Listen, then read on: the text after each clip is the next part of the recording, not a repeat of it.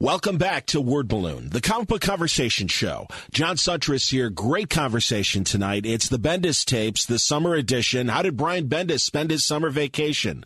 Well, if you've been paying attention lately, uh, some interesting things have come up this week for Brian Bendis. Uh, he's on the cover of a prominent magazine in Oregon. We're going to talk about that.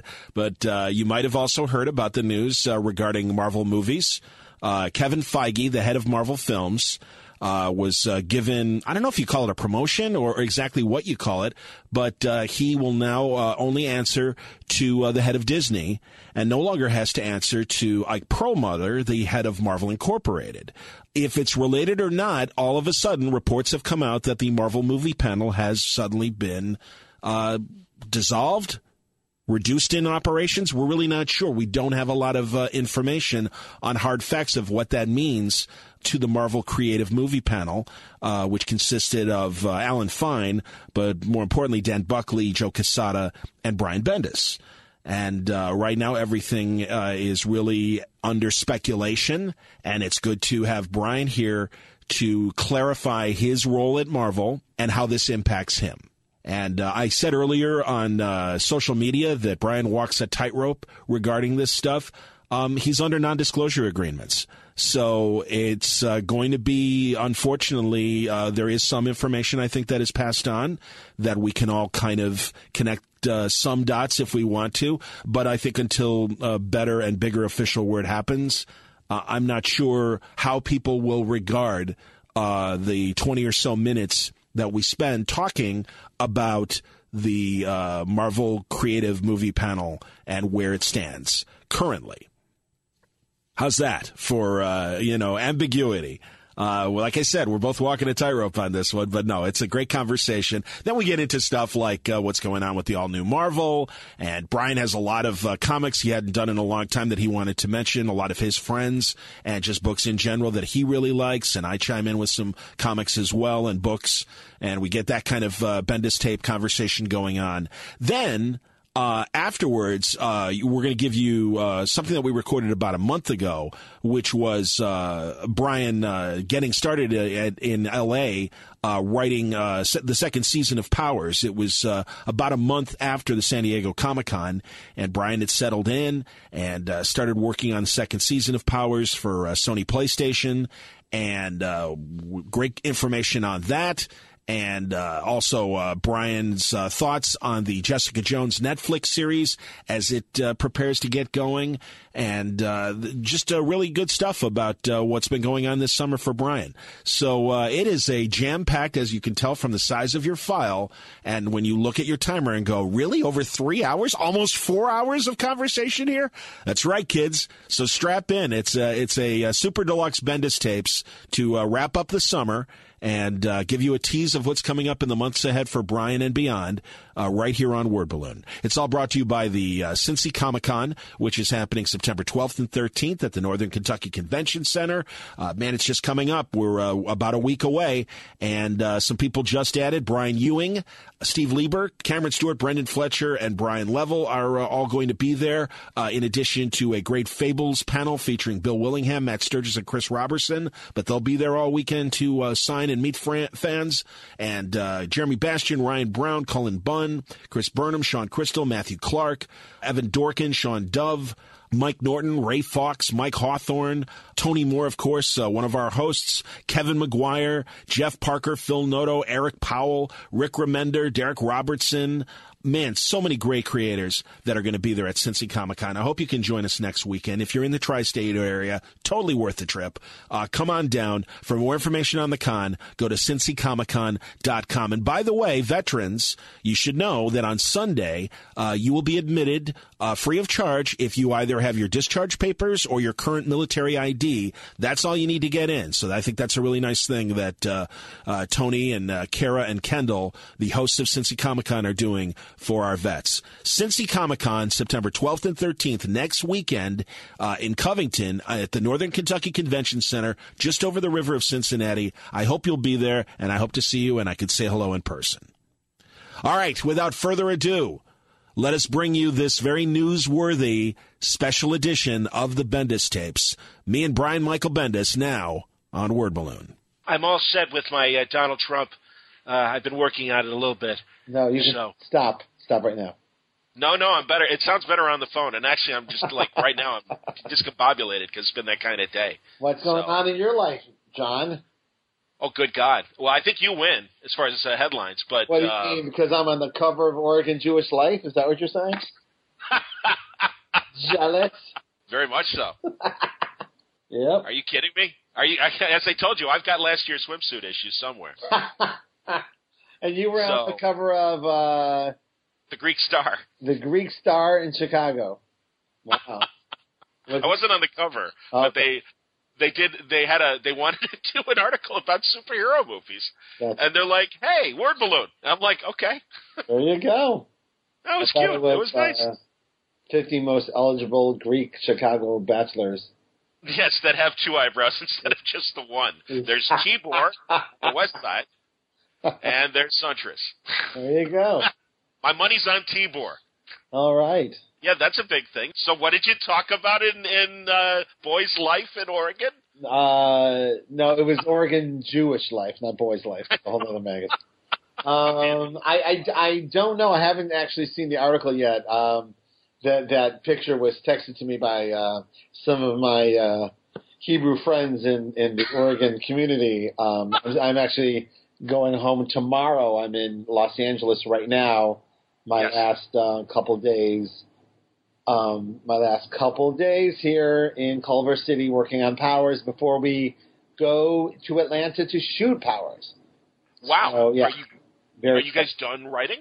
well, oh, done writing enough to start. That's that's how Okay. it goes. Like the writing keeps going, and Yeah. production uh, starts. So we've we're we've many scripts in, so we have months of things to shoot. And while those Very are being shot, the other things are being written. Well, sure. Okay. Every All right. every show's like that. That's not a, Excellent. a Does it start this month or ne- or next month? couple weeks. Okay. Yeah, literally. I uh, go home for a little over a week and then off to Atlanta for um, prep work and table reading and all all this other cool stuff and location scouting and then we, we, we start we start filming and then I wrote the second episode and uh, so I'll be producing that one myself, uh, which is scary.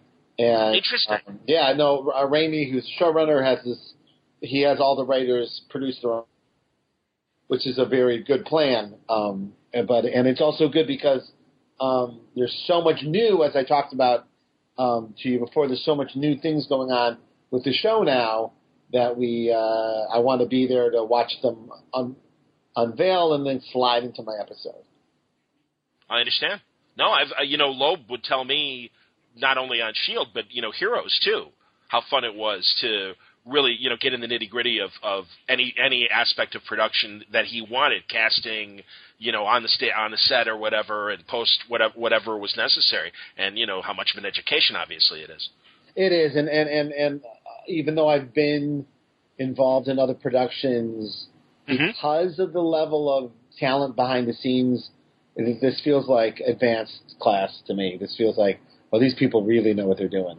So I'm I'm very grateful for that um, situation. So yeah, so uh, and then uh, the family will come down to Atlanta. Um, every every kid's dream. So. Um, Yeah, I mean, I think it was more more fun visiting Daddy and uh, Los Angeles. But anyway, uh, so yeah, so it's it's uh, all all cool and smooth, and and then I and then I woke up this morning to find out journalism was dead. So that was fun. now is that regarding uh, uh, Oregon Jewish life? Yeah, no, that's what I'm talking about. No, uh, seriously. So, um, and I, I know you're dying to talk about it, and and Yes. there's going to it'll get a little weird here because uh, of all the people involved in whatever this story is, and what we're getting now is a lot of um, un, unsubstantiated uh, uh, quotes and things like that. Um, Should I should I title it at least for what we know from the stand? sure, uh, yeah, go ahead, go ahead. No, Okay. I mean, the word is that um, now Kevin Feige, and you, you might be able to clarify this more, uh, reports directly to Disney, no longer to Ike Perlmutter, and as a byproduct of that, the Marvel Creative Movie Panel has uh, disbanded, and at least that is the report that I am hearing. Yes, and of all the people involved in this um, story, I am the only one that I know of who has a non-disclosure agreement, yet a very public profile. So, if if you want to talk to me about it, I'm easier to. Uh, oh, uh oh. Yeah, I was going to say. I'm The- sorry, our time is up. That would be Brian's lawyer the Disney Plus indicating that he is reaching a red red point. So let's move on now to uh, film for the 40s.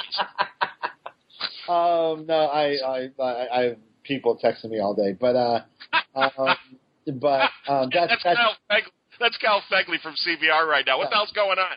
talk Um, to me. No, I, I will tell you um, that I, I, I, I, I've been, I'm not allowed to talk about anything, good or bad. Like, there's good things, and I, I can't talk about those. Like, I'm not allowed to talk about anything legally. So it's weird that I'm the most accessible person in a story, and I'm not allowed to say a damn thing. You know what I mean? So I, I apologize for that. Now, um, that said, what I found very interesting, I know you like this shit too, is I'm okay. So, so there's a story, and it was run on a lot of different websites multiple times. Like some of it was multiple headlines. So it's certainly by by no means the most important story of all time or ever, but it was worth more than one article by many many things. I am named in almost all of them that I can tell. Guess how many media requests I received on this subject in the last two days? A hundred. One. One. One person, and I'll even say who it was, at, Yeah, please. at, at Albert Yeah, we're going to talk tonight anyway, so go on. Yeah, no, I'm not, I'm not talking about you because you knew what we were Yeah. talking about. Uh, Albert Ching at Comic Book Resources is the only person in all of entertainment media who reached out to me to ask for my comment. So everything you've read is people cutting and pasting other people's things that they had. Isn't that fascinating? Mm-hmm. And I, I again, I, I truly don't care. I don't want be, to be part of any of this, you know. But I just, as a as a journalism nerd, as you are, as I am, it mm-hmm. is fascinating how far things have fallen. That a story that was worth reporting on more than once, no one did their own work at all. No one reached out to anybody to ask for a comment or opinion. And you know this because you've talked to Buckley and Quesada, the other two. I'm just talking about I'm just talking about me. All right. Okay. And here I am. I'm on. I'm, That Albert's the person that's contacted you, and despite all these other news sites reporting on the story. nobody did any homework. They just cut and pasted someone else's stuff. Right. Fascinating. That's how far. Yep. And then I'm, okay. And this is stupid. This is a dumb thing that really nobody even knew the creative committee existed except for I think me talking about it. I don't think anyone else has ever talked about it. True. I, I don't. I can't remember. Well, uh, Joe, when I have Joe on, I always Joe talk to about Joe it? about it. Okay. Yeah, well, I ask him to, um, and I'm always interested in whatever contributions the committee made to the films. So yeah, as each film has come out since I've been talking to you guys, yeah, I've I've asked Joe questions. Dan won't talk just because Jan, Dan is more worried about NDAs than anyone I know, including you. Yeah, you know what? And I got to tell you, and and this is I, I know Dan very well. You would love to have Dan on your show. He he truly would be a fascinating guest, and I'm not rubbing it in, but one of the things I love about him is that he wouldn't go do an interview that we couldn't do. You know what I mean? Like he wouldn't even do that. He'd just be cool. Well, no, I understand. Either So anyway, I just was I was thinking today how how how how you know silly this story is in relation to the problems of the world and how little effort was put into the reporting of it and good lord what's going on with real stories You know? Well, yeah. yeah it's just it's just a reminder of like holy shit and then it's also just you know people believing whatever they read it, it, it's very funny Well, I also know that the amount of you know comic journalists uh, out there that are actually you know getting paid to do what they do and have the time. And I'm not giving them excuses. Yes. But um, this is, I'm sure that's why you get this kind of five year olds attacking a soccer ball kind of mentality of, oh, that's the story, all right, ah, and we're all just gonna, like you said, cut and paste. Yeah, and no, I, I, I, I don't want to go, oh, poor Brian. I'm not doing that. It just was fascinating to me. Um, uh, the realities of how it affects me are, as I, I, I just posted on Tumblr, um, are are very. There's no change in my life. Like uh, like there were some reports that I've been completely fired from Marvel. That is obviously not true at, at all on right. any level. Um, I'm under contract. I just resigned last year, so I'm under contract for quite a while. And uh, you know, I, it just so happened to be that today I I talked to Axel and, and uh, Joe and Tom and uh, emailed back and forth with Dan about this cool shit that we got coming uh, that we're all very excited about. So, like, my day actually isn't different, if that makes sense. So the rest of it, if if if, if I, I don't see any official statement from anybody that's been made, so I, that that's why there's like nothing I can comment on. Does that make sense? Yeah, I, you know, it does. That I, I, know, I know this sounds frustrating, but I really did sign an NDA the size of, of the phone book. No, uh, I get that. And I just, you know, and and and I and I did voice to how it's not fair that I'm uh, I'm the one on a podcast and I, I can't say shit, you know. So yeah, no. No, I appreciate that, and I and no, and you know, um, well, there's two things. One obviously, yeah. I mean, this this represents. I, I, this is all editorial. This represents um, a, a potential shift in the tone of the Marvel movies. I think that most people would say that there the the sea change that we've seen since Iron Man has mostly been positive, and the big difference has been the involvement of people from the comic book side uh, being involved in the movies that's obviously about to change. I, I, are you even able to say that it? I mean, it sounded like Civil War was something that the creative panel was involved with. Is Doctor Strange the last production that you guys were involved with? Are you able to even tell me that? Uh, no, I don't think I am. okay, no, but uh, no, I'm not. Uh, oh, you know that no comment think, is a fair answer. And I'm thinking back to what we've talked about. I do think I, I do have talked about. We were involved in, in, in yeah, I don't know what I'm allowed to say. well, you know, I'm just honestly, gonna stop. I'm just well, and full, full disclosure, honestly, and uh, unless unless you know, I get some legal thing saying that I can't, and I don't, I don't think that's the case. I there will be a word balloon episode that might be kind of a Zapruder film where we're going to like I'll probably edit together just various you know things about the creative panel because much like the creative summits for the comics, it was just interesting conversation, and um, history will someday tell the story of how much involvement there was by this panel during this period, and truly when this period ended.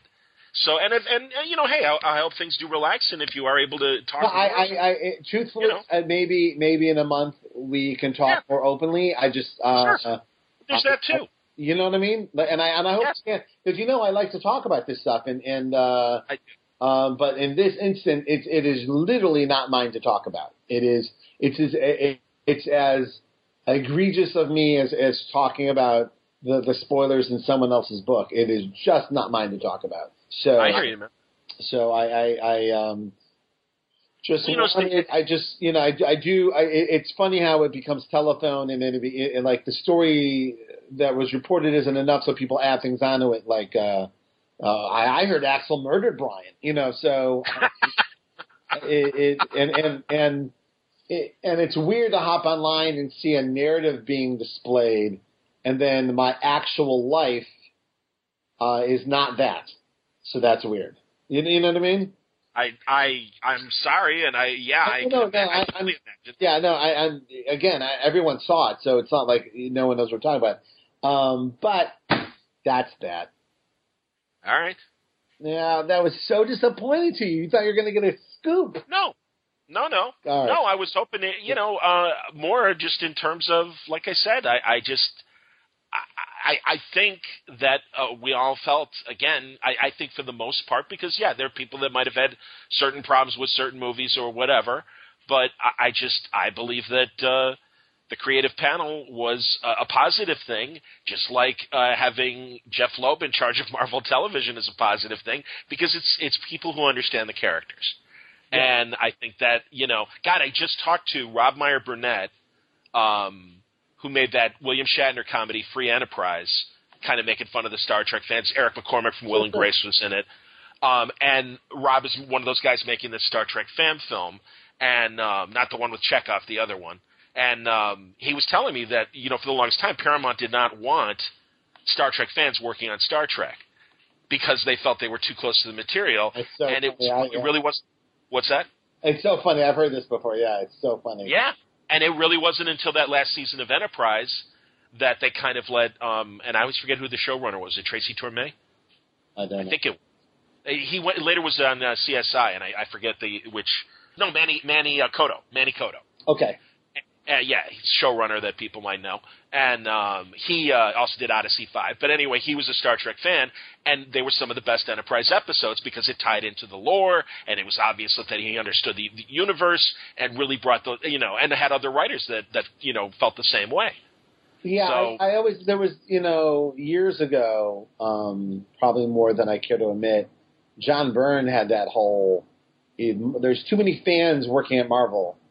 Like we're just fanboys, and they weren't real Marvel comics. And I was I was like, well, weren't you that? I mean, what?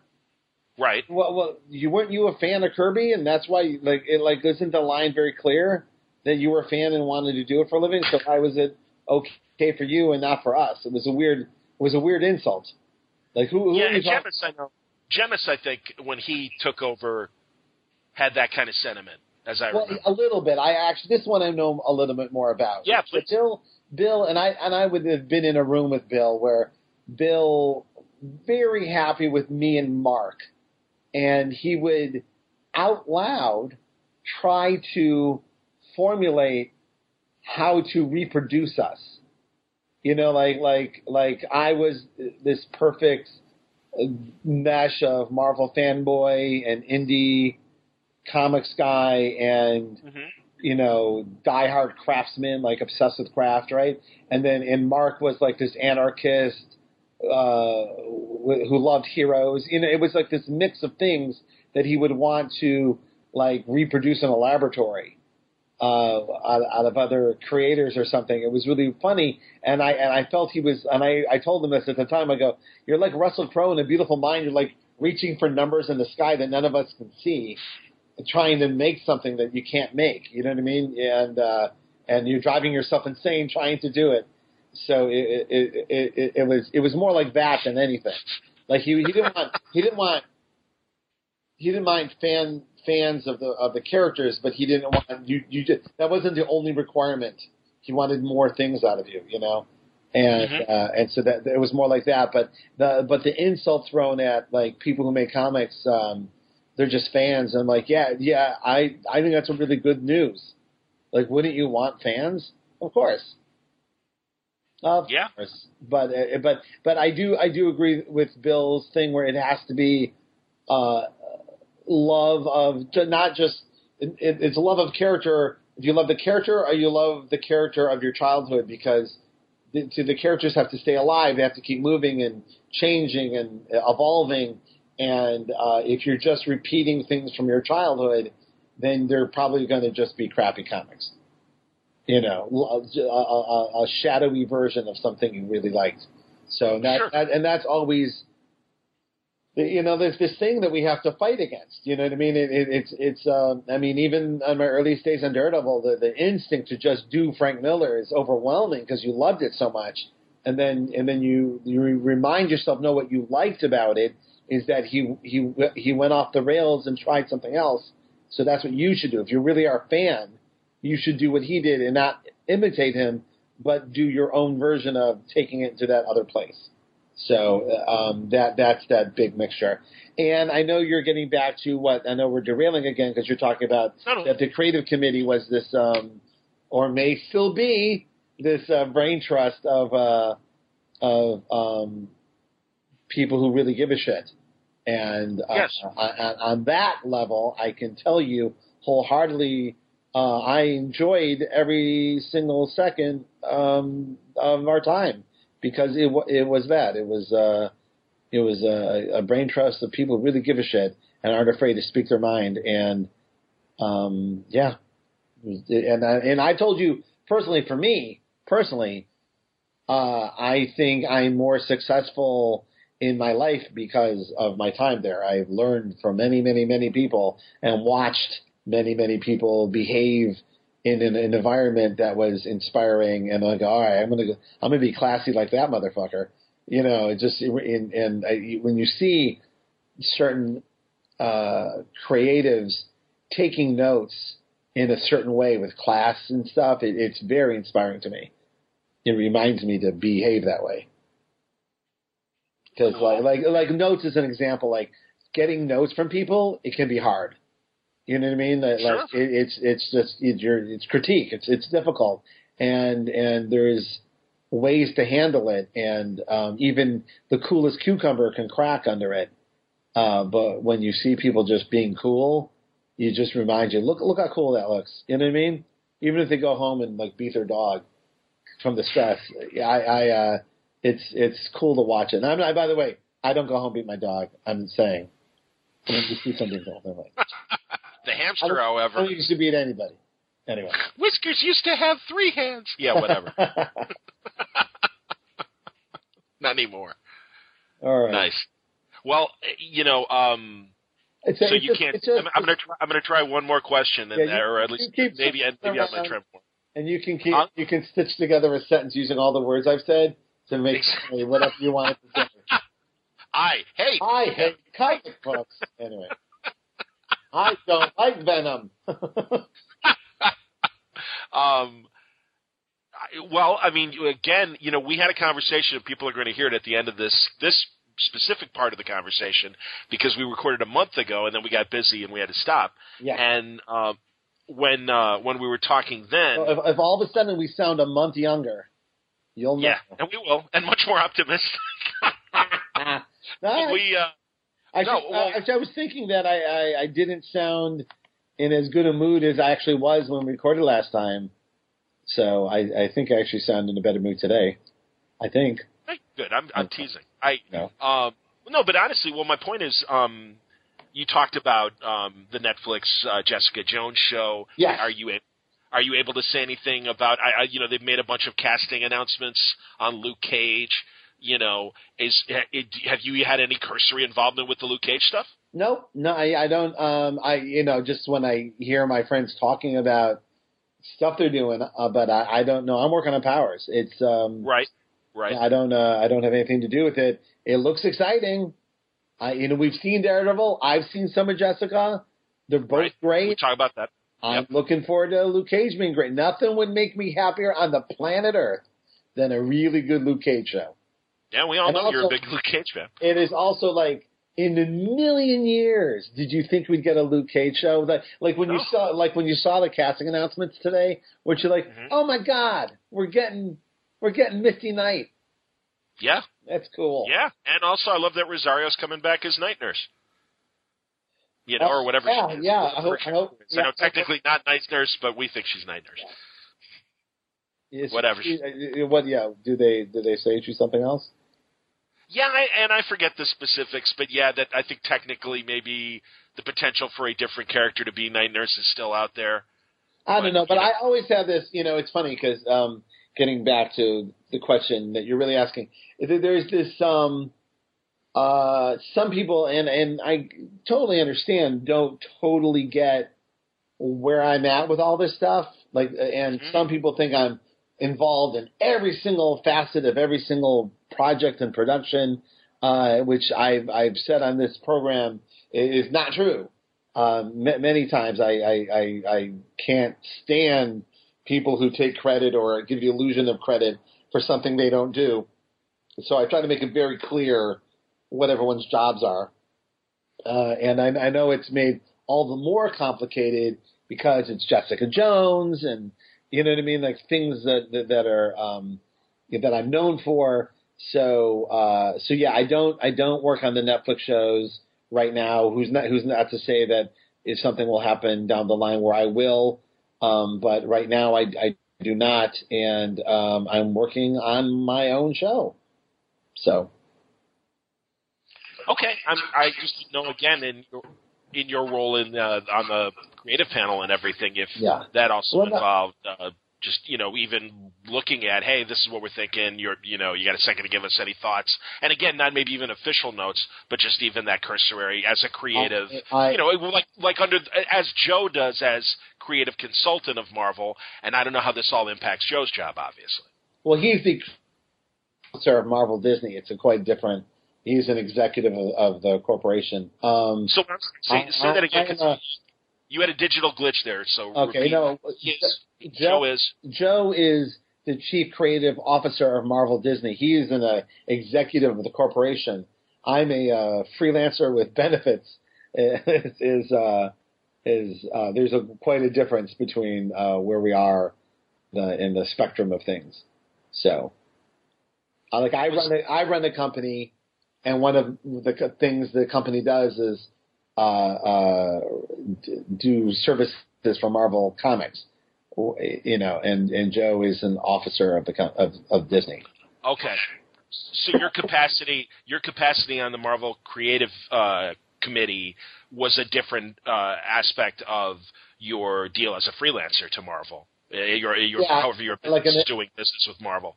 It's an addition to my exclusivity, uh, and there's other things too that people don't know about. Um, and again, because of non-disclosure agreement, it has to stay that way. There's there's uh, things that I offer Marvel um, in, front- in in part of my exclusivity, all of which I I really like doing. Now, what you're what you're feeling here is um, the, the the the the the real rub of my life, the real Twilight Zoney thing, is that I yes, do I know a lot of cool shit that you don't know?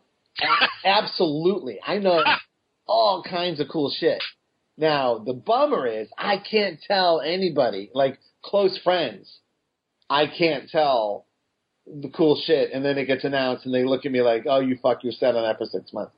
So it is um, the the the the rub, as they say, is that I know all this cool stuff, and I can't tell anybody, including my wife. But she doesn't know who Cottonmouth is, so I don't think she would even have cared if I told her it was Cass. Terrible. He got Uh, he got he said uh, there was a Cottonmouth got uh, cast today. oh, I didn't realize. Yeah, yeah, I'm not just pulling that out. I'm not pulling that out of my ass. That's where Luke Cage is. All right, fantastic. Well, there was tons of Luke Cage news today, actually. Well, that's why I yeah I, I couldn't keep up with all of it either, but I I uh, I was happy with what I saw, and um no, like I said, I mean They Luke they uh, they announced that um that they they cast Blake Tower in the Daredevil show. All kinds of announcements. which one's Blake Tower? Is that the actor? Uh, no, Blake Tower is the character, uh, district attorney, a district attorney for New York City who helps Daredevil. He's from the he's from Gosh, comic. whose run was- Whose run is, is that? A Denny O'Neil character? Who is that?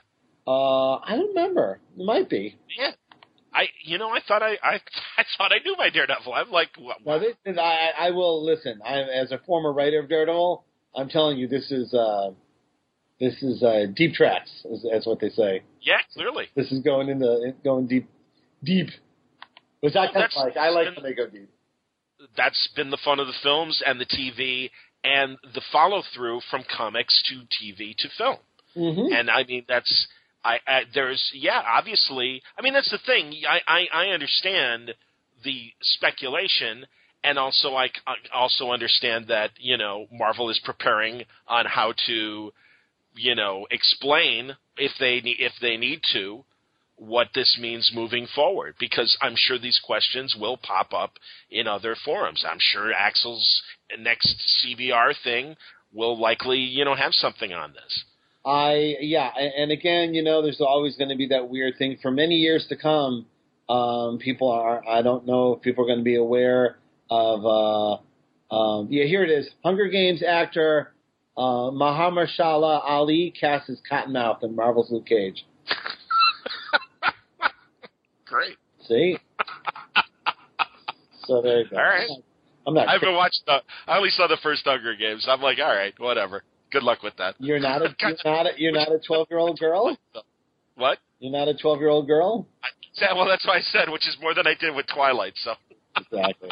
Listen, if you get a chance, the Twilight movies with RiffTrax are brilliant.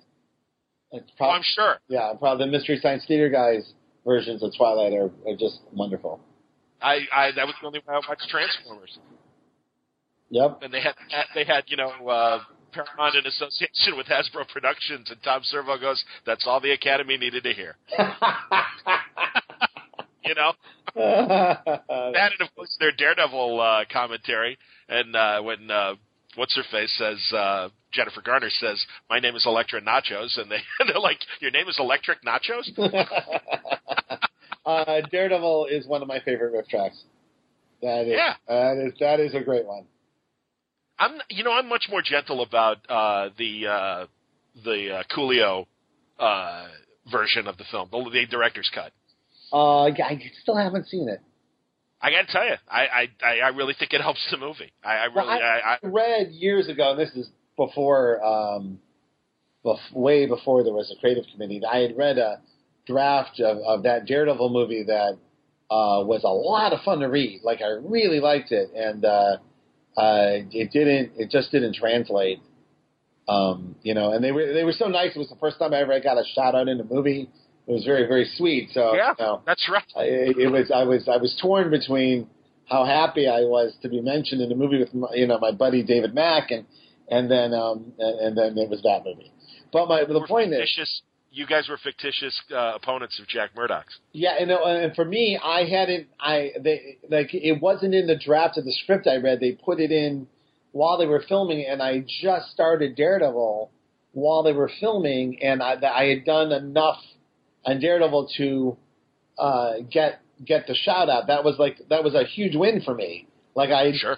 they liked my Daredevil enough that I, I I was included on the Frank Miller list. It was like yes, you know, and uh, Right. uh, and you know it was just cool.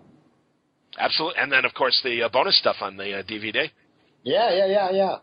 You guys, Gene Colan, Yeah, no, I John, believe me. John Romita Sr. I was thrilled to be on that. I was thrilled. Absolutely, man. Yeah, if, no, that if you get DVD, I think it's probably on YouTube. If you get if you get the, the, right. the Daredevil documentary is fantastic. You know, well, this again, Rob Burnett, that tr- the Star Trek guy I mentioned earlier, he used to produce a lot of that stuff. He produced the X Men ones for the Singer movies and the Aliens movies and stuff. And it's sad. He even said he goes, you know, with streaming, um, and and also that people just want the movie and want the cheapest DVD possible, and even Blu-rays. He's like, those kind of special features are going away.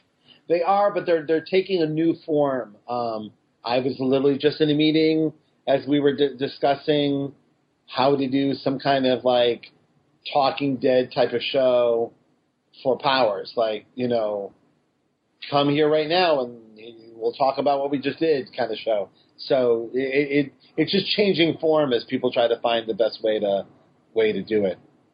And you have no role for Principal Siuntres in such an endeavor. In in what in, in, in Powers? In, in talking powers, I can't. I can't be your. Uh, I can't be your Hardwick. I am I'll lose weight. personally inviting you. I am Are you really? personally inviting you right here to the funeral of Retro Girl, which I'm producing, and where, uh, where I'm going to attempt to fill some of the, pews with uh, with uh, people we love. Oh, that's really nice. Do you want to is- get? Do you want to get your ass down to Atlanta? Uh, you are cordially invited, wholeheartedly. Put on your funeral clothes and come on down. How many days do you need me down there? I don't know. All right, because yeah, I'll try. All right. That's thank you. That's very sweet. I, te- I'm, I'm half teasing. I'm half teasing about talking powers. Only No, half. I was um, uh, I was um, going to do it privately, but why not do it on a podcast? We're looking for a way to get some of the uh, readers and fans of the show down for the funeral as well. That's awesome. That that would be a cool way. It's coming up fast. Yeah. I don't know how successful we'll be in doing that, but I thought that would be a nice uh, Oh my god. a nice tip of the yarmulke to our to our diehards. We're not going to fly anybody in, but I hear you. Yeah. No, I understand that, but I, I can I can see what strings I can pull, and if it's, you know, God, if you could shoot on a weekend, I could say, oh man, absolutely. not on the weekend. It's I can Probably tell you right not now. exactly. Never on a Yeah. Sunday. I understand. Yeah. Well, Jeep, right? You've taken the winds out of my sails, not being able to talk about any of this movie stuff. I know, Uh, and I'm sorry. I, I did. Here's the thing: like, I, I did want to talk to you uh, at length about why I couldn't. Um, No, I- I, I- it's not. It's not a blow off. I'd be happy to discuss No. it. It it whatever it is, it has absolutely nothing to do with me. That's the thing. It has zero to do with me on any level.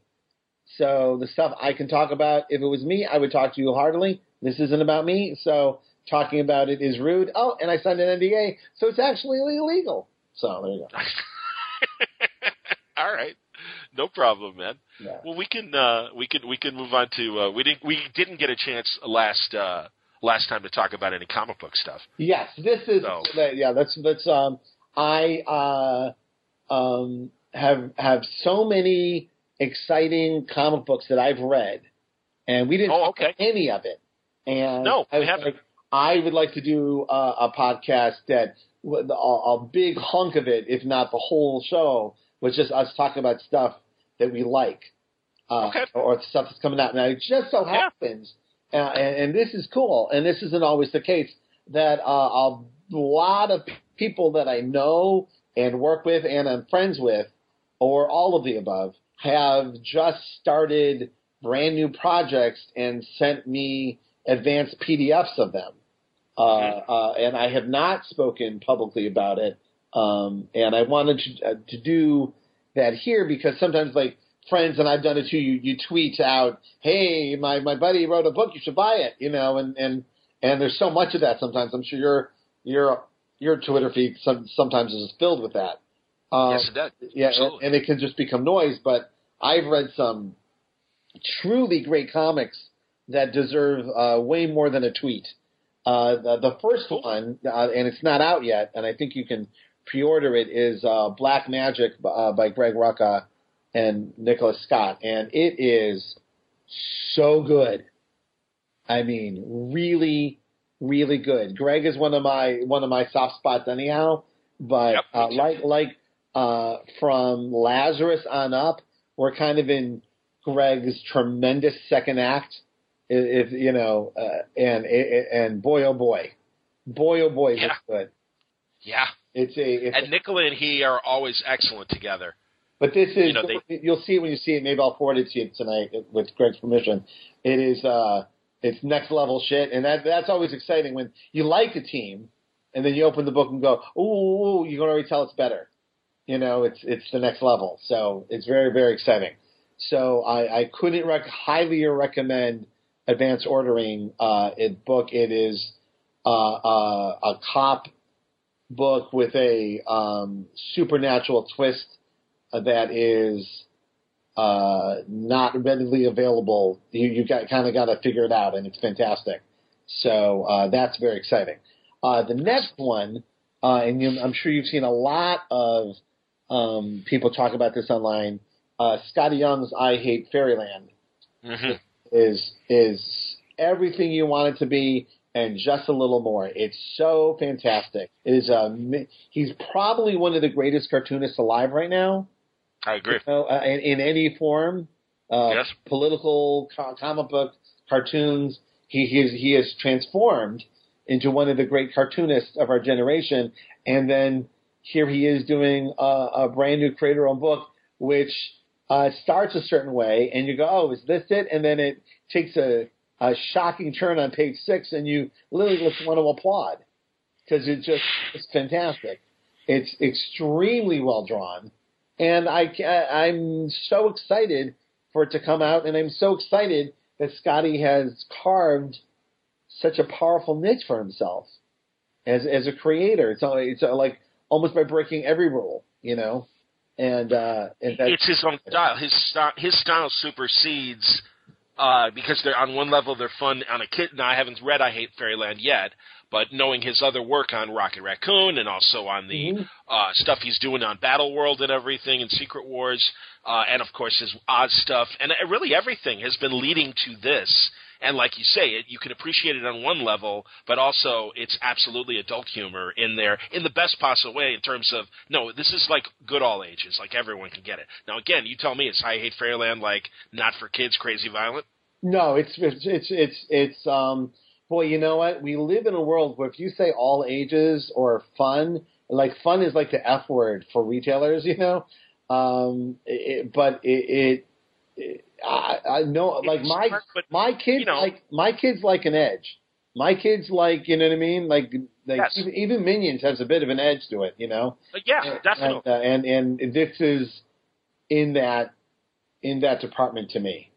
Yeah, he's like Bill Watterson, but in his own Skottie Young style, in terms of it's manic and very and very smart and and with an edge, but also definitely like something you can show your kids and not. Yeah, you know, and, and I'm gonna I'm gonna compliment Skottie here uh, uh, a, a tremendous uh, way. Uh, Skottie and I have been toying with doing a creator-owned book together for a couple of years, and um, my life has not allowed me to pursue that, and instead he did this. I I have been upset that um, my cup runneth over so much that I haven't been able to uh, hunker down and, and, and finish crafting our, our book together. But I would much rather have I Hate Fairyland in, exi- Fairyland in existence than what we were going to do. Even if, even if we end up doing it, uh, I'm much happier that this is out. And I, I don't think there's a better compliment I can give somebody. So, um, you know, it's, it's, it's just fantastic. Uh, That's awesome. yeah. Um, the other one, uh, and I'll let you talk eventually, is No, no, no. Keep going. This is good. Uh, Plut- Plutona uh, by Jeff Lemire and Company. And Mhm. uh, this is, I think it's an image book. I should look and see It if is. it's an image book. It, it isn't. Have you read it? Not yet, but I mean, I love Jeff's sci-fi stuff. I've loved everything that he's done. He's a genius, and I'm a big fan. And he's a great guy and very funny. Yes, and all, all all that aside, it's like one of the books you go, oh, I hope I like this. You know, like he he sends it to you like, I would like to like this, and um, it ends up it's it's a very interesting uh, a mishmash of like um, Stand by Me and Powers. it's uh, it's a very inter. uh, Someone else had said that online, and it, it and I went, well, what does that mean? And then I read, it, I'm like, oh no, that's that's that's a very that's a very nice thing. So um, yeah, we're uh, uh, it's a very good book, a very unique book, very interesting book, and uh, uh, like I, I think the closest part about Powers is like people who enjoy my mainstream comics, and then I have this other comic that is about superheroes, but it is way into another realm. Um, same thing for Jeff. Jeff does a lot of interesting mainstream stuff. He's going to have a very big year this year with X Men. And then here's this Plutona, which I think people will really, really dig. That's awesome. Yeah. No, I'm, I'm looking at the description now, uh, the image uh, pitch on it and stuff, and now I, I see the Stand By Me aspect. Well, this again, this is his milieu. You know that th- this is that Essex County meets Sweet Tooth kind of vibe, but I guess more of a superhero thing, which I think is great. Um, yeah, it's more. I, I, it's it's more than just that too. There's there's uh, uh, uh, the the craft of it is just more secure. Like like all, all those books are really good, but as as you get better, the the, the craft just gets more refined. You know, Mm-hmm. there, there there's there's no jitters. It's it's it's all uh, it's it's it's someone with a voice, and that's very cool. Awesome. Yeah, yeah. I mean, it literally just came out as we're talking, you know, yesterday. And Oh, is it out? Is it out? I, I, Yeah, it came out yesterday. Okay, cool. So people can go buy it. Oh yeah, absolutely. Yeah, and Black Magick. I'm not sure. I'm gonna look it up and see when it when it's uh, coming out. While we're talking, Uh, I So you- think, I don't know when it, I don't know when it's coming, and I know uh, uh, pretty soon. I, I hate Fairyland should be coming out pretty soon too. Um, so yeah, I, I think I hate Fairyland's gonna I, I think it's going to be a big, giant Hollywood sale for him. I, I think it's going to be a. I think, I think life changing. I think it's going to be a yeah. I think it'll be a life changer. Absolutely. Isn't it great, honestly? Like all of these people right now at Image, and you know, you're you're you're friends with a good number of them, and we've mm-hmm. already mentioned several of them in, in this brief time. Um, you know, you can throw Matt and Kelly Sue in there as well, Absolutely. and and some of these other guys. But isn't it great that these really original ideas are getting the notice that they are, and um, they are making room for themselves on the market. They are they are literally demanding shelf space because they're that good, and it's it's a great time right now. It really is, and and and and I'll, I'll talk a little to the dark side of it in a second. Um, okay, or, or sure. the cautionary side of it.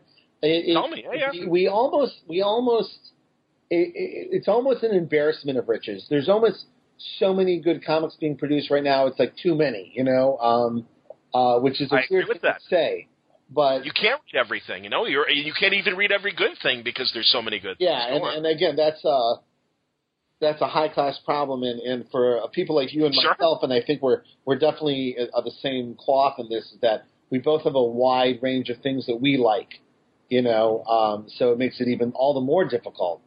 Um, and and a lot of it gets gets um, eaten on itself. And the the other problem that we're having right now, and this is where fans have to take control of this, is that um, all of the companies are, and they they, are, they always are, but it, sometimes it comes in even harder waves. Is that all of the companies are are really hardcore into the number one uh, issue business. They're really into selling those first issues, and it's it's a lot like the way the movie business is now, where it's all about that first weekend, no matter what, you know, and maybe the second weekend, but but you know, find an ad for a movie that's been out for a month, you, you just won't won't see it uh, unless it's like four o'clock in the morning. Um, and and and I worry about this because a lot of these story stories, and uh, Sex Criminals is one of them, and Pretty Deadly is one of them, and there's quite a few more. Really, and Lazarus, perfect example. Um, the, the the first issues are excellent, but then the eighth issue comes around, and and it it, it gets to next level. It, it, the the mythology starts to find itself. Like you yes. really get to you really get to hunker down and, and so many people sample things and and then and, and then abandon it and then you don't even get to the good stuff. You know uh, it, so i i would um i would offer the the comments to people who are trying a lot of these books out to stick with them. If you like it uh and the only way that really help these books and some of them really need help. Even the books with a lot of lot of press and a lot of panache that you know. The only way to support them is to pre-order those books. Is to like go to your store and say, please reserve a copy for me in in a box, and I promise you I'll buy it. And I know you know this, John, but uh, every every September, new kids come to college and they're opening up their pull boxes, and they don't they don't know that the best way to support their favorite books is to pre-order them and that that support goes all the way through the system, all the way to the creator, right? Directly, right. especially on creator-owned books, but it goes for mainstream books too. But all you know, the you say I will buy it, and they will print you one, and then sometimes those orders are the difference between a book surviving and not surviving. And I just like every Image, Marvel, and DC in particular are really, really selling those number ones, like really selling them. And I, and I have benefited tremendously from this, and I'm certainly not uh, uh, complaining about that. But the flip side is that some of those issue fours or issue eights are the best issues, and they don't get the press because the companies are already on to selling the new number ones from the new thing. So I just wanted to uh, say that a lot of these really great books get great at issue eight or ten. So to hang in there and really, really enjoy that special ride. Well, I I appreciate what you're saying, but I would I, I also think that the onus is on the creative team to make sure that two two and three are are you know I, I don't know, man. I don't know what the answer is. No, I know what you're going to say. Yes, Yes, that is true. Now, I, what I'm expressing to you is that uh, all these creators are doing their best work that they can every issue. But Sure, it of just, course. it just so happens that a hundred pages in, you, you find that next level. Oh, I get that, and yeah, no, you're right. And I mean, God, uh, Southern Bastards, and it didn't take that long. Yeah. But the twist at the end of the first arc, Mhm. because you really do think just the story is going a certain way, Mhm. and then all of a sudden, ying, you know, I mean, it's and it's great. And all of a sudden, it's like, oh, this is the ride we're on. I didn't realize. But the thing is, it does happen in that first arc, and I think to ask someone to go eight issues in this environment. I, I hear what you're saying, and I don't. I, I I think you're right, and I and I also think that a lot of established creators are going to get that goodwill. But I also think that it's don't, man. It is a well, but is- but Brian, it's a crowded field, and it's then you've got to the hey man, you guys have the power. Again, this is this is I'm just we're having a conversation, obviously, but yeah, I just think you guys have the power then to maybe you have to move some of that stuff up and not wait till issue eight. No, no, no. It's, again, I think you're, mis- you're mishearing me. It's not that they're holding on to the good stuff till issue eight. It's that uh, a good book can just, and the same thing on a television show. We talked about this even on Powers, where where Yes. by, by episode six, uh, the- our, our like our, our our a lot of stuff got Oh, better. absolutely. And the same thing with the. I'm talking about that. I'm talking about that. If you like that first issue, oh, you should hang in there because I almost, Oh, I guarantee you, by issue eight, you're going to be like, wow. Issue oh yeah, and no, I like agree with that. And I that's, and I also that's what I'm saying. And I do think that the better writers are God. I you know, uh, Bitch Planet. Uh, Kel was kind enough Yep. to give me issue five because I talked to Val De Landro, and uh, it's going to be the episode after our episode, um, in time for uh, uh, issue five to come out. No, that's a great example of there's a good full story of, and then you're left at five, much like at the end of uh, the first arc of Southern Bastards of, holy shit, what happens next? And I do think Image in particular, because of the books there are able to kind of do their own thing. I think they're really smart in a the fact that the the trades come out and they're ten bucks usually for that first trade, which is a great entry point. Mm-hmm. And I but I do think that you really have to in those first five issues. I think that's and again the interesting thing is, and it's very interesting, is Image is able to play a different game than Marvel and DC clearly are and it's becoming more and more apparent each year. And even with what you guys are about to do with all new Marvel, what DC just started in June, and then the um, the onus that each image book has on its own, it's fascinating because you're all Ed Kickman. I love this. It's, of course, John Hickman has the right quote. All those books are there on the same shelf, but they're all there for different reasons. And I mean DC, Marvel, Image, and and also all the individual image. Right, right, right. And I would even go so far to see some of those image books are there for different reasons. But, Sure. um, Yep. yeah, I, I, Dialogue, my man. Absolutely. Go on. I would, I would, I would tell you that, that you mentioned Bitch Planet. That's the book that made me think of talking about this today. I it might have been issue five that I had read as well, and I said I really liked issue one, but this issue is is way better than issue one, and that's that's by the way, by the way, a, a, oh yeah, sign, that a sign of an outstanding book is when it gets better and better. They, sure. but but uh, and it made me think, oh man, you know what? We we got to get out of this number one bullshit. Like like, uh, and and I'm I'm guilty of it too. It's you you. It's the only way to let people know hop on board the in a crowded marketplace. It's the only way to let people know definitively. I think that this is a good place for you to hop on, right? So, right, and I- if you've got 20 pages or 22 pages to do it in. now powers powers twenty seven. That's true. And even on the back cover, fucker. That's right. That's right. Did One thank you. Did I get one thank you? I got hate. I liked it. I told you I liked it back then. Hate me. I had no problem with it. Where's the Where's the letters page, asshole? No, they, they they go. Where's the back cover? They literally thought their book was not finished printing. That's what that's what I got. And when we're talking about years in the page.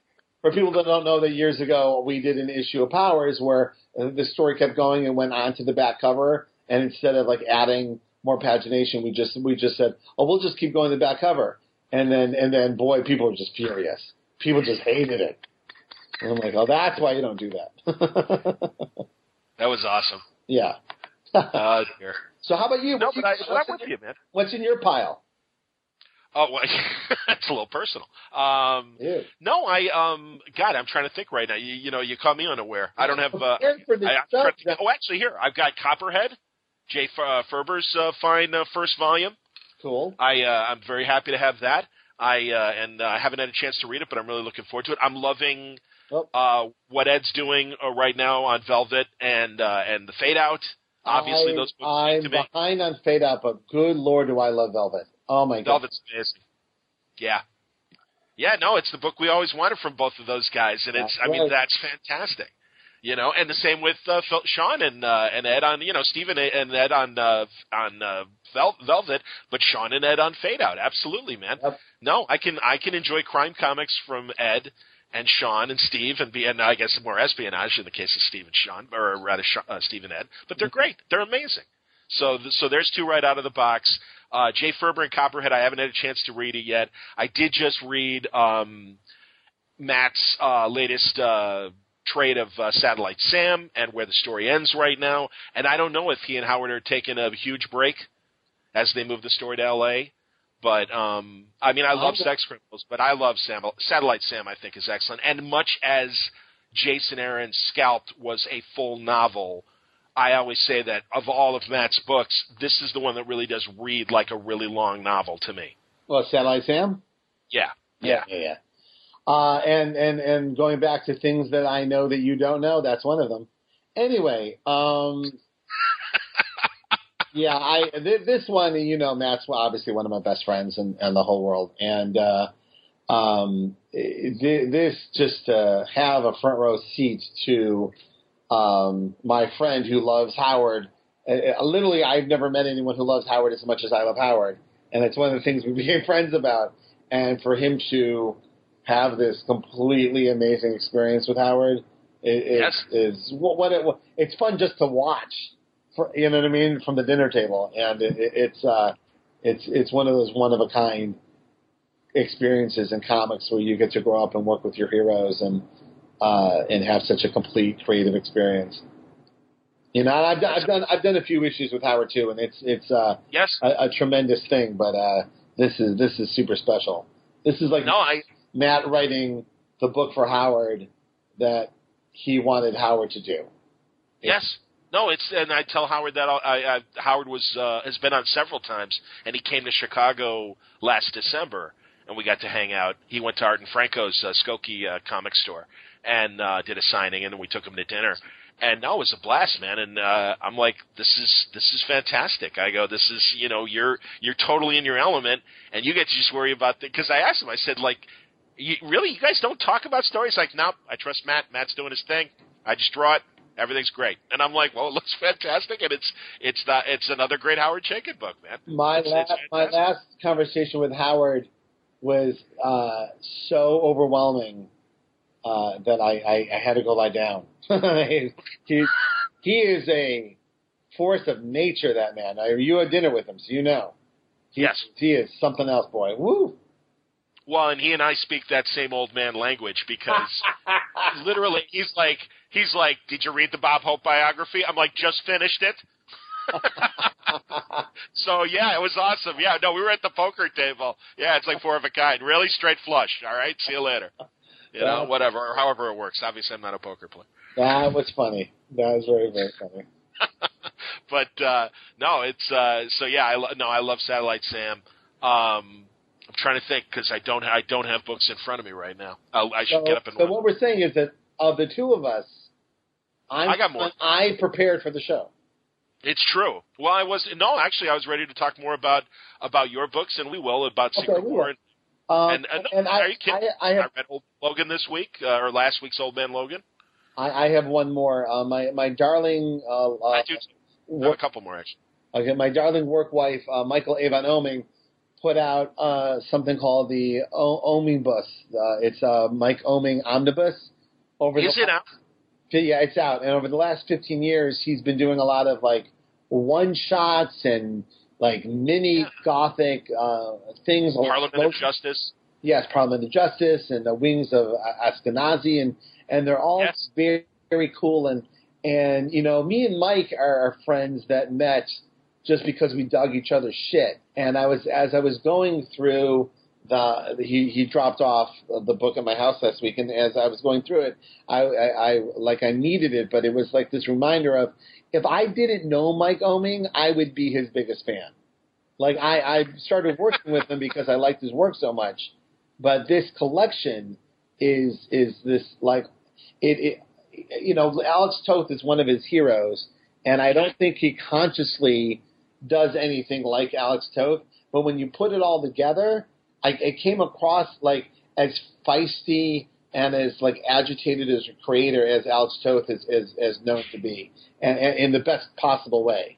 Like this is a guy with so many ideas and so many things he has to offer, and uh, and and and that, that sometimes they burst out of like weird places on him, and uh, uh, and, and and so this this um, if you're a fan of Powers and want to see like this wonderful work that isn't Powers, even though there is some Powers in there, definitely check out this this omnibus. And I yes, I know he's my buddy, but you know the reason the, the, a lot of us get to know each other is that we're genuine fans of each other's work. Like mm-hmm. I met Greg because I because I'm like they're like, oh, you're moving to Portland. Greg Rucka is in Portland. I go, oh, I love Greg Rucka's work, and then we got together and we actually liked each other. And but but the first thing is, oh, I like that person's work, and and yeah. me and Mike met at a at a at a store signing when we were both at Caliber, uh, and we just like just dug each other shit, you know. No, no, and I respect that, and I and to be honest, I too was a Mike Oeming fan, separate from Powers. A Hammer of the Gods, like I mentioned, Parliament of Justice, mm-hmm. uh, lots of stuff that he was doing. But I love when Mike writes his own stuff. So no, I was psyched for this. And we talked. Actually, uh, he and Taki mentioned that this was coming out. I didn't know if it was out yet, so that's great. I uh, yeah, I, I yeah, let's talk. I legitimately don't know if it's out yet either. I have them at my house if you'd like to come and buy one, but um, uh, I, I don't know. But here, here's well, I know it's coming soon it's a it's a cool book, and and I I was really proud of him for putting it together. Um, I've got two uh, DC books, and I'll, I'll mention Bryan Hitch's Justice League. Is it is good?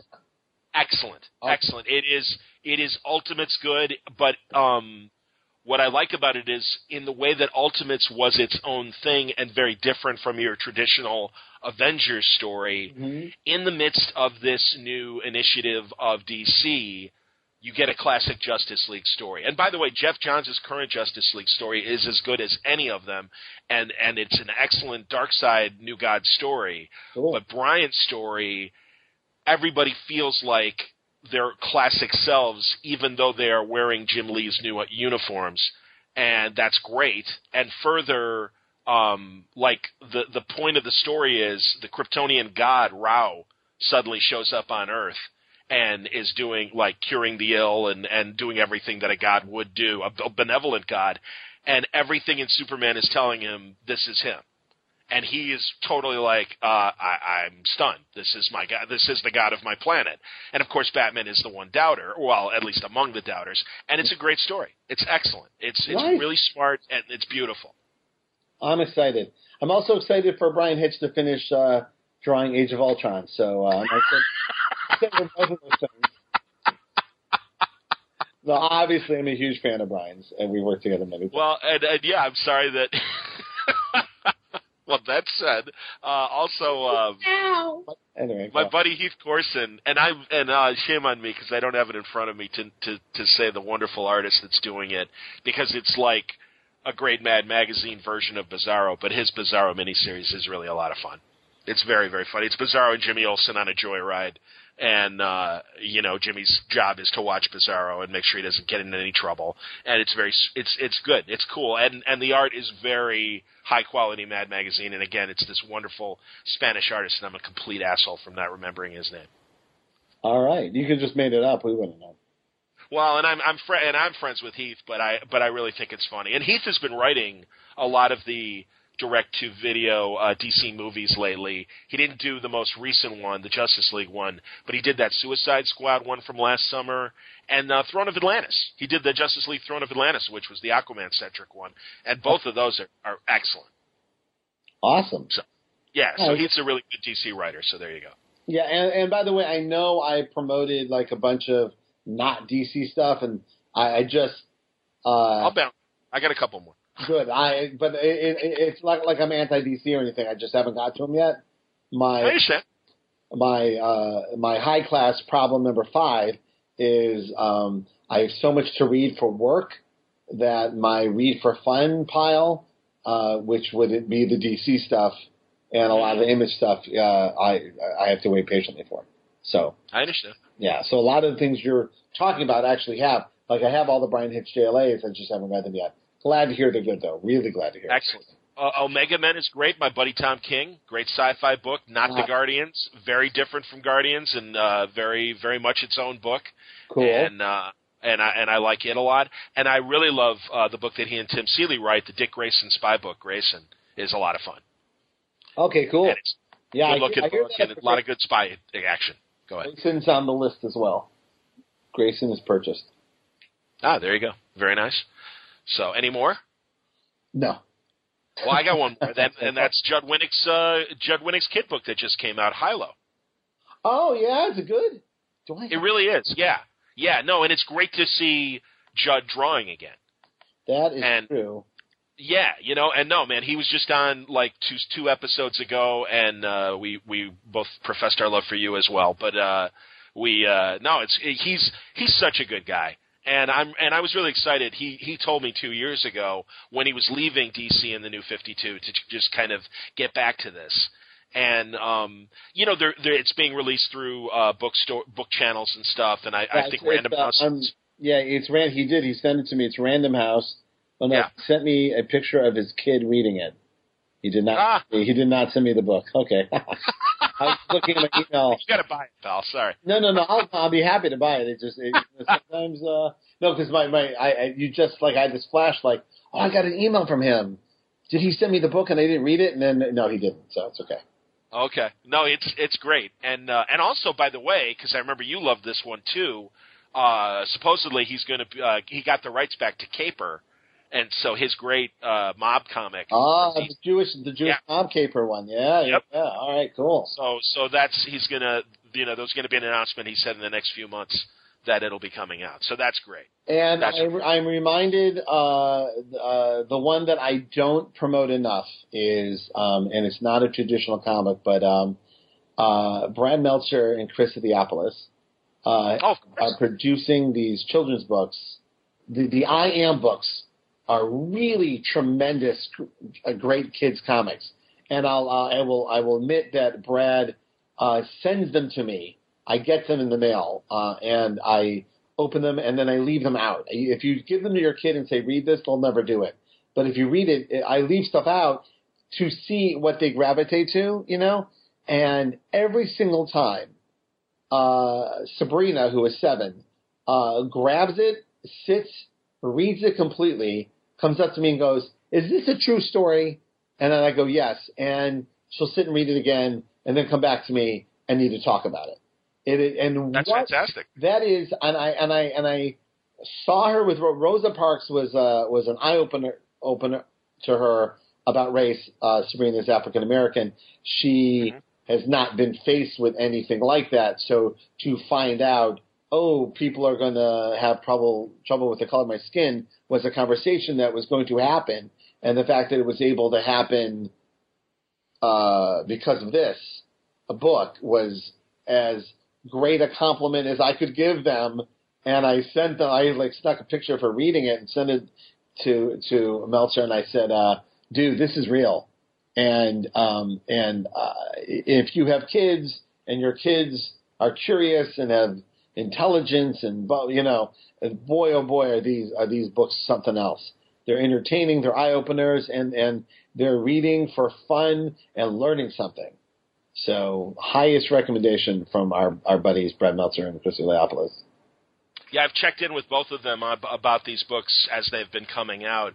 And like the Lincoln book had a great story about Lincoln with turtles when he was a kid, and there's not only just the the the, the important history stuff, but just also the other tidbits. And really, again, old man talking, but the I am Lucille Ball was just hilarious. And Yeah, and no, also he really points out, and it's fair to say this, that really Lucy legitimately is should be a feminist hero as a pioneer of television and as an executive as much as what she did in front of the camera because she ran Desilu Studios. She greenlit Mission Impossible and Star Trek. I mean that that alone gives Yeah. her serious nerd cred that like even if it was just I don't know, just do it. You know, that would have been fine and I'm sure that's how it was. Well, So, but, you I'm know- sure you saw yesterday's announcement that Aaron Sorkin is writing the Lucille Ball biopic, and I did see that. That's fantastic. and it is already the star of the movie will be Cate Blanchett. Really? Google it while we're talking, so you see that I'm telling the truth. That is hilarious. Yeah. That is fantastic. And no, she's up to tell. She was an awesome Katharine Hepburn in The Aviator. Yes, and I I, And- I have She was a- read I have, I have read the Steve Jobs um, Aaron Sorkin script, I think three times, and uh, it, it will win the Oscar for best uh, screenplay this year. And uh, I'm very excited to see how he decides to go about uh, illustrating her life. Yeah. No, absolutely. Good God. And of course, Desi, you got to give him the nod for the Twilight Zone. So between the two of them, like Oh, three sure. classic, you know, oh, nerd and, uh, three camera shoot and video pay bla- oh, uh, yeah. playback. All that. Yeah. yeah. from a technical standpoint, absolutely. Oh, no, it was God. incredible. Yeah, yeah. yeah. We see broadcast nerds, absolutely. There you go. No, there's great stuff about that. All right, now I've got my Kindle in front of me, so I can even rattle off some more comics. Do it. Uh, I love Vaughn and uh, Steve Skroce doing "We Stand on Guard." I have it right in my hand, and I was like, "Can I get this read before this podcast?" And I couldn't, but I'm holding it in my hand as we talk.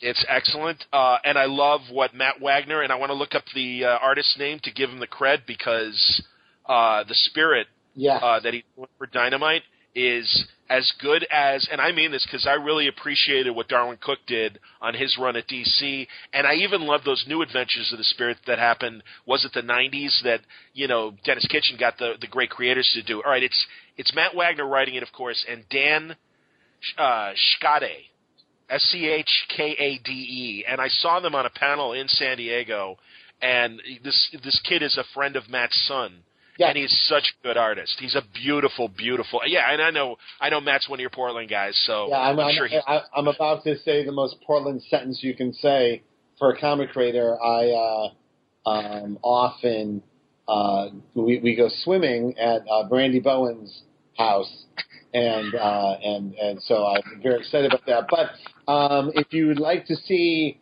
a video of uh, myself and Matt Wagner talking about Will Eisner with Diana Schutz at great length, uh, Oh. go go to YouTube. Um, I hosted the Will Eisner Week Portland event as oh, part that's of, awesome. as part of my class last year, and our guest uh, speakers were Diana, um, who worked very closely with Will Eisner, Yep. um, Matt, who was just had signed on to do the Spirit, and Susan Kirtley, who runs the comics program um, in Portland. So uh, you can, and I, I hosted, and they they talk about it at great length. So if you're interested in more, if you're a fan of what Matt's doing with, with the Spirit, which you should be, uh, go to YouTube and or my Tumblr and check it out.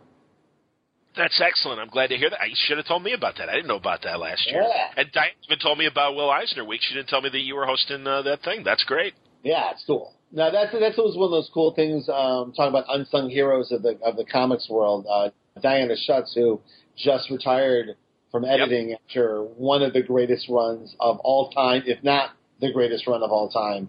Uh, um, Diana uh, always uh, putting me in the middle of these very cool uh, projects that she is um, putting together in, in, in memory of or in celebration of certain things in comics. Now she's always been very generous to me with her time when I've asked her to be on Word Balloon, and I uh, and I even told her when she retired. I we messaged back and forth, and I said, "Listen, you know, by all means, kick back." But you know, when you are relaxed and and feel like talking, I also want to know, you know, what she's planning to do academically. And I'm sure I'm sure the school year's already begun for her. But I'm I'm really interested in that phase of her career because she's the perfect person to kind of elevate uh, comics in the classroom. She You know, and- she she truly is one of the greatest people that's ever been in this business, and and and on a completely self-involved level, the fact that she likes me makes me feel like I'm not a shithead. Like like hi shithead, and then you go Oh, Diana Schutz likes me. I can't be a complete shithead. I. I understand. Yeah. And yeah, no. And again, I mean, I, I know you're kicking it. Have you started? Are you able to teach, or is that on hold while you're doing all this? Um, I I've uh, always done the winter and spring semesters. oh, good. Uh, okay. Even before Powers, the fall semester was really. I did it once. It was really hard to get my ass there because the kids Sure. fucking Jewish holidays every five fucking minutes. Right. And, right. Uh, yeah, that was another thing. I'm like going through the the calendar. Go, oh, yeah. When's the Rosh? When's the Yom? Absolutely. fucking Yom Kippur and fucking Tu Spot and fucking Sukkot. Fucking goddamn it, and Fucking suck fucking Sukkot. So uh, it's just uh, this. Obviously, these uh, comments were not part of Brian's cover story at Oregon Jewish Blood. well, now that Fucking I'm, it's by Brian. now that I'm on the cover, I can give you the real me, fucking suckers. Anyway, so Nothing about um, bad, but let's break bad on the religion. Go on. anyway, no, it's just it just uh, my my fellow Jews will know. Uh, September and October are just uh, a nightmare. Of, of, of, of, of ho- uh, holidays that involve apologizing and dipping things in honey, and it's like, all right, already. I'm not a honey fan, and I'm not sorry. You could you can tell me if this is offensive or not, but Oh, Dave it's Thomas completely SCTV. offensive, but- Remember when he uh, he and um, Rick Moranis did snappy comebacks to Jewish insults, and he and Dave Thomas was a Scottish guy, and he's like, "Hey, have you had enough holidays this year?" Yeah, that's so hilarious. No, that's not. That's not insulting. That's that, it's true. It's so funny. Anyway, right. so winter is all, all always a better uh, semester. Winter and spring are always better semesters for me to uh, teach because uh, even last spring I had a mi- I missed a class for the first time. Diana actually uh, uh, um, substituted for me, and, and but uh, I was just devastated that I had to miss a class. I I've been teaching for like six years and I never missed a class before, and I was Oh I- yeah I was wow, six years already. Holy cow, man! Yeah, no, I, I, um, someone at Portland uh, asked me for my first, the first syllabus I ever did, and my most recent one, and it was like 2009. I'm like, 2009? Shit, I've been teaching. Wow, So, yeah, time flies. awesome. Very Yeah. very cool. Um, excellent. I'm here. I'm going to bring back the list here and see if there's anything else on my Kindle that I wanted to mention. All right. Um, Any uh, soft erotica? No, I can go to the I can go to the Marvel stuff exactly. Naughty Nurses Seven was excellent. Well, you know, Uh, as we're speaking, uh, Dragon Con is going on right now. You know what that? Exactly. You know what that means? Oh, furry time. That means right now there's a half kangaroo, half Deadpool flopped right on top of Pat Loika. Yeah, rubbing himself real hard on Pat Loika. Uh, They are creating static electricity right now as we speak. Yeah, I uh, I'm, uh, A lot Matt of balloons. Kelly- That- Do you think they bring balloons to those things so that after they rub against each other, they just like all the balloons like fly up to the ceiling? No, I, I can't remember if we talked about this last year at this time. We were Yes. just starting to film Power season one, and uh, we had done our table read, and for some reason I had uh, completely freaked out about it. Like I was super zen all the way through, but then when the table read happened, and then, oh shit, this is real. I, I just I, I I skipped the cast dinner, and it just so happened that Kelly Sue was the special guest at DragonCon, and it was three hotels away from our hotel. So uh, she goes, I'm right down the street, and I'm like, I'm coming over. So I walked into, and it was like a Thursday. I walked into the, the hotel in Atlanta, and I and you and I have both attended in our lives many insane convention experiences. I had never seen anything like the scene at Dragon Con in the hotel lobby on a Thursday. It was crazy. And it took me 45 minutes to get up the elevator to get to Kelly Sue's. Crazy. Uh, yeah, so so if you ever get a chance, and I'm I'm bummed out because we thought it was going to work out where Matt and Kelly were going to be in Atlanta for Dragon Con at the same time that we were in Atlanta for Powers, Uh, but it, it's just a couple weeks away, so it didn't work. So they're there right now with Pat, dressed as dressed as as as Flurbies, bouncing on top of each other. I'm telling you, grinding hard. And God bless you. I'm not making fun. You I am. man, dress up and go at it. Have fun. oh no, have fun. But I here, here here's what I. But there are a lot of people who come to Dragon Con and and and and it is it is deep in in their DNA to let their freak flag fly on this very special Yeah. weekend. And then in the midst of it, I saw about three or four clearly like college frat guys who were there with like a cup of beer and they're just wearing like a garbage bag. Like the minimal Oh amount yeah, yeah. of cosplay that you can do to be hanging out there trying to see if they can get laid. And I was like, no, no, no. Either you go, you put on a Deadpool costume, and then you and you really go for it, or get the fuck out. You can't just looking. Nice. Thank you. Uh, I got Tony Moore's uh, Cincinnati Con, uh, CincyCon coming uh, next weekend, Oh, cool. and Yeah, uh, and you know, if and if you speak to him, he's been very kind to invite me to that. It is absolutely never a weekend, you know, because of the Jewish holidays that I can do it. So uh, please uh, relate to him how much Oh, I appreciate uh, how nice he no, is. they're sweet. They're they're terrific. Yeah. So, uh, and uh, Gerry Duggan was there last year, and I mentioned Gerry Du- Duggan because I love 1872. Yes. The- Yes. It, that's fantastic. Yes. Gerry's doing a great job, and I haven't had him on forever. I loved his Hulk run, and this this is a great Secret Wars story. I'm really loving that, and I love A Force, by the way.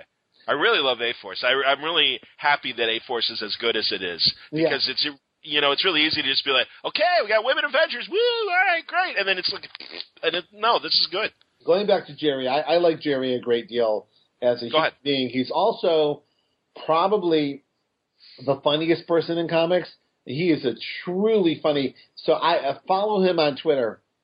He is hilarious, and uh, I I wrapped my compl- my entire self worth is wrapped around whether I write if I try to write something funny on Twitter and he favorites it, then I feel like uh, uh, uh, in, I feel like uh, uh, like I won an Oscar.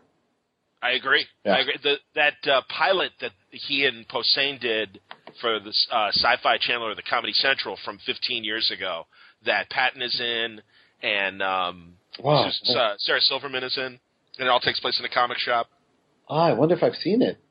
Oh, it's really funny. It's really and Gerry co-wrote it, and he's in the background, and you know, just like has a walk-on as an extra.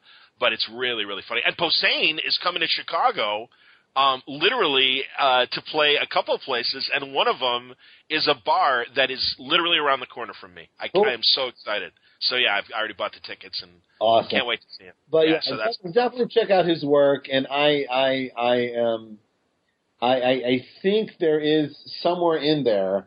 I think we're going to see like this Gerry Duggan uh, um, comedy masterpiece. I mean, you get it with Deadpool, but I I feel like in him there's like this the greatest funny book of all time that will will see its way to the stands one day. awesome. I hope so. And no, he writes good. He writes he writes good comics. Period. I mean, Yeah, like, he does like I said, his He writes His Hulk comics, great. but I happen to find him to be hilarious. So Yes. Oh, absolutely. No, he's a good man, and that's why we mention him. And then, yeah, like I said, A Force is really, really great. I'm enjoying that. I'm enjoying what Lemire and um, is it Pablo? Uh, I forget who's uh, his uh, collaborator on Hawkeye. yes, yeah, yeah, yeah. Is it Uh, Pablo? It's no, it's uh, no, it's Pablo- Tale of Sand. It's um, it's uh, Ramon. It's Ramon Perez. I'm sorry, Ramon. My apologies. That's why I was going to say. Wait, no, it's Tale of Sand. It's Ramon Perez. Uh, there's just too many people in comics. That's the problem. you know, I was literally talking to Sanford Greene about that, uh, and also Val De Landro. Um, just the fact that, like, again, what we were talking about before about there's so many really good books, and it's uh, the other thing too. And I see the cover price and stuff. That's a very interesting situation for the big two and the self uh, creator owned people because I think the chasm. One of two things is going to happen. I, I think either prices, you know, I, I, I don't know. I, I think I don't see the image guys jacking it up, but maybe I'm wrong. Maybe I'm naive, and maybe that'll happen. I'm not sure. jacking up the Or- price? Yep. No, I, I mean, I mean, I know nothing about this, but just, just on, on and this is just qualifying because some people think I know everything about everything that's going on behind the scenes because I just uh, insinuated that I did. Um, I, I, what I see them is attempting to lower the price or come up with a price point that is that is effective. Not, The big two. No, I, I you're talking about Image. I thought Image. Well, that's what I'm saying. Yes, Image has managed to still put out a quality product at 350, and you know, whereas DC and Marvel are kind of flirting with 499, and that's very interesting. Yep, I know. And I know, I know. Hey, man, I know you're you're. What can you do? I mean, that's that's all that's I can do is try to make sure that the shit with my name on it is the best shit I can put out. That is well, that is all I can do. Right, and we'll see what happens, and that's what I'm saying. And again, well, that's why. And and to be honest, you guys are about to enter this as well with all new Marvel. Um, you know this this initial reaction to DC, which again again we were talking about the irresponsibility of of some uh, bloggers out there and stuff. I, I think a lot is being made of initial sales results that I think on the one hand it's fair and to notice that obviously sales might be down for DC. They are trying a whole bunch of brand new stuff and give them the opportunity to let their stuff breathe, just like you were saying with with Image, and we'll see what happens. Because uh, uh just like you guys, everyone comes out with brand new books. As you pointed out, it's important to pre-order, and the big two are watching sales a lot harder than the the Image people have the luxury of having a triumph of a book that sells 10,000 copies versus the failure that, that that represents at a DC and Marvel. And you know, I, I don't know. I mean, I, I'm I'm I'm a little nauseous about gossip is just fact now. Like if you read a, a bit of gossip about DC, yes. uh, as far as some fans are concerned, well, that's just fact. And, and, and even though there's no evidence of any of it being true. You don't know if that's true. You just heard a, right. a guy said a thing, and and I've been victim of it uh, uh as well, but uh, maybe even earlier today. And um, uh, it, it's just it's just interesting that that no matter how many times you read something and then it's not true, that you still don't question the next thing you read. Um, and, and as far as it goes with things that you just talked about, sales numbers, these are not public numbers. Those are all estimates. They're all completely based on one source, one estimate. They're, they do not count any of the other markets or market share. They're either right. or, or, digital or right. collections, and not, you know nobody sees the full collection numbers ever because when you know when we're at the retreats, Marvel does let us see some of it, and you're like, wow, that no one knows that. You know what I mean? Like no one knows how much Miss Marvel is actually selling digitally. It's a crazy number, right? Right. And uh, and and that just is one example. I don't mean to talk out of turn about that book, but it's a a level of success that I don't think people are aware of. Um, and there's other books like, other books like that as well. So um, it, it's it, you know it's funny because like I, I, I see um, some people like dying to know what the viewer numbers on Netflix are. Like, we gotta know. I'm like, why do you gotta know? Like, what what difference does it make? I'm like, I you know. So it's same thing with with comic sales. It's like, a so, there's so many different variables about what makes a book a hit or not a hit. You know, uh, in how much it costs to make it and and what it does in trades versus what it does in singles and and uh, you know how much the creators are getting paid and all this stuff. You know, uh, one book could be a giant money making hit at fifteen thousand, and then another book could be in the hole at fifteen thousand, depending on exactly. the thing. So, and and it's really no one's business but the publisher and the creators. So, Un- understood. But by the same token, that. Um, but if you're a fan, I know you. Factors in terms of why people are buying books, and and you know prices is just as important as you know or or could be the deal breaker in terms of well I'm either going to buy the latest issue of Green Arrow or I'm going to buy this image book. Or you could say that about uh, Night Nurse or you know Ant Man or something. I don't know. About what uh, uh, to say that again? Well like I'm saying that like hey I've got I've only got you know I I can either buy five books and have them be all image or I could buy four Marvel books what am I? Or I could buy a combination of that, and I might end up buying an Image book because it's a dollar fifty cheaper than than a Marvel book or a DC book. Well, you know my my philosophy: just shove them down your pants and run out of the store. Obviously, oh, oh. You know, that happened. Graham, that happened at poor Graham Crackers in Chicago, and my buddy Matt Streets, the manager, stopped the guy and broke his hand in the incident and everything. But yeah, it was a guy that was wow. very heavily. broke his hand. That's that's some that's that's the Chicago way. it's the tr- well, he broke no. that the store manager broke his head stopping the guy. Wow. Stopping the, oh, he, guy who was like broke, whacked out oh, on yeah. heads. He broke his What's that? hand trying to stop the guy. What happened was, yeah, this guy whacked out on meds, came Oh. into Graham Crackers with a with a knapsack, just started grabbing Wolverine trades of all things, oh. and just like making his way through this like revolving door. And that saw what was happening from the register, jumps over the register, you know, chases the guy down, grabs him by the shirt tail, and is wrestling with the guy, and is pulling on his shirt tail so hard that he like broke a couple of his own fingers in the scuffle. Wow! Wow! No, it's so. I, I, That's such a good guy. I thought he broke So- the. I thought he broke the other guy's hand. That's why. Exactly. I thought Exactly. No, no. no, it wasn't a Bronx tale. It wasn't Chaz Palminteri. now you just can't leave. Wow. No, listen, I, I like uh, you've heard before, but uh, when I when I worked at the comic store, our uh, our shoplifters were hilarious, and it was always it was always porn. It was always it was always Omaha the cat dancer. There was Awesome. some teenager trying to shove down his pants. Cherry. The store. Yeah, Cherry. But no, there was a guy. We had like a, we had like one blind spot in the store, and we knew if people went into that spot, they were looking to steal stuff, right? So Okay. because they'd always peek their head around the corner to look at us, and they they always look guilty looking at us, right? So, um, and then this guy kept coming in the store and moving the Omaha the cat dancer trade into the blind spot so he could come back later and steal it. And then we go and put it back, and then he go and move it again, and we go put it back, and have like four times, and then we're completely wired into this guy, right? That this guy is up to something. So finally, Right. later in the day, he just goes over, shoves his pants, and starts to walk out. And my friend Jimmy Williams, who actually runs uh, uh, um, uh, um, uh, Cosmic Comics in in in uh, in Willoughby, he uh, he grabbed the guy and uh, and shook scared him straight, just shook him. Because Jimmy's like one of these big bears of a guy. He just took him and shook him. It's like I'm gonna call the police. And I'm gonna so anyway. over, over Omaha the cat dancer, and I was like in, in college. I was like, "Oh, God, the guy just wants to whack off to some cat porn. You let him do. Come on, let's let him take his Omaha the cat dancer home. Come on."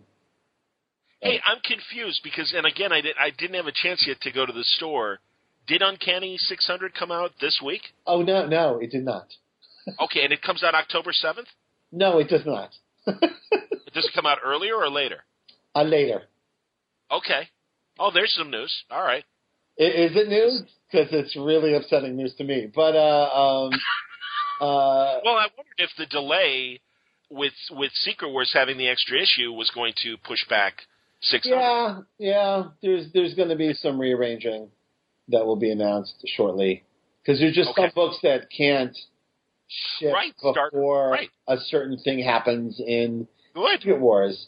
So some things will be bounced around and some things will not.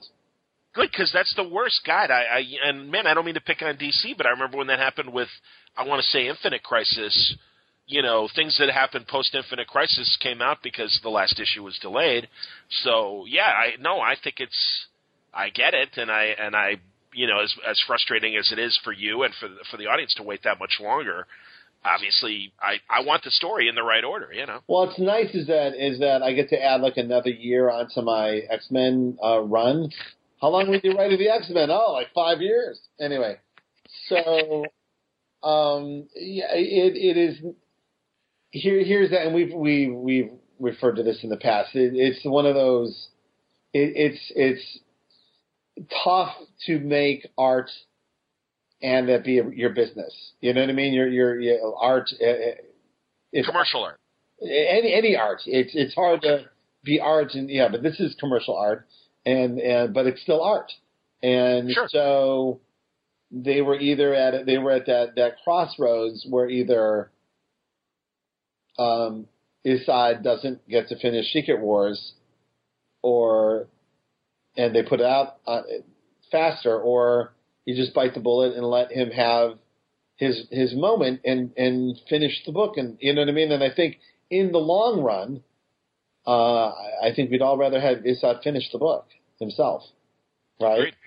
So yeah, you know, so I mean that's all I know about that. But as a fan of the Infinity Gauntlet, and I'm a fan of Ron Lim as well, but wouldn't it have been nice if George Perez finished that book himself? Yes.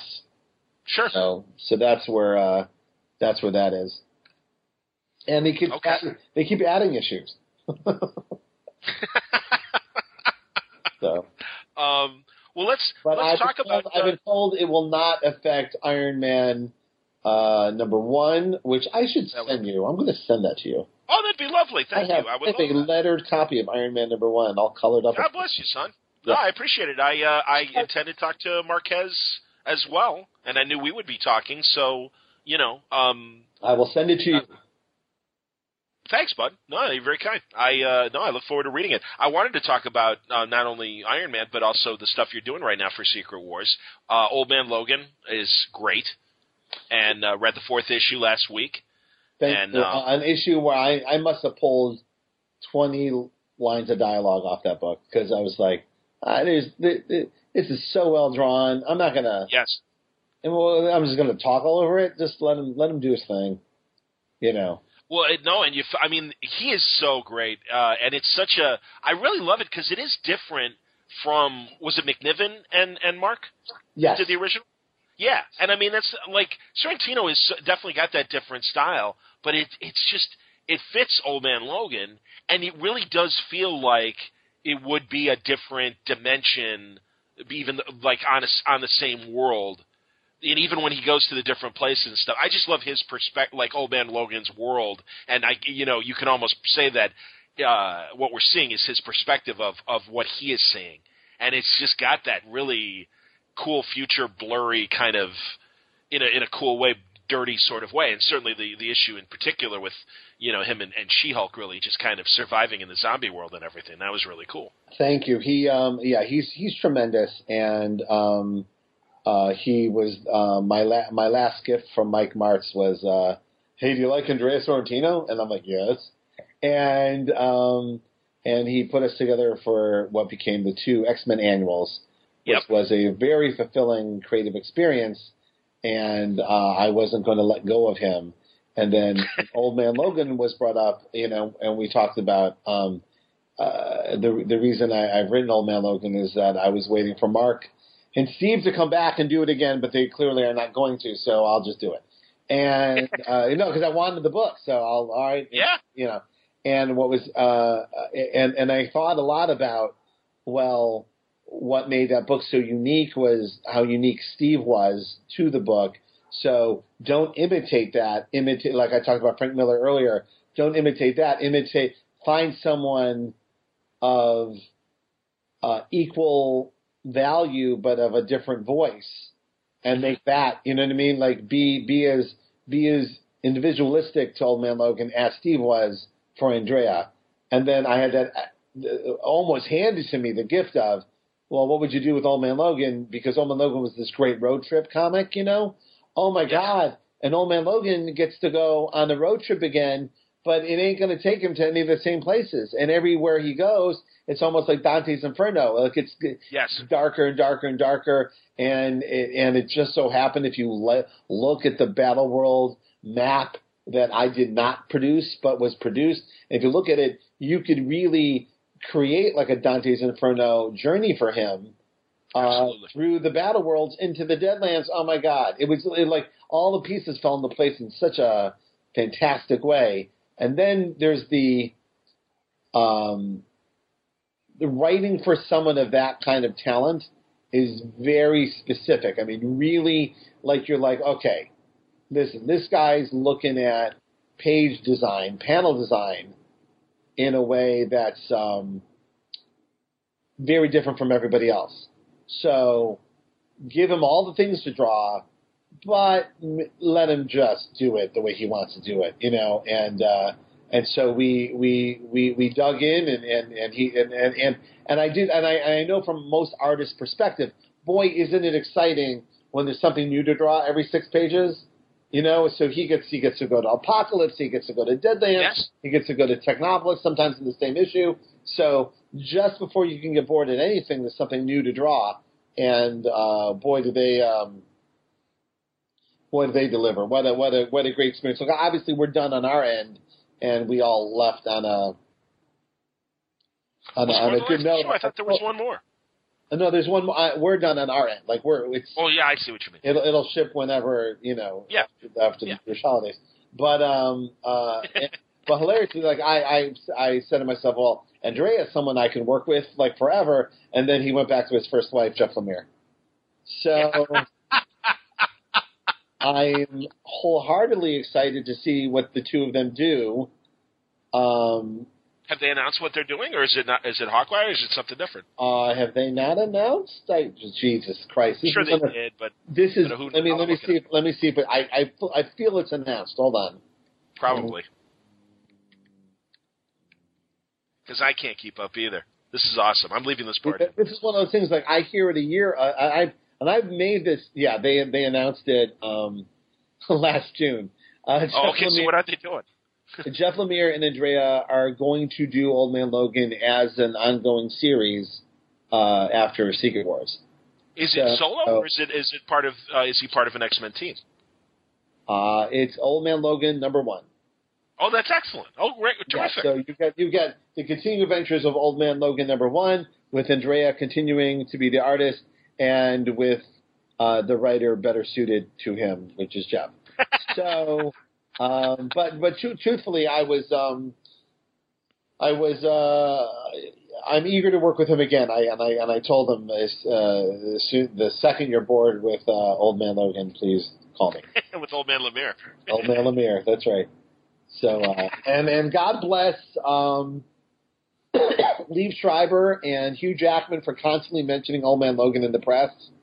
And Yeah, isn't that interesting? That'd be great. yeah, That's like a more fit Patrick Stewart and Ian McKellen.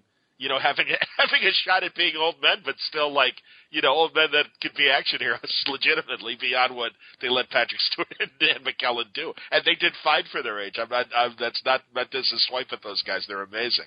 yeah, yeah, for So. sure. And uh, and uh, but but but every time How generous of me. How generous of you.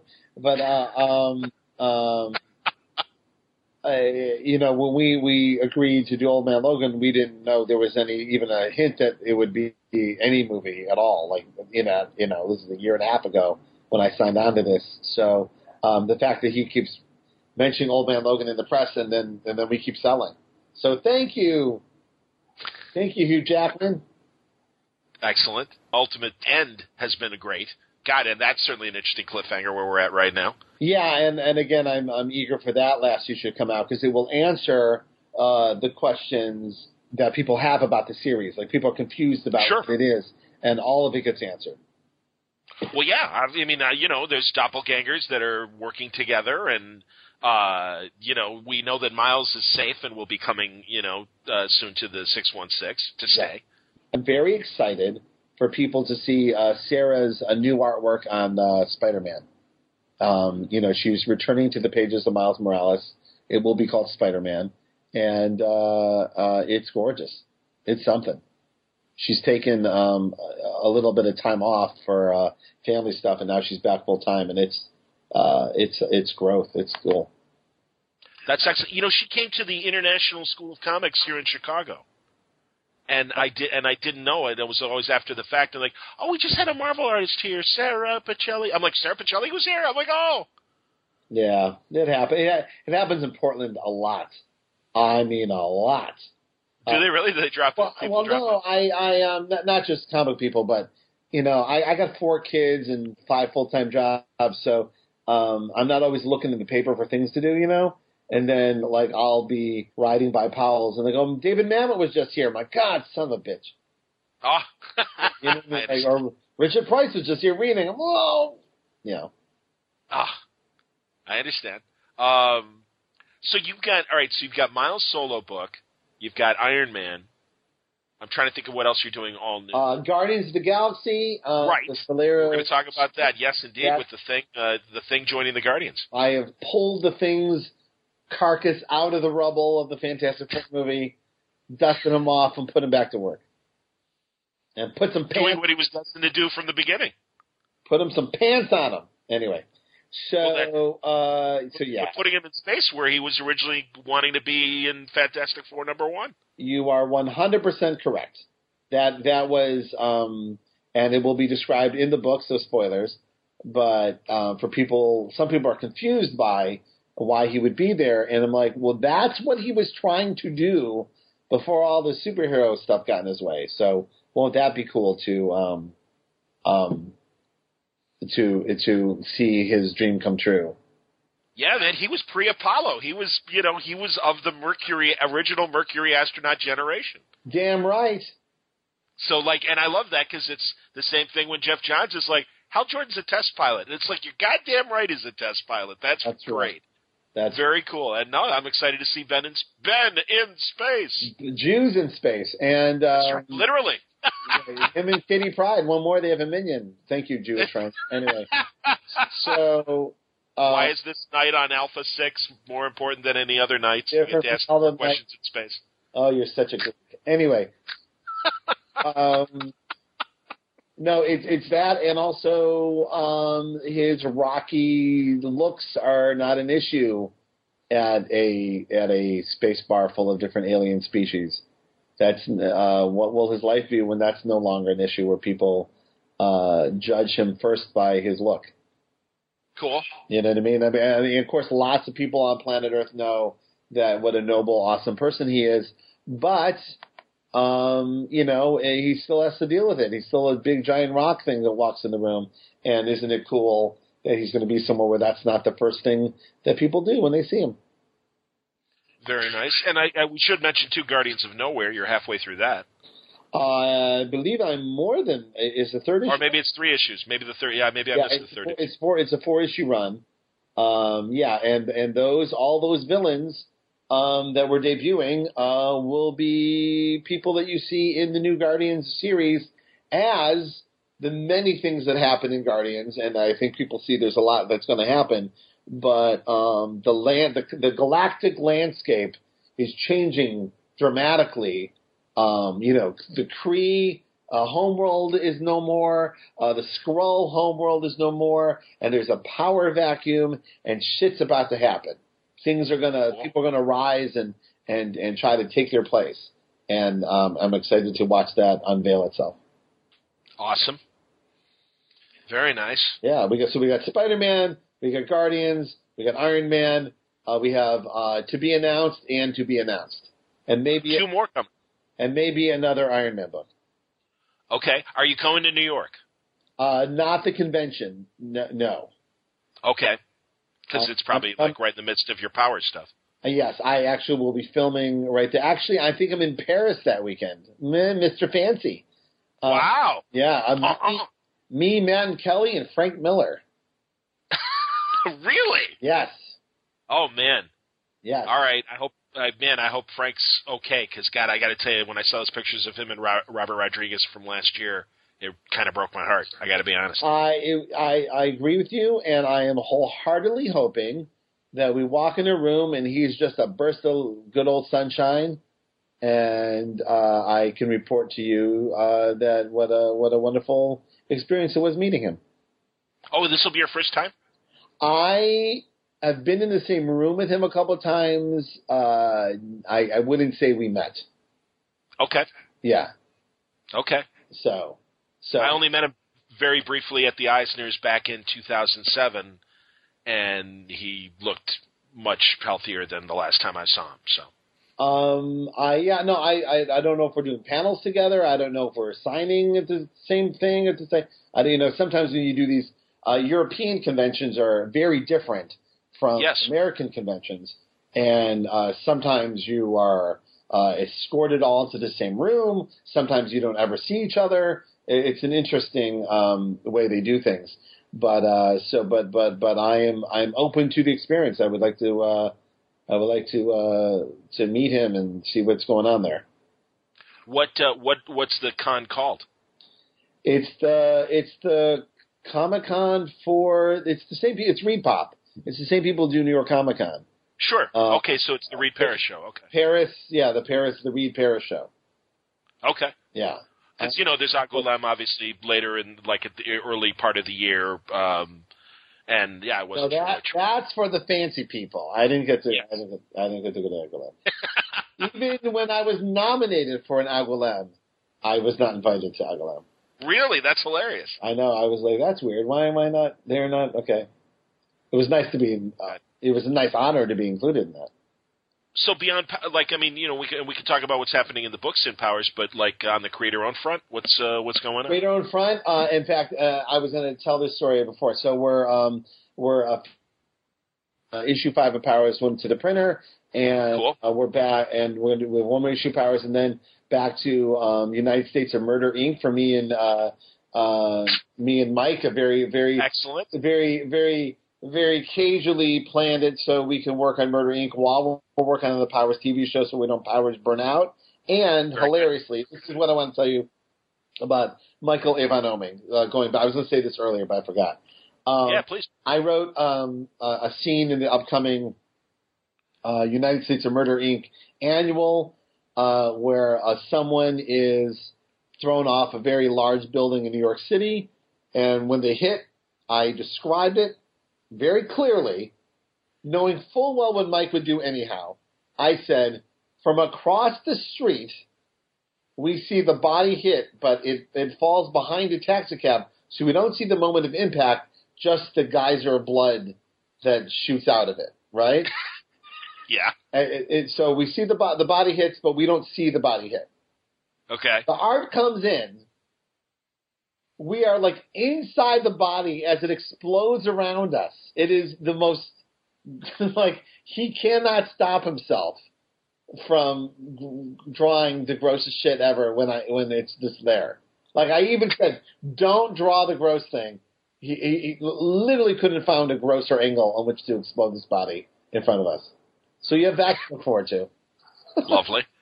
Lovely. He just he always does this. If I go, they make sweet love. It's like we're inside someone's butt looking out at the penis as it comes in. He's he's so so strange. Lovely. Yes. So, are you Uh, starting with an annual, or is it? Uh, um, we're doing an annual uh, to start. It's it's the um, you know there's a, a hit woman in that book named Jagger Rose. We don't know anything about her. It's her story in annual form, and then we're going to do the the second volume um, of Murder um, right away. So we got that going on, and then Brilliant's going to come back, and um, uh, That's you and Bagley. Go on. in Bagley, and then and then uh, we're and oh and oh my God, I heard today from Alex who promised me that he was drawing Scarlet as we as we were texting. So let us hope that that is true. Excellent. And also, I want to make sure because I'm pretty sure that it's again because we talked. We've we've talked since that that conversation people are going to hear after we wrap up this one. Mhm. Um, but uh, they're uh, you know, uh, Gatos obviously uh, there there there's something brewing. Yeah, no, the, we we have a project coming out shortly. I, I I think I have to wait for the announcement of it because it is not the normal channels. Okay. So uh, when it is announced, I will hop on the phone with you and we will talk about it, even if it's oh, great. That's Okay. so. That's, And I can tell I'll tell you off the air, but it's uh it's um it, Ooh, privilege I, for me. I, I have to yeah I have to wait. no, I respect that. In fact, That's that's just, okay. that's just we've talked for two hours. Let's hang up, and I'll tell you. Sure. Oh, and uh, well, really quickly, I wanted to mention a, a, a book that um, that Judd Winick had re- recommended to me, and I've already started reading it, and it's excellent. What Al it? Capp's, it's Al Capp's, A Life to the Contrary, and it's written by Michael Schumacher and um, and Denis About Kitchen. Al Capp. Yep, I would read that in two seconds. there you go. And Huh? you know, you know why, dude? Because um, there are, and this is another recommend because I don't know how much we got into it, me and Winick, but um, on YouTube there were a bunch of UCLA lectures from the mid '60s all the way through the '70s, and there are some incredible people that spoke to a group of students at UCLA, and it, and it winds up with a Q&A, including Al Capp, and in his ornery yelling at John Lennon and Yoko Ono in, in the bed-in uh, period of his life, Mhm. but Rod Serling several times in the mid '60s and in the early '70s. Um, the credibility gap, which was the comedy team that Harry Shearer and Lenny and Squiggy, uh, David Lander and Michael McKean were all part of. They perform and they do Q and A. Jack Benny from 1974, which I of course loved, but it's really really interesting, and Al Capp is among them, and that was the thing that like got Winick all excited, and he's like, "Well, you got to read this book," and I'm like, "Okay," and I started reading it, and it's great. It's really really great. All right, I'm in. And how, no, no, and how great and how I was what I was thinking was how great is YouTube? Holy shit! oh my god! Well, that's why. Thanks for telling us about the thing. Truly, with you, Matt, and uh, and Diana, because no, I am constantly finding stuff like that. Great British stuff um, about like uh, you want a documentary on 2000 AD? Yes, please. Do you want uh, to see Simon Fraser sitting drawing, or God, there's a Frank Quitely uh, half hour retrospective, or not retrospective, but just like, all right, here's a day in the life of Frank Quitely. Yeah, and, uh, what days. Oh, it's great. You go on there, you find that some interview you did in 2004 that you completely regret today. It's fantastic. I uh, I found uh, Derek and Clive. It's Peter Cook and uh, Dudley Moore cutting an album, kind of Cheech and Chong style, and they're basically it's it's a it's kind of like Let It Be without all the the backstage drama, but it's them in a recording studio riffing. oh, that's and just like making up making up comedy, and this is you know them in their prime, early you know early seventies. Yeah, and it's, I, you um, I, uh, I, uh, um, when I started, I'm on my other Tumblr is uh, Bendis Word, Words for Pictures at, uh, on Tumblr, and when I started it, and you can look in the archive, uh, it's almost exclusively uh, archived YouTube videos of amazing interviews with Jack Kirby or Alan Moore or uh, Daniel Clowes. There's like stuff I was finding on YouTube that was just blowing my mind, and I stopped linking them on my Tumblr because it seemed that every time I found them, I would get them yanked off of YouTube. So I, I said I don't want them yanked, so I'll stop promoting them. Wait, what? you- So they YouTube would yank them out of your Tumblr? No, I would I would go, oh my god, look at this awesome Alan Moore thing that literally been sitting there since 2007. Somehow that would get someone's attention, and then the copyright holder would pull it. Oh, oh, So that's too I- so I stopped. so I was I like, understand. oh, I'd, I'd rather have it on YouTube than point Did out. you? It was you, as we're recording this. It was it was Kirby's birthday last Friday, Yes. and um, I saw CBR re, re uh, publish that YouTube, and I've heard it before. That incredibly sad conversation that you know at, at first, I mean, Jack is all animated, and they think they're doing a good thing and getting Stan on the phone, and happy birthday, Jack, and it's like. Oh, uh, hi Stanley. Uh, it's great to talk to you. Yeah. Uh, I'm really not happy to have you here, and uh, now you've ruined my day. But thank you. But it, it like- does seem that um, from other things like that, that they could have done it two days later and Jack would have had a different opinion. You know what I mean? With like, Stan on the you yeah, really with so? Stan, like, like it was very could have gone either way. Like, Because I- you know, the, the the two examples that I point to are that conversation, and then the other one that, and I'm sure we've talked about this before, and I know I talked about it with Winick, Mhm. that Will Eisner uh, Blu-ray documentary that uh, Jon Cooke put out from Comic Book artists. which I show in my class. In fact, that was the documentary show just before me and Matt Wagner did that talk. That uh, Oh, that's great. Yeah. That's excellent. Well, Love- but I love that audio conversation, and it's and it's covered in the Dark Horse Book Shop Talk of Yeah. Eisner's conversations with creators. Uh, another inspiration for Word Balloon. I, I fully admit that. and Bill it's not- Eisner invented the podcast. he kind of did. He did. No, if you do that, then those assholes that were trying to claim they invented podcasting, that I think that would help their claim. But So let's yeah, say- I, I love. Uh, well, Long form interview on, on, on audio, yes. can you imagine a hundred years from now when they uh, uh, write about this very sad time in comics and they play little snippets of this? Oh yeah. Oh, but you But- know, honestly, uh, Spurgeon and I, Tom Spurgeon from uh, formerly of the Comics Journal and Yeah. Comics Reporter blog, uh, we were we was just on the show, and we were talking about likely how much tape Gary Groth has of all that stuff because they used to post it. Remember at at the Comics Journal website, Mhm. and there's there was great stuff on there like Gil Kane and Robert Crumb. Well, I, I, I, I- I wholeheartedly hope he's archiving it and saving it digitally. I hope so too, and I, and I, Yeah. you know, and I've said this on the air too. I know Gary, uh, rather not Gary, Danny Fingeroth wants to create some sort of comics interview database.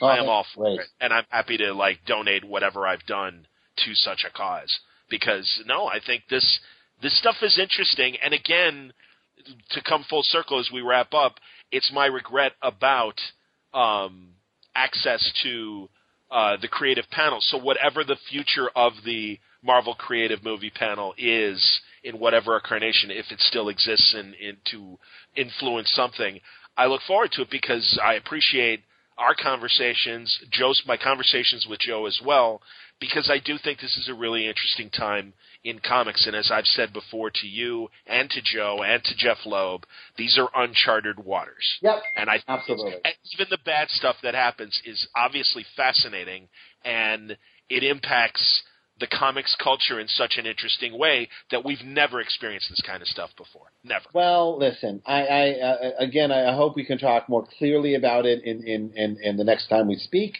Um, uh, I, I have found, and I'm going to be cup half full dude right now, uh, Sure. because the world keeps forcing me to do that. Um, uh, that when weird stuff happens around creative people, they almost always find a way to make something cool out of it. Almost always Yes. you know and I, I really i've seen so many times where a creator uh gets the wind knocked out of them or some a shift changes and then uh, out of that comes the messy birth of some other cool shit and uh, i'm not saying anything bad happened now i don't i truthfully don't feel like anything bad has happened to me um but uh it, it, it I, I, I have I have yet to not see that five steps later something really cool happens. So Awesome. and I also say this that that uh no I can't say that either. Okay, never mind. All right. Well, and the good the good news is you and I are wrapping this up, but uh, hang tight, kids, because there's more than an hour left of uh, you know timey wimey. Uh, we step in the TARDIS and go back a month to uh, a time when Brian was uh, just getting used to the idea of being in California to write Powers, and there's a whole mess of Powers stuff on there. Uh, and now I can't get out of here fast enough. no, I just I'm I'm happy to you know you know you know I, I got I got a home I got I got kids and a Oh wife. yeah, Oh, no, no, I totally understand. And plus, half of them are starting school, so you're going to see less of them anyway. I know. And you know what I'm happens is you lose control over their cultural intake. Yes, these, indeed. Other, these other little weird kids start telling them about about these weird YouTube channels and shit. Anyway, Should I like One Direction, Dad? No. No, th- thankfully, all on their own. My kids skipped most of that. So Yes, you people will hear this on the next uh, volume. We talk about Olivia's love of rock music. yes, among things. yes. So uh, no, so enjoy that, and uh, no, thanks, man. I know, and I honestly, I do understand. I I hope listeners will also understand and appreciate the you know explanation of why you can't talk more right yeah, now. and it, it is. no, listen, and I just I know I kind of said this before, but it is weird that I I I I, I literally we, we come on here specifically to talk openly about a lot of things, and then here's the thing, and I can't talk about it, and I understand. and it's and, but it's not me being a douchebag. Uh, it's No. me being um, a, a good employee and uh, an honest, an honest, an honest man in this compromised world. Thank you. And as as the lawyer takes down the last bits of this transcription to ensure that Brian's NDA is is fine, No, we, we close this portion of the Bendis tapes. But hang on to your seat. Uh, we're going to come back in seconds. All right. All right. Once again, it is time for another brand new Bendis tapes, and uh, we're talking uh, to the man uh, on the left coast. It's Brian Michael Bendis. Welcome again. Yay! Hi, John. Hi, bud. Saw you in San Diego. You were uh, we were we weren't going to record anyway, but uh, prior to that, it was uh, a Marvel press conference on the new Iron Man. I wish we did this these more frequently like we used to. I truly do. Ah, yeah, me too, man. I, do. It's I, okay. I, I, I enjoy them. I'm glad they're successful for you. I uh, uh, they are a good way to talk about subjects more than just you know little sound bites, little snippets of typing. You know what I mean?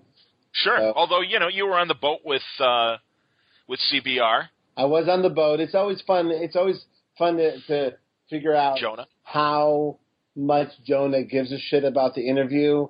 Uh, because if it takes him three months to run it, you can tell that's how much he cared.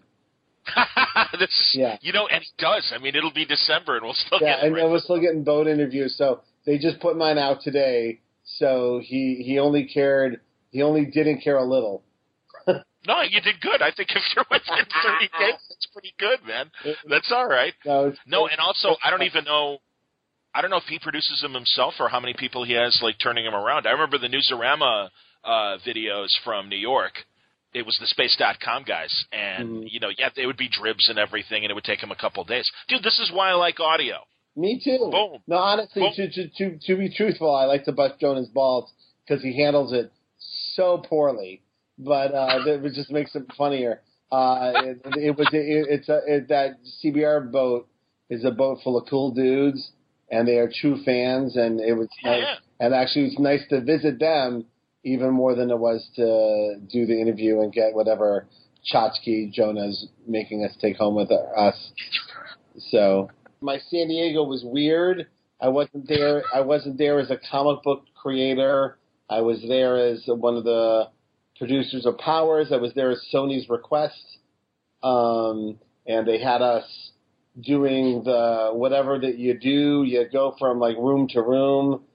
Yeah, how many interviews? Uh, a bunch. You know, we went to the Entertainment Weekly place where they take pictures of people, and and we were ba- we were basically following the cast of Teen Wolf everywhere. And I don't know, I, I've never I've never seen that show, but they are very beautiful men and women, like really pretty, like su- like maybe the prettiest dude I've ever seen. And they've they've kind of got glitter all over them, but like very glittery and tall and thin. And, and then here comes me and Oeming, uh, you know, Yeah. slumping along, and he's you know, he's filling a bag full of free food everywhere we go. And um, so and and we were there with some of the cast, um, Susan who plays Deena, and Alicia who plays Calista, and they looked amazing Yeah, they're adorable. they uh, we had this uh, great experience where they took um, really wonderful pictures of the group of us, and then they literally say, um, uh, "All right, not pretty people, get out of the shot." Basically, they go behind the scenes people out of the shot, which is slubs, get out. Exactly. it was pretty fun. Could the nuclear mutants from beneath the Planet of the Apes leave the set? Exactly. So we we ran around, we did our panel, and we uh, um, I I had a fun little thing. It was Kelly Sue's birthday, and I um uh I got the only existing cake on Car- Coronado Island, and I surprised her at her birthday cake, which she didn't know about. So that was nice. So I we got a nice little. mo- Almost made her cry. It was Aw. cute. Yeah. Excellent. And I, I went to the uh, Powers panel and heard the big news. Uh, Yes. Heard uh, season two is going to be about Super Shock. Well, it's going to be Who Killed Retro Girl. Right. and and then it's going to also have Super Shock in the story, and uh, that story is going to unfold itself throughout the season as well. No, that's awesome. Well, then that makes you know, season one was really kind of a combination of a prequel and also, you know, what we get in the first uh, really trade coming up. Well, you know, or leading up to the trade. Yeah. I guess. I, you know what? Season two is so different. I'm so excited about this. I I'm here just so uh, people have. Yeah. I'm actually here in Los Angeles talking to you from my uh, apartment that Sony got me. Um, uh, working in the writers' room for a few weeks. Uh, I, I stay here for a few days and then go home for a few days. And my kids were just here for a few days, so we're like bouncing back and forth a lot. The kids loved it actually, and uh, and Olivia actually got to sit in the writers' room uh, for a day, and she just I loved it. It was so funny that she loved it so much, and um, Uh, took her to Amoeba. I took her Fun. took her to Amoeba. That was we, we had a good day. Amoeba That's was a good awesome. day, and we, I had to run home because there was my wife's birthday. So I go, honey, we got to go back, and I got to go get your mom. And she goes, I literally could stay here all day. and I go, this is I, I but I knew I knew it would be she would it would be like church to her. I knew I knew she would love it, and uh, because you know, listen, listen, record stores are few and far between. You know, I'm well aware, man. and she's a, and she's a rock chick, and um, Into vinyl. You know, Matt Fraction got her a, a turntable and some vinyl, and I did not. I, I I I pride myself on not pushing stuff on the kids. You know, and um, you know they they they discover stuff from just being around me. But I you know, and if they ask, I'll get excited about something. But I, you know, but she Yeah, musically, what is she? What is she? she bought she bought vinyl of uh, Joan Jett, Nice, um, uh, Beastie Boys. nice. Uh, um, what else she bought? Oh yeah, she bought Nirvana, and shit, I can't remember the. Other. Oh yeah, White Stripes. And I sent right. I sent the picture to Matt, and Matt was literally like, "I swear to God, I'm verklempt. I'm I'm." but that's that's my my wife is not in charge of raising our children culturally. She's an amazing mother, but but beyond Broadway and literally the shittiest sci-fi you can think of. No, no, she liked Farscape. Be nice. Oh, Go on. Go, no, you should see what goes on in that, that first. And uh, so like like I'll look at her. I've told you this. I look at her like DVR and, and what's on my DVR, and you Yeah. can't believe we, we even know each other. What's the shitty sci-fi that she? Oh, I, I, I every t- I mean, shit. I can't. Well, like she'll watch those. Like she watches Z Nation. And, wow. Yeah, and then I go, oh, you're still. Chuck is, You I still thought my buddy Chuck- and then she'll just hang her head. that's awesome. Yeah. That's so. I have a buddy who totally watches it. Like that's his Saturday morning fun is Z Nation, Yeah. which cracks me up. That's awesome. DJ Qualls is very happy. What are you talking I'm, about? I'm He's happy for back. him. Believe me, I take no. I know. I'm sure a lot of people work very hard on that show. So, um, uh, so yeah, so we we went in and she got the vinyl and she picked out her things. I do know that I, I will admit that I've been playing Beastie Boys for my kids since they were like babies, so they've been brainwashed. That's brainwashing. Like they like like my seven year old knows all the words to Body Moving, and she has no idea how she knows it. Like it's just you know.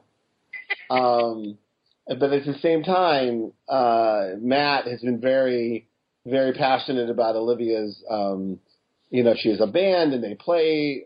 Uh, you know, the band's still together after all these years. And and uh, um, uh, when uh, when Olivia was really taking it seriously, she was seven or eight years old, and we were in the, my backyard, and Matt very seriously pointed at her and goes, "Listen, there's a band called Rush, and they're terrible."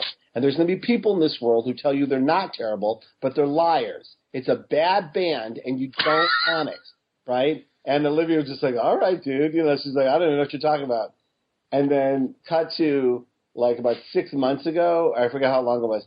Um, the, you know, the band gets together every few months, and they put together a set, and they practice a set, and they play it. And they get together, and they each bring songs they want to try or uh, things they want to try. And someone brought in uh, that maybe they should do Tom Sawyer. Said, I don't like Rush. I don't know why. she, she, she, I know I don't like them. I, I'm not sure what happened. Yeah. Anyway, so I told Matt was very proud of himself. And then and then and then and it was something funny because I was like like I'm not in the room but I can hear them talking, the kids with their music teacher. And like they have like a Mr. Schneebly that that that you know, Awesome. teaches them and and uh, and I heard someone say Stairway to Heaven and I just texted Fraction uh, Stairway to Heaven and he wrote no like really bad, Exactly. you know. Exactly. he ran over with a CD that he spent all night, 20 songs from Led Zeppelin that are better than Stairway to Heaven, and just threw Exactly. at her. And it was, she's like, all right, okay. so, so Matt, Matt's a much more Great Santini to Olivia about this than I am.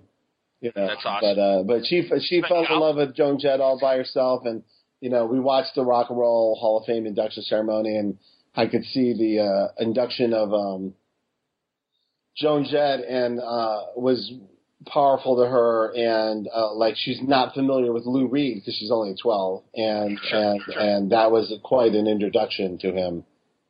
That you know th- that she she was like, oh, I, I think I want to see more about him. I'm like, yeah, no problem. That's awesome. You know, I was thinking about Lou Reed because uh, they announced uh, the next Farm Aid. Oh And, I was, and, and I was tweeting, no lie, for the first Farm Aid, I was still uh, in college, but I was working at one of the pro radio stations downstate. and uh, we were connected to the Illinois Farm Bureau, so we were right there for Farm Aid. And Lou Reed uh, did an interview with me, and it was awesome. Oh, did he? You you talked to Lou Reed? Yes, I did. Oh my God, this is such a come down for you. I Wow. Well, yeah, but it was Lou like in that radio station. It's pretty crazy because it was a small market radio station. Lou Reed, Smokey Robinson, and then here's the big drop: the Air Supply lead singer Russell Hitchcock, who was a very sweet guy, Wow, but but still, yeah. Then yeah, Smokey Robinson was pretty cool. That was that fun. is cool. And yeah, no, I That's, was yeah, no, that's, Reed, that's from your generation, Smokey Robinson. nice, nice, Lou Reed. Come on, especially like New Sensations. That was my college years and everything. Uh huh. So there you So go. anyway, so yeah, so we, uh, I'm out here. I know we, we derailed again. I'm out here. No, it was all good. What are you talking about? Tangents are welcome. I, uh, I'm out here in LA working diligently on the show.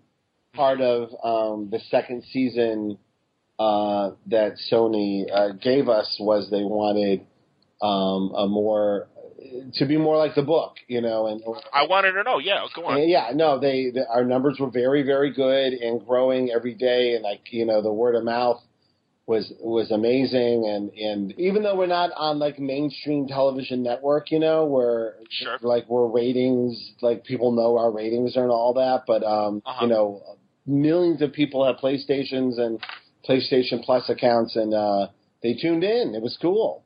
So That's cool. Yeah, so they, they you know they sat me down and said, "What's our second season?" And I said, "Well, I, here's what it is. It's it's um, uh, Who Kills Retro Girl. It's it's you know it's the it's uh, it's our best selling graphic novel, and and uh, and it's the it's the story that happens to open up the world of powers, which is what the show needs to do now, and it's an excuse to." Change the visual style of the show just because her death means so much that the world actually can shift visually. And we have an actor in Sharlto Copley who uh, is desperate to go into deep dark crevices. He does not want to be like a like just a typical lead of a show.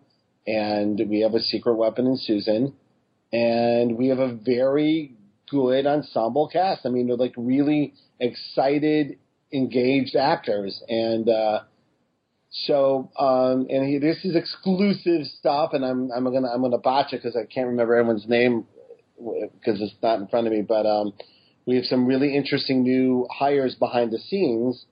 Um our, production designer is actually the woman who was the production designer of the shield and invented the barn uh, uh which i think is one of the great cop shops of of all time Agreed. and and she actually ended up uh, she actually went to college with our showrunner Remi Aubuchon and and um, they made their student films together and she came in and uh, and she she is she is our production designer so the sets are going to look very different our costume designer this year is um, Susan and she's um, uh, um, Joss Whedon's costume designer on Firefly and Buffy and our cinematographer uh, is the guy who did Torchwood and Banshee. The whole show is going to look different.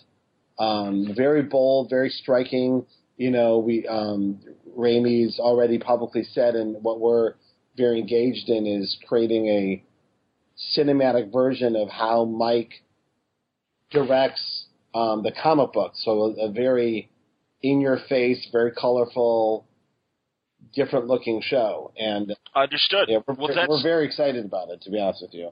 well, that's the thing because I mean the tone was right, but yeah, I was thinking about that in fact, and was watching a couple episodes uh, to prepare for the talk. And yeah, it's just I mean there was nothing wrong with the it, it was it was right for the setting.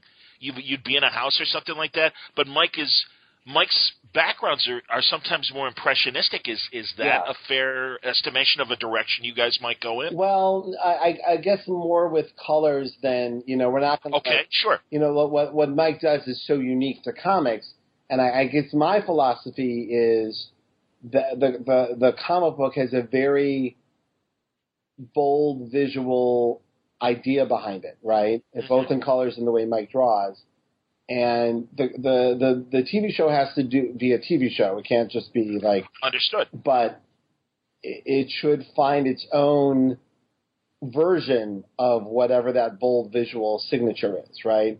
Like I want people to see a still of us and go, "Oh, that's Powers." You know, Absolutely. And, and yeah. there's going to be like, just like, and honestly, Daredevil did it. You you immediately know that. I mean, Daredevil is a very bold, exciting Yes. visual show. I happen to know that Jessica Jones is on its own level as well, and um, Powers should be in the same boat as that. And Agreed. and and I, I I fully I'm so happy with Sony that they um, en- engaged our our our desire to hire these people because the, this these three these are three gigantic hires that are going to give us what we need. So I'm looking up uh, the Shield, the the production designer's name to uh, help us out. thank you. But yeah, while we, while we do that, I um, It's Kitty. Kitty, okay, because I'm not in the crew yet, Okay. but I like it. Because yeah, there was a gentleman's name when uh, when I was looking up uh, just on Google, so I went to IMDb. See if we can find it. Um, I wondered if and and was curious if you do look at the other shows that are out there. Obviously, you you do get to see some of this stuff being being uh, part of Marvel too. So just even from a, just like as an observational thing, you know, are you guys watching these other shows and saying, okay, you know, yeah, looking at this uh, what needs to change for the second season? Are you comparing to other things, or really is it just looking like you said at the comic itself and like, yeah, that's kind of an aesthetic that's missing. We need to work on that. Oh, and by the way, our, our cinematographer is Christopher Faloona. Um, Okay. um, yeah, I just I blanked for a second and I, I didn't mean to. Um, um, but, but, but, but but yeah, but very what what an amazing um, uh, cinematographer and our and our stunt coordinator is something else too this season. So anyway, no, yeah, no, you know what you do is you look and there's certain shows that are hitting a high watermark, and and and you and there's other shows that have a, their own look, and then you go, okay, well, we should be either on par with that or have our own look. You know what I mean? So Understood. um, and, and, and, and to be truthful, and, and the the last half of the Powers first season, that look started to find itself. Uh, Mhm. like uh, uh, episode six and on, um, a, a new cinematographer came in and started messing with the lights and, and making some choices that, that got uh, much more exciting for me personally. Um, but uh, it did make me feel like, wow, we can really come out of the gate on season two, like, and really hit the ground running. And there's a lot of shows that have done this. West Wing's done it. Um, the Shield did it. Uh, Buffy did it. Um, Star Trek: Next Generation did it. Sa- Larry Sanders Sure. did it. Seinfeld, and and and Yes. that, I, I, that excites me. You know, so, Oh yeah. so yeah, so we have this excellent writers' room. Uh, ben Edlund is actually in the writers' room. There's a bunch. Very of excited about room, that. But Ben's someone that comic book people know. Yes. he created the Tick. Well, also great TV. Buffy, Angel, Supernatural. Absolutely. And um, uh, Linda McGibney, who was on staff on Homicide, uh, and, and gives me all kinds of homicide gossip. Um, and so we have this really great um, uh, group of people with really interesting credits, uh, all very dedicated to adding something special to the to the very unique television landscape. You know, it's, things are things have changed dramatically in just a couple of years about Absolutely. how how people get their TV and how people see it, and uh, um, you know, what, what, so going back to your earlier question, yeah, you look at the other shows and go, all right, we have to make sure that our show uh, serves its purpose in the in this very crowded marketplace, and just like Powers was uh, this other thing as a comic book where people who know they're superheroes can now get another flavor, which is having them dead. Um, we, no, Yeah. we now we're positioned to do that um, on television now. So, uh, um, and even though we're Sony, it, it's going to feel like this this crazy indie rated R show. I mean, my the episode I'm writing, uh, a, a, a, a significant portion of it takes place at a full blown uh, Powers sex club. The, you know, you're not going to see this on the Flash. It's just not going to happen. So, no, that's great. That's what I think. That's the hope. Uh, you know that yeah. Let's let's go. Uh, let's get edgier and stuff. You're on a different platform. Why not? but the book, and it's not even like just being weird to be weird. The book is like this. Of course it is. What are you talking about? Everyone remembers some of the fine fucking that you've given us in the book over the years. and and we have a we have a lead actor who um, spent the summer uh, devouring all of the books, and No kidding. he got to he'd he'd read enough for the first season, but uh, he decided to read like all eighty eight issues, and I don't like, and I, I don't think he was aware of of the monkey fucking issue. That's and what I meant. he got there and he he'd only I I think he'd heard me and Charlie busting each other's balls about it. Like, cause Charlie was like, "We're never doing that." And I go, "Oh, we're doing it." I go, I go, we get to season five, we're doing it, right? And uh and and uh Sharlto was so funny, and he's got this very and people have heard him a very thick South African accent. The Absolutely. accent you hear District Nine. District Nine is, is Yeah. his voice, and and he just like uh he's like. Uh, uh, we have to do this now. We have to. We have to have the monkeys fucking now. We have to like skip the retro girl and get right to the fucking. And I'm like, no, it it is a season four or five idea. You can't just go to the you know what I mean. But it was Yes, it was exciting that he was so excited. Like he wants to do it. That's fantastic. That's hilarious. So- no, it no, and truly, that's the ambition. Hopefully, you get to that stuff. You get to see, uh, you know, Walker as the guardian and everything, the, Yeah. the galactic, uh, you know. He was very. Charles was very excited. There's a chance he gets his powers back. He was very very excited. So That's excellent. um, yeah, no. So it this is uh, my my I have a very it's a very weird summer where I, I split my time between um, Super Daddy and and and executive producer. I've never had a, really had an office before, and um, uh, yeah. So and we're just you know, but part of the deal with Sony was that it, that it, it be more like the book and that I be more present in the production. Uh, and I was involved last season, but I came and went at, at my leisure. And uh, this one was obviously like you know get to work, and and I was I was happy that they were willing to write a big fucking check to make another season of this. So of course I you know I sat down with my wife and I go, I mean this we've been we've been you know we've been aiming for this for years and Yeah, and you know and the kids are all off at camp and everything so it was like yeah go do you know go do it. We'll figure it out. We have. We figured it out. The kids the kids are fine. They get to come down here go swimming. They couldn't be happier. And um and you know and uh, Sabrina has been saving for an American Girl doll for two years.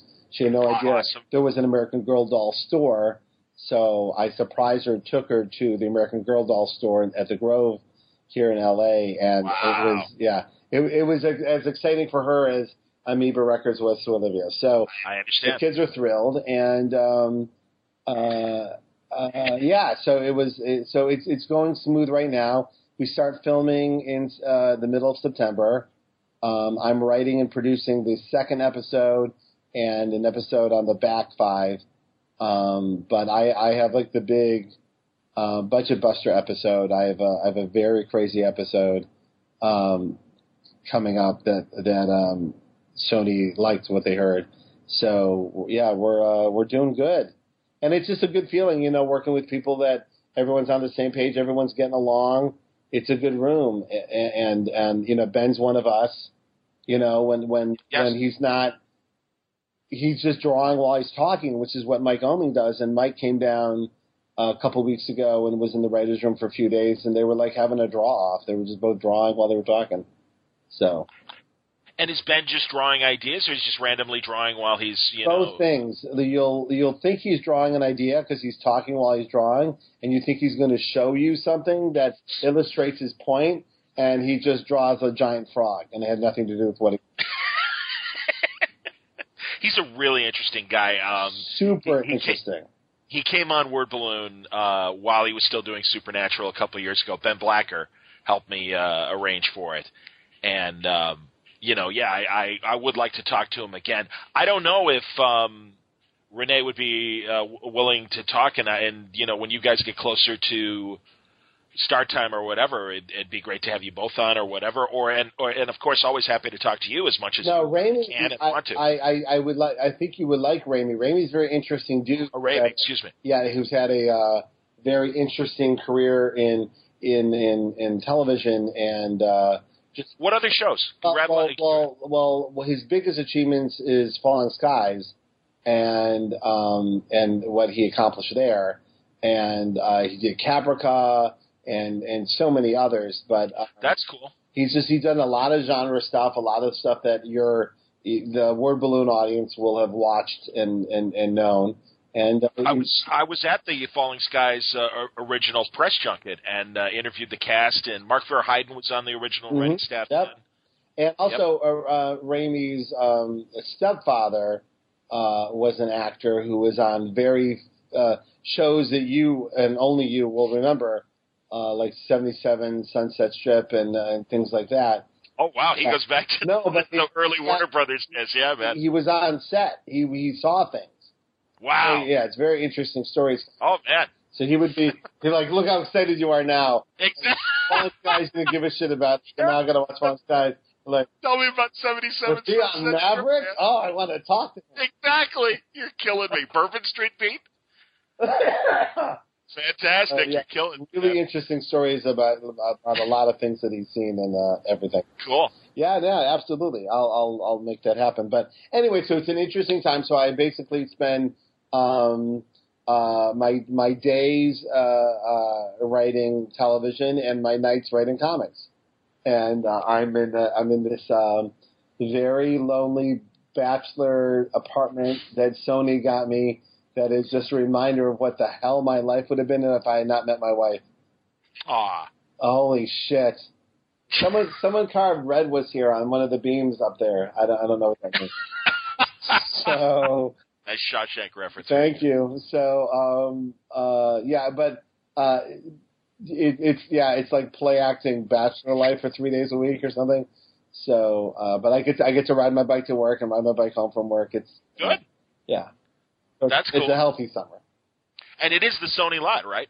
Uh, yeah, City? it's in Culver City. I, I got uh, Prophets of Science Fiction is in that neighborhood, and I, I I shot my stuff over there. Cool. and went and I was and hung out at the Sony Sony lot and was very excited because again, movie fans know that's the original MGM lot, like from the 30s and Uh, stuff. is it is it yeah, I don't know the history. Oh yeah, so yeah, that's yeah, all that property. They're a good Italian restaurant right there, right at uh, right at the front of the lot, and I can't remember the name of it, but uh, I had a very good Italian meal right there. but it was good to take uh, my daughter Olivia.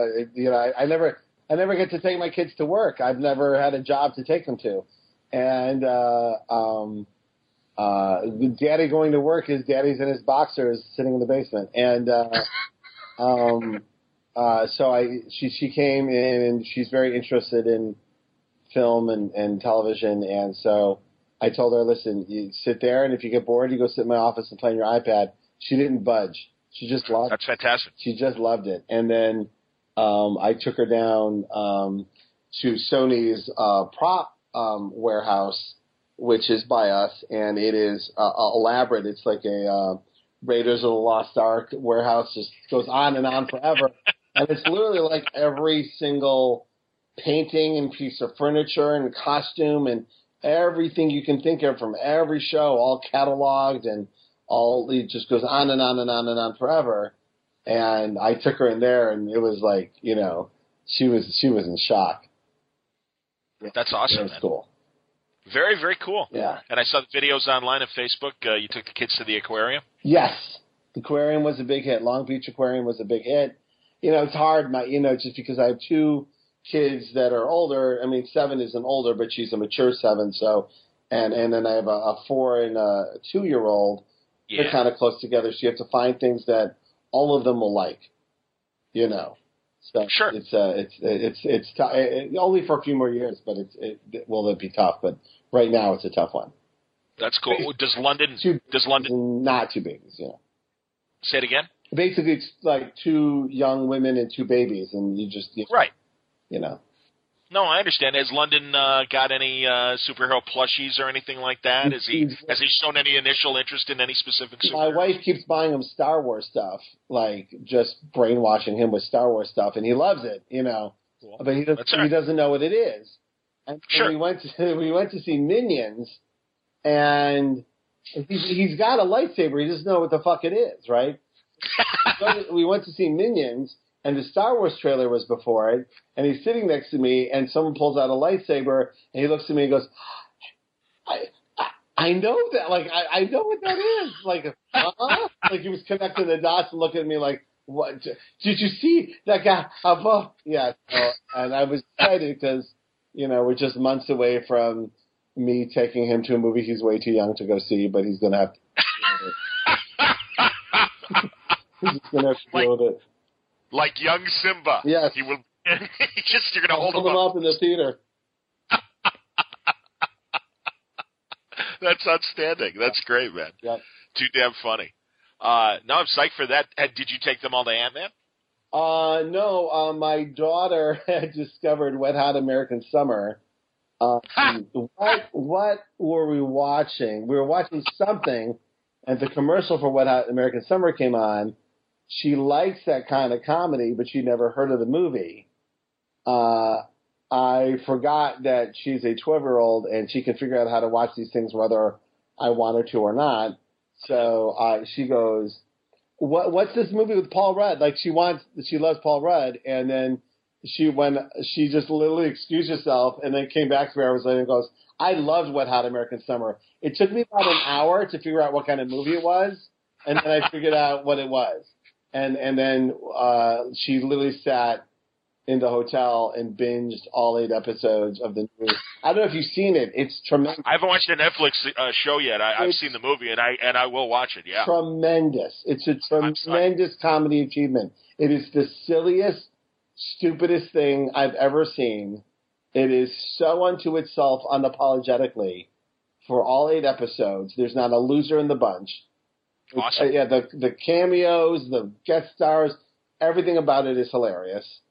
Cool. Brad, Bradley Cooper it's clearly not really there. And it is so funny that they keep finding ways to include him. They literally just cut to him reacting to the story that he's not there for. And it's so fucking funny. And then they, and then they, uh, he's, the, he's going to be at the big party and they go, Oh, you're coming to the party? He goes, Yeah, I'm the DJ. I'm DJ Ski Mask. And then you see a guy in a ski mask DJing the party that's clearly not Bradley Cooper. and it's so funny, and they do it for two episodes, and then and then just for a second in the middle episode, uh, Bradley Cooper will pull up the ski mask, scratch his nose, and put the ski mask back on. And you're like, oh, bravo! This is That's awesome. anyway. No, that's cool. No, I'm very excited. You know, I was like a month or two late to Kimmy Schmidt too, and uh, I really love Kimmy Schmidt. I thought that was a hell of a show. Yeah, I love Kimmy Schmidt, and I, you know, obviously love the Marvel mo- uh, shows, and I, Of course. and, and whoever it is that is picking these comedies, man, I got to tell you, I just, I'm, I'm so grateful for eight episodes of Wet Hot American Summer. I, I, Oh, yeah. I wanted to write a thank you. I was so thankful, you know. So I, I understand. My uh, my newswoman was really into the uh, Lily Tomlin uh, uh, Jane Fonda show. yeah, I haven't checked it out yet. I watched it, and it's good. I mean, it's totally senior citizen, Right, which is fine. But that's great. And the great thing is, it's not just oh, there, oh, silly grandpa. Let's cut back to the kids. No, that the show is really about the four of them. You know, Fonda, and then also you know Martin Sheen and uh, Sam Waterston. For sure. So it's yeah, high power cast, and E. Brooklyn Decker is fine. She doesn't embarrass herself. Uh, Ethan Embry from uh, that thing you do and everything else is very funny. It's it's good. It's a it's a decent show. So I've I've watched like five of those Excuse because I was like, bless you. I was like, yeah, it's good. And you know, twenty minutes, so you burn through them real fast. You know, unlike you know so the hour shows, which you know I I did. I I you know I watch Powers. I watch Daredevil. I you know I uh, I'm enjoying them. They're great. And like you said, yeah, you know, I mean Daredevil. Jesus Christ, holy shit.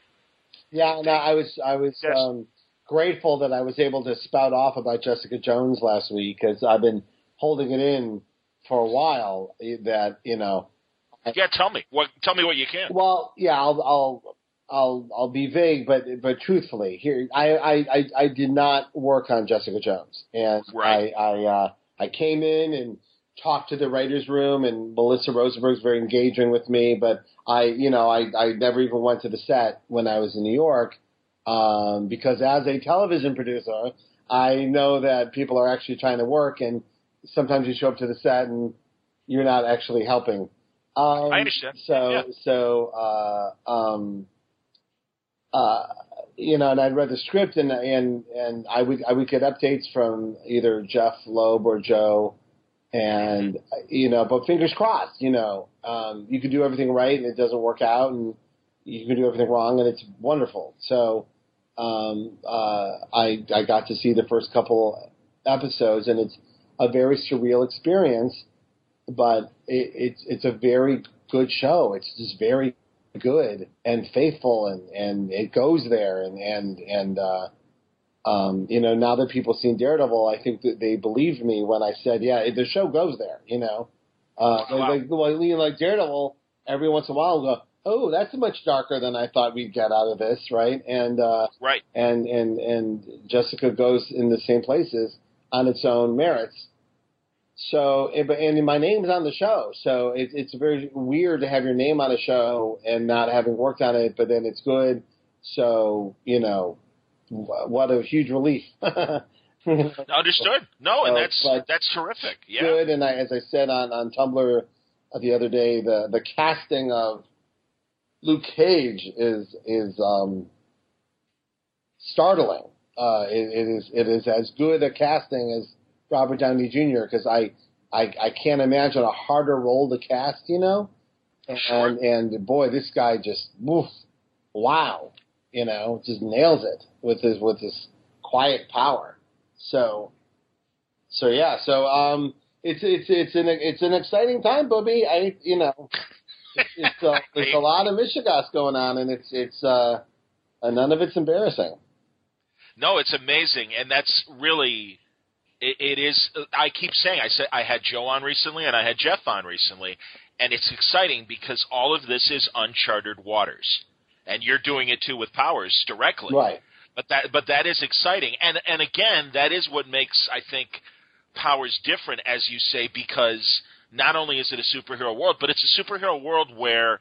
Uh, you know, your favorite character may not be there after a couple episodes Exactly. and and and that's good because I mean that's obviously what Robert's got going with Walking Dead too. Mhm. And there's there's that nobody is safe, Yeah. and I think and I think that's that's great, and it is a way to do it differently than certainly you know the Marvel movies so far. Got you know we'll see what happens in phases three and four, but. uh but no, I think that's I think that's great, and it does set it apart, and that's why I'm I'm excited too for Super Shock when you guys announced that at the panel, uh, because you know that's just a great opportunity to explore what Super Shock represents, and as a contrast to the the world that you guys have set up in this 1st Mhm. season. hmm Yeah, and And I, that, I think know- you're going to enjoy the casting of this uh, uh, character as well.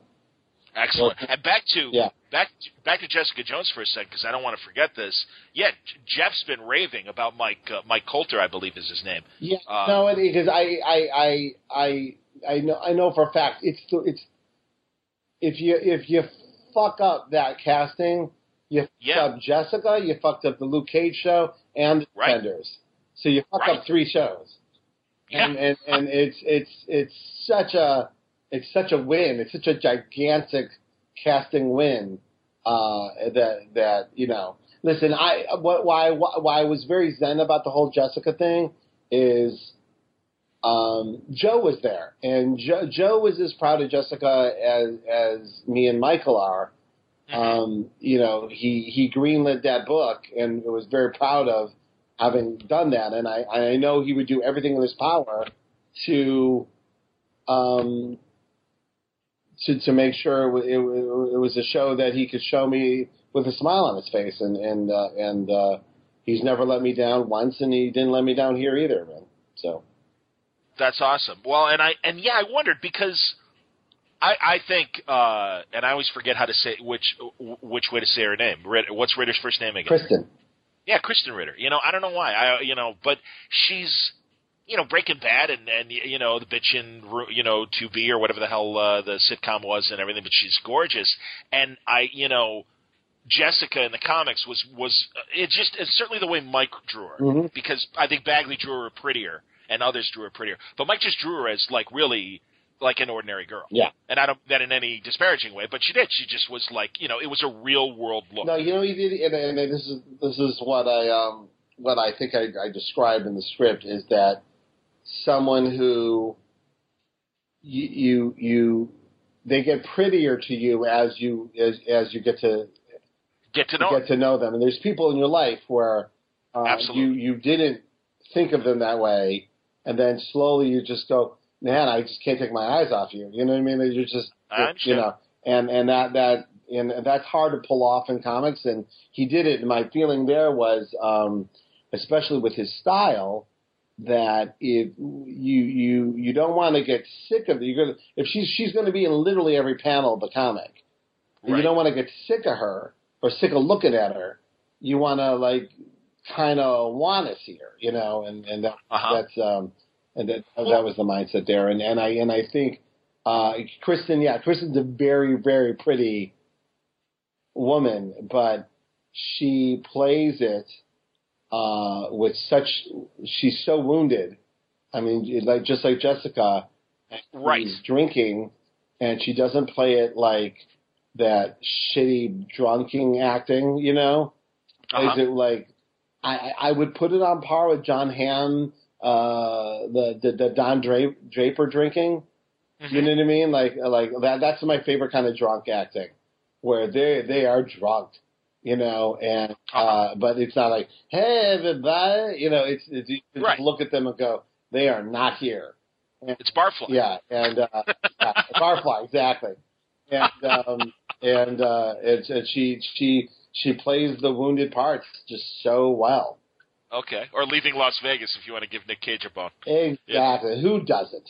Well, that's all right. Except Big Daddy, for Christ's sake. That's a fine right. kick-ass performance. Come on. That's right.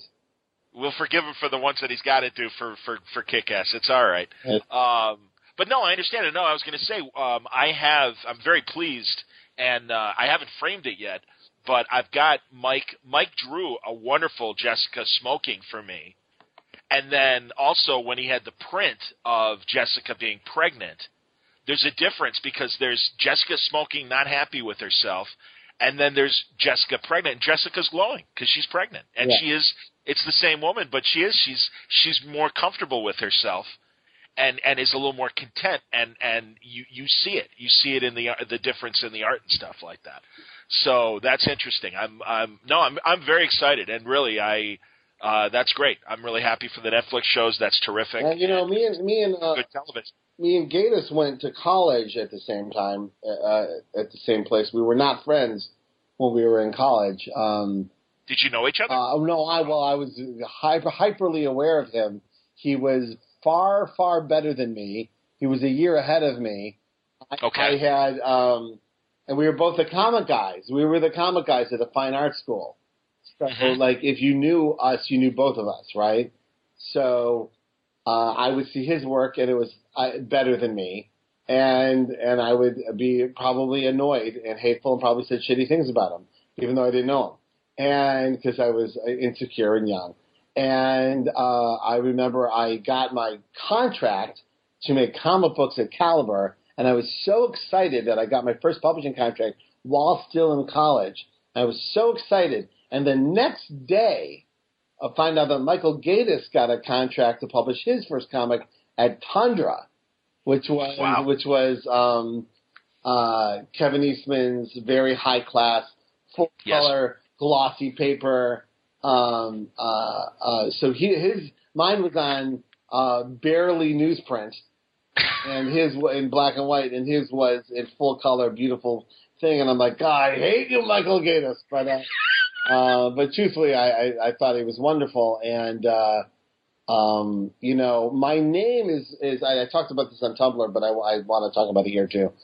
Um, My name's on the book is I created Jessica Jones, uh, and and it was that way because I had signed a deal to create Jessica for Marvel, like before Michael was anywhere involved. I And see. then that contract got put into a drawer, and and and, and that just applied. Uh, I am very happy to announce that in all next printings of um, the comic book and on the TV show, it will say by me and Michael. Terrific. Because It is by me and Michael without any Sure. doubt. There's no justification Absolutely. without him. Absolutely not. And um, uh, you know how I feel about this stuff in my creator creator owned world. Uh, and, and you know I'm I'm 50-50 down the middle about everything. And um, and I, I and that this isn't a creator owned thing, but it's still it, it read wrong. That's not it's not correct that I created her. So it's fixed, and I'm happy that it got fixed. And Joe actually caught it and called me and goes, "You want Gaydos's name on this?" And I'm like, "Yes, I do. I want Gaydos' name." And it was done, fixed. So Good. very cool. That's Yeah. cool. And and have we heard what Mike thinks of? Has he seen He anything? has not seen it yet. He lives in up upstate New York, so he's not uh, near us. But I'm hoping to get him into this stuff um, soon. We're working on something right now together. So, um, something new? yes, Well, and I mean, certainly with a new Alias or uh, a new Jessica Jones show, uh, we're all hoping that we might see some new Jessica Jones material. me too. That's kind of the answer I was expecting. All right. That's cool. Uh, we we we can connect dots. It's it's all good. Um, no, that's that's fantastic, and uh, yeah, I'm really glad, and that's cool that Mike's getting his props on the show too. Both Absolutely. Mike.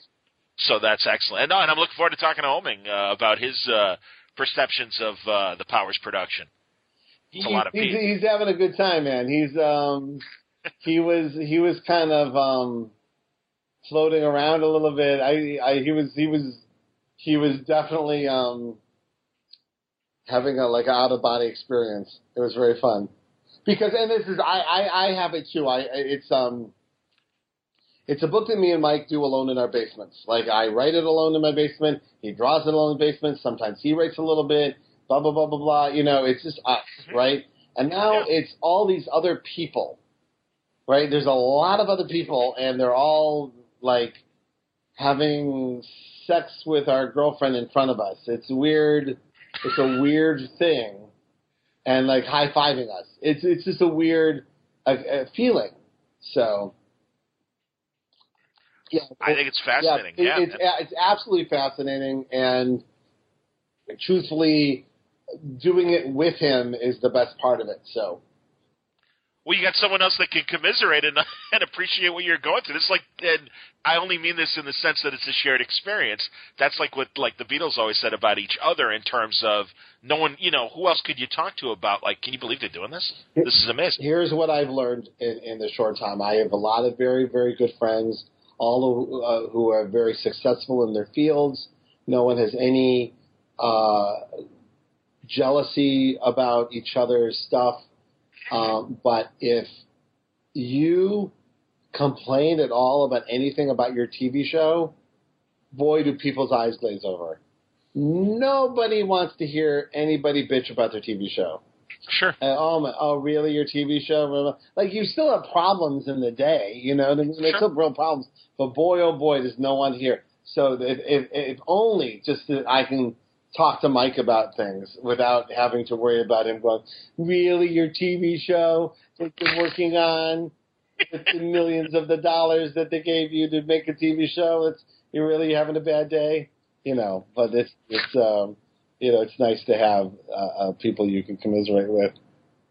Are you going to any like TV, like they have the thing in Austin for the TV conference or anything stupid like that? Um, you know, that stuff gets aimed at like when we're ready. You know what I mean? Like I understand. Yeah, but it's more of a, an established show. it's very, it's very, and those things are very set set within the the. And we're kind of off season, so like we were going to do the TCA, and then we're like, well, we're not ready yet. Like, why would we? You know, we're coming out, you know, next year. So why don't we just make our show, and when it's ready, we'll we'll go hustle. Okay, when you you kind of you you went away for a second Oh. as, as Skype drops out, just for a second. So it, when you said it's uh it's geared more towards like network shows, Yeah, I guess, or like the TCAs and all these like the television events, like the pay. exactly And those are all like based on the network um, schedule. season, and we're like Okay. we're like way off that season. You know, we're, we're Okay. just, uh, so we're gonna do, we're just gonna go make our show, and then we're, when it's made, we'll we'll find ways to show it to people. I understand. So, yeah. Okay. No, I, I'll, do. You know, I, I, whatever Sony wants us to do, we'll be happy to do. But I just want to like, even, even at uh, San Diego, I felt, you know, we're just starting. We and meanwhile, uh, other people there have like whole shows to show, right? And we don't, you know. So, um, but but the Blu-ray was coming out. They want us to go talk about it. So Yeah, we do. But all people want to hear about is second season, second season, and we just weren't ready to go into great detail yet, and I hate those kind of panels. And we had fun, and we gave shit out, and you know, Yeah, so yeah. we, we we we had some, and and um, so many people came up to me and said, "Did Mike pre-draw that? Was that like a camera trick?" the, the super Yeah, shot. because what we had was Mike was going to draw the character that's going to appear on the show live, right. and then ten minutes later he was done with the drawing. yeah. And literally, someone who knows better came up to me and goes, "So he, he had that drawing hidden somewhere?" And I'm like, "No, he he was on camera. He drew it right in front of everybody." And it's, it's just so funny how that freaked everybody out. That's funny. Yeah, I was there. That's that's right. I forgot about that. Very very funny. Yeah. Um, and I and I, you know, you can't spoil. it. It's um, I mean, we, you know, and I don't want to if people haven't seen the Blu-ray yet or whatever, or you, do you think it's in the box, so it's okay to talk about things that happen as far as characters? It's up to you. I mean, we know it's going into Who Killed Retro Girl, so obviously we know that Michelle Forbes is technically dead, is dead. Well, it was very funny. The the um, I would get when that episode came out. There were people who did not read the book, and Right. they were devastated, just devastated. Because well, yeah, because she was so strong yeah, and she's so strong, and Michelle Forbes is such a known actor. and terrific. Yes. Well, she's safe for sure. Because we literally go, you can't kill her. You can't kill Retro Girl. No one kills Retro Girl. And then we killed her, and it was no. So, and it was uh, a lot of uh, female uh, uh, watchers. Right, new fans. Watchers Yes, were fans, sure, truly devastated. sure. So, so that that was that. I felt like Lucy with the football. You're like, oh yeah, sorry, we we did it again. And uh, um, but but then yeah, it it, it it so it is who killed Retro Girl. It's a different um, conclusion to that story, but the story means the same to the characters. Interesting. Yeah. Okay. Wow. Yeah. Because because I almost wondered, and again, I know you can't talk, but I will just openly speculate that given that it is who killed Retro Girl, there's an opportunity for flashbacks of things we haven't seen, Yes. And so There therefore, uh, okay, so all right, So yeah. is Michelle still on the show? yes, that's the question. Kind of. Yeah. okay. Yeah, I, I, don't- yeah, I, I, we're not doing like body doubles or anything like that. When we when we do our, our stuff, they'll they'll be there. Yeah, no, that's awesome. Okay, great. Because no, there's there's obviously lots of untold moments, and certainly again with with Super Shot coming as well too. Who's to say how far back you could go? That's what intrigues me beyond the obvious is the opportunity to maybe see things in flashback too. Of, of you know at a different time when you know Diamond was still Diamond or, or even before that you know so yeah this is exciting Yep, Very cool. absolutely. And it's not the only story we're telling this season. It's not a whole season of Who Killed Retro Girl. It's uh, that story will reveal itself, and then it will reveal something else, uh, much like it did in in the comics, and then that Uh-huh. will and then that will take over. So Very, a lot- so you're gonna um, see a lot more dead bodies, a lot more homicide cases um, in in the in the in the show. So that's gonna that's gonna be cool. That was something I thought I lost a little bit because uh, there was so much going on with the wolf and running around. But but it's a Yeah. homicide detective show, and we're going to see a lot more uh, lot more lot lot more crime scenes. and I liked Eddie's whole character arc too Oh yeah, yeah. Eddie Eddie, I got it. amazing boy. oh, I know we we've talked about this before, but Eddie Eddie from top to bottom, boy, is he a classy son of a bitch. what a what a what a decent, cool dude, and it was someone we were big fans of, and you kind of wanted to be a cool dude, and he was. Yeah. Yeah, he couldn't he couldn't have been cooler. I'm very very glad I got to spend some time in my life with him. He was uh, so nice to my friends. Um, just just just a doll from top to bottom. Couldn't have been a bigger supporter of the show too. That's awesome, Yeah. man. No, I'm a big fan. Yeah, that's that's really really cool. Yeah, and I very it's also, I mean, you're asking for the monkey issue. You're basically asking for us to dress Eddie up in a monkey suit and jump on top of you. That's what you're asking for. I just want to make sure you understand, because that's what's going to happen. Kinda. Yeah, I mean that's basically what you're what you're picking. That's that's true. That's, I didn't really think of that. That's a very good point. Yeah. Ew.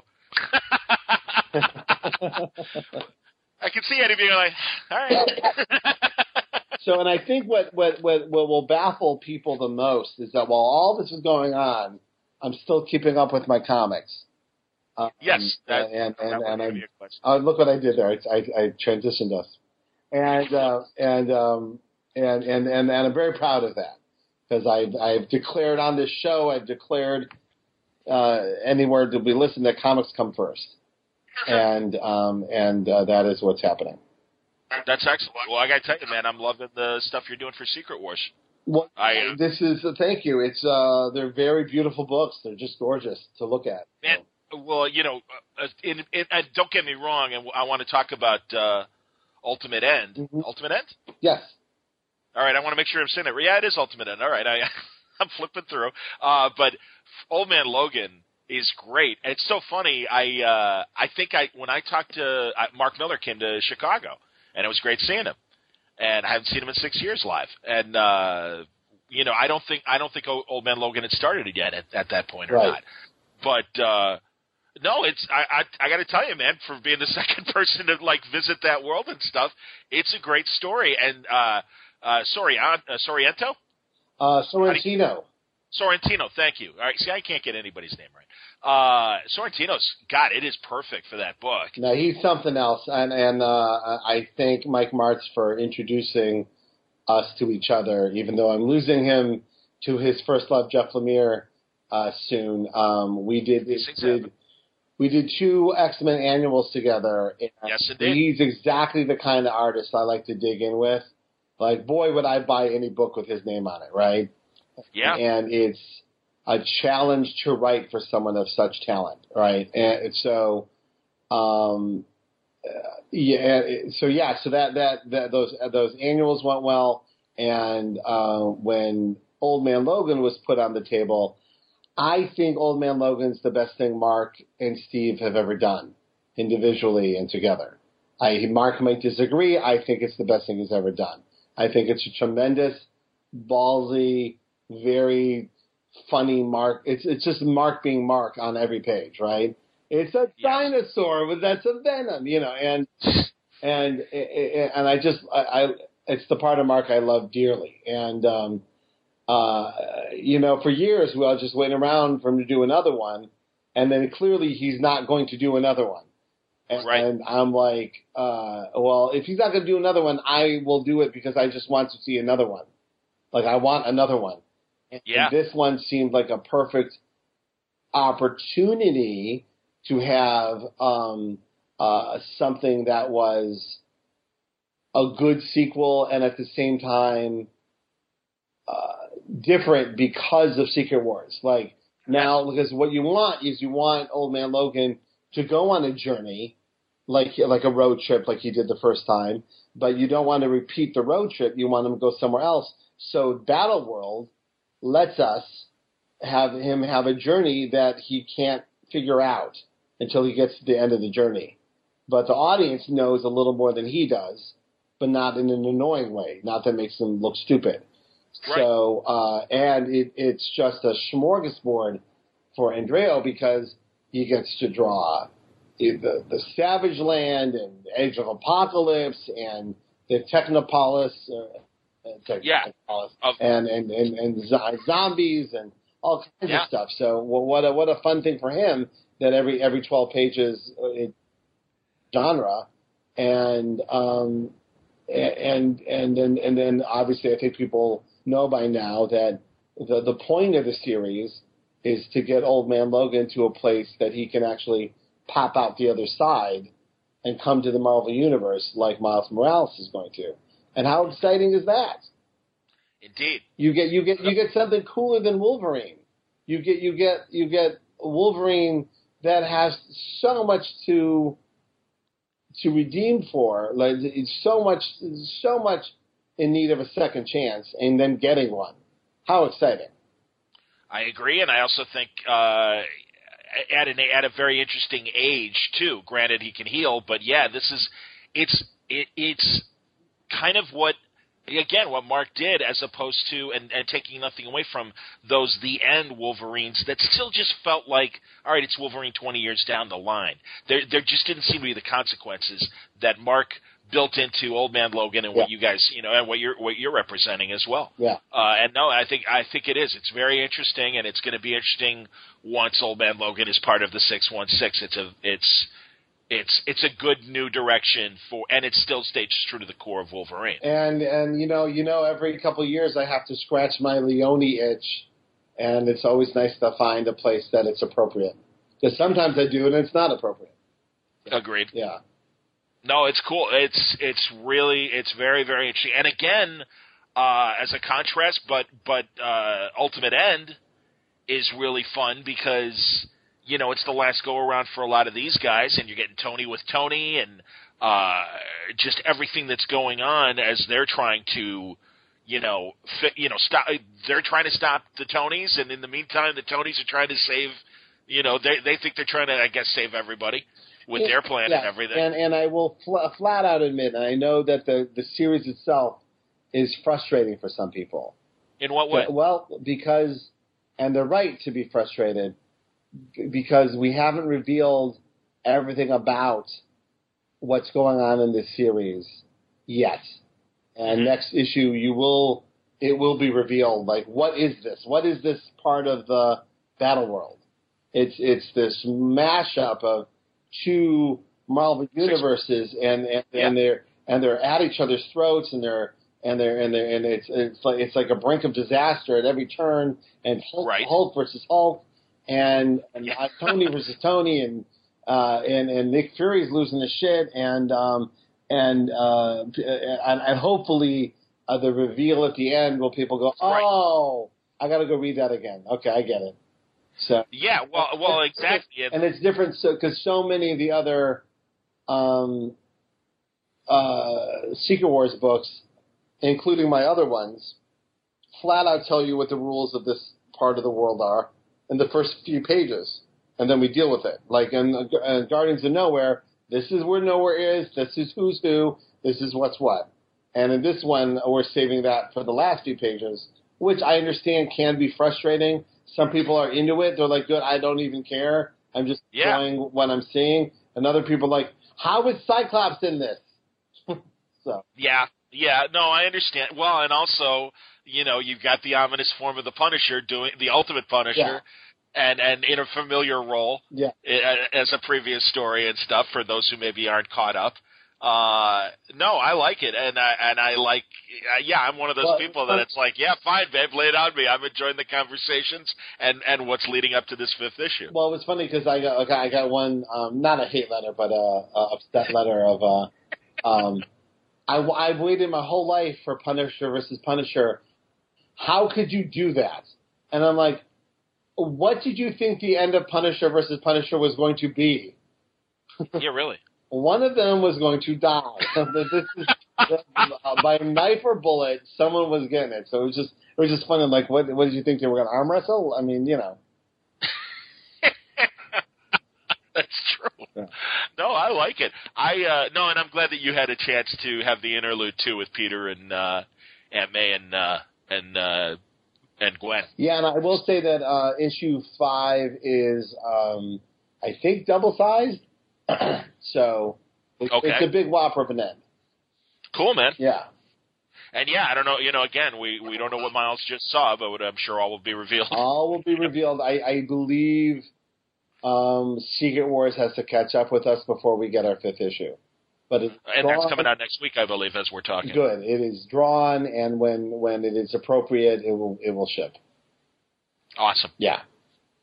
Very very cool. No, I I, I told Joe, and no lie, I, I think this is one of the more successful recent events. I, I really I, really think it is living up to its potential. I I I um I was very excited about. It's a very ballsy move.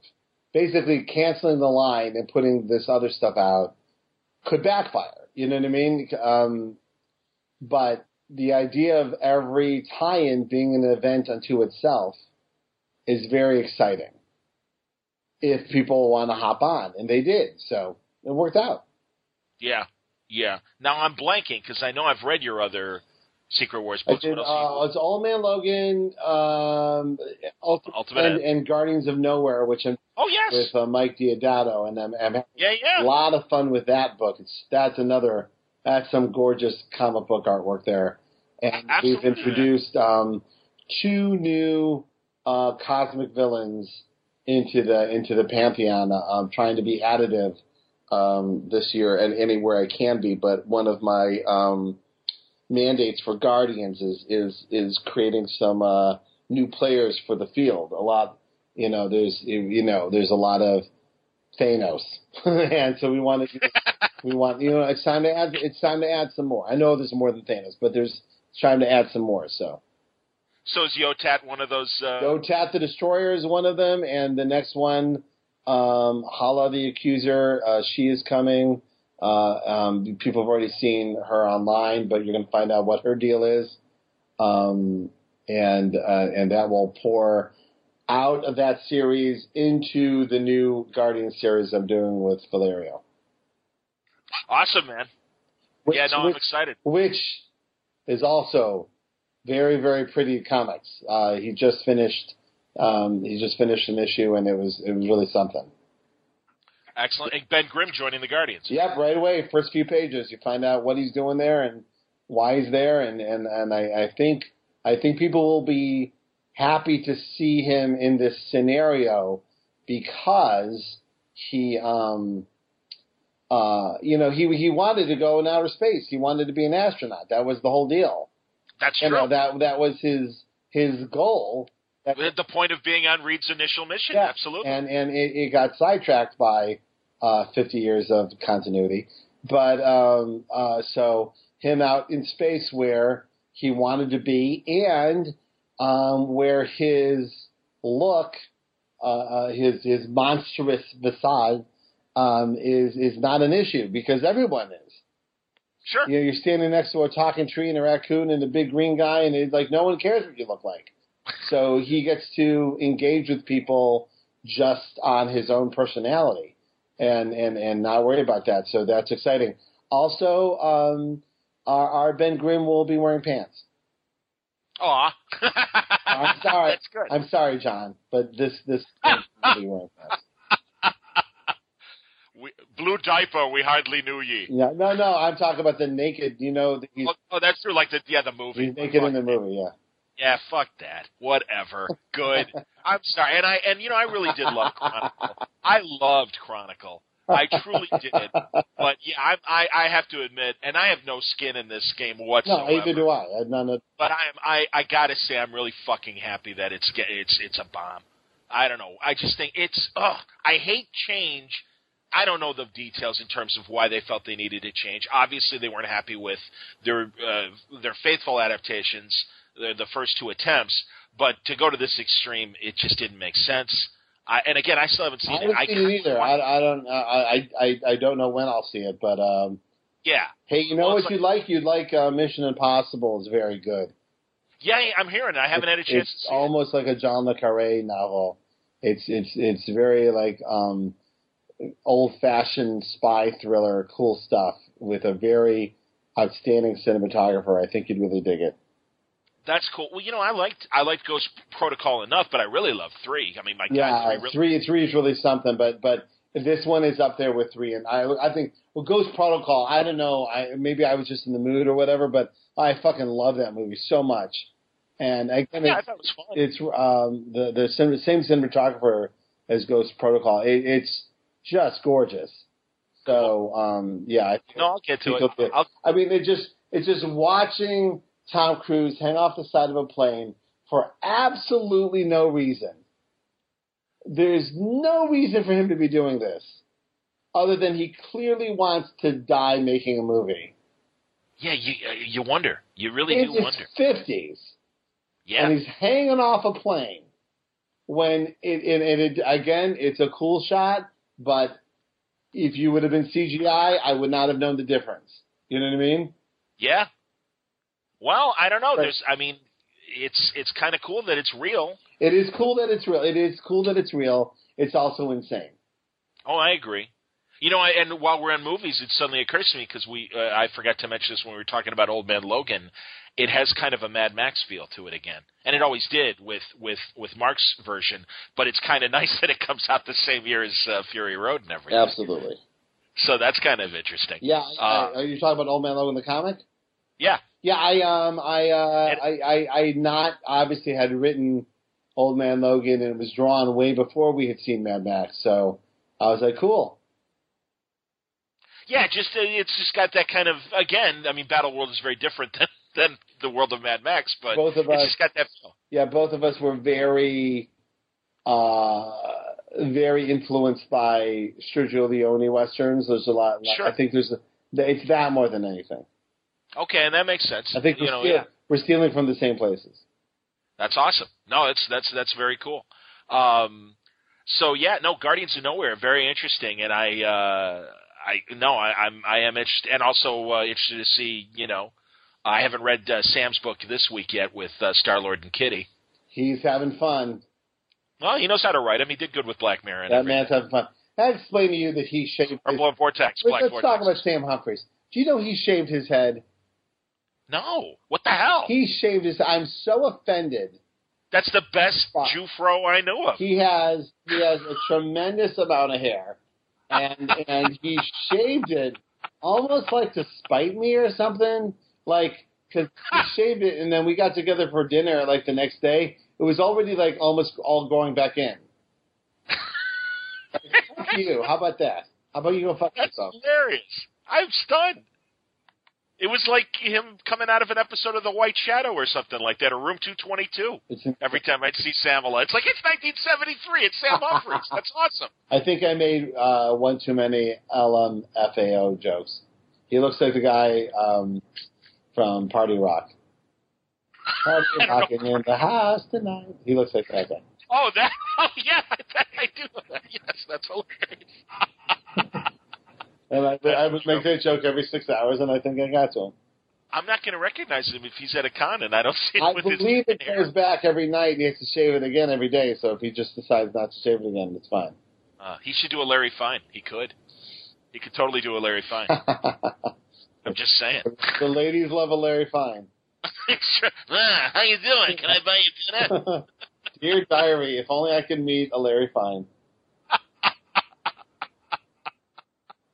That's outstanding. Yep. Very cool, man. No, I uh Secret Wars is great, and I and I I, I have no idea how it's going to end. I love. uh Is, I- is it, yeah, is it going to end? I was unclear. Okay.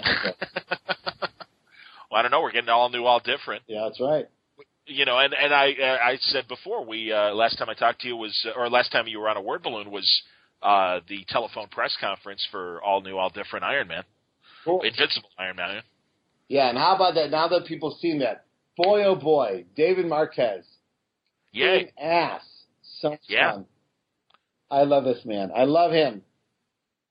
No, it's cool, and, and you know, second Iron Man book. What's the status of that? Um, not for it's not soon.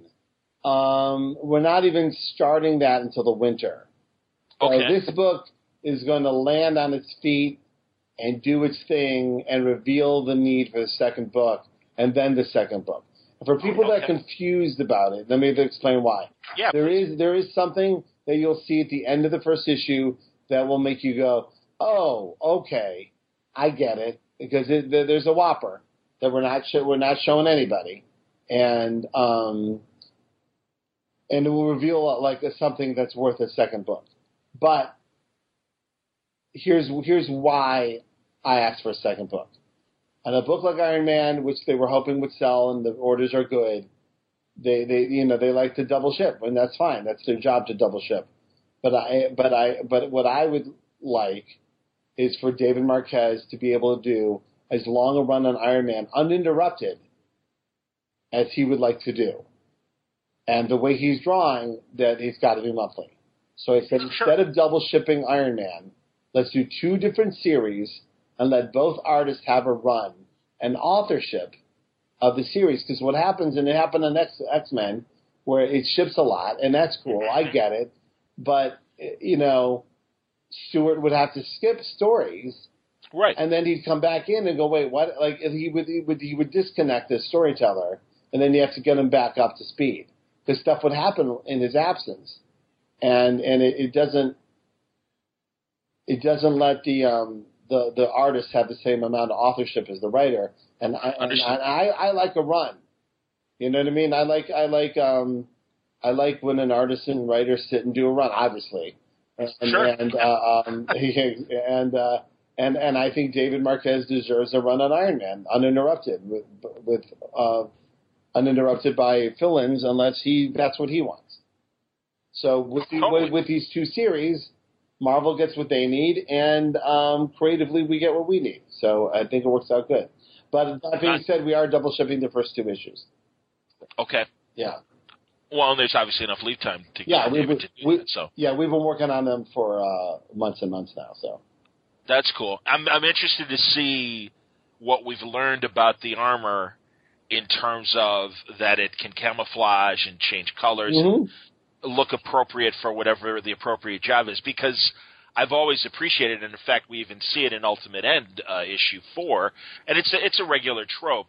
I've always liked the room of, of the various armors. Yeah, and, And- and now and- we've seen it, and uh, and I I did it years and years ago, um, and we've seen it, and now it's been in the movie. Now it's time to put it away and do something else Sure. equally cool. And I think issue three, you're going to see something um, uh, with the armor that David wrote me and said, "Oh, this I this is this is uh, fun to draw. I've not seen this before."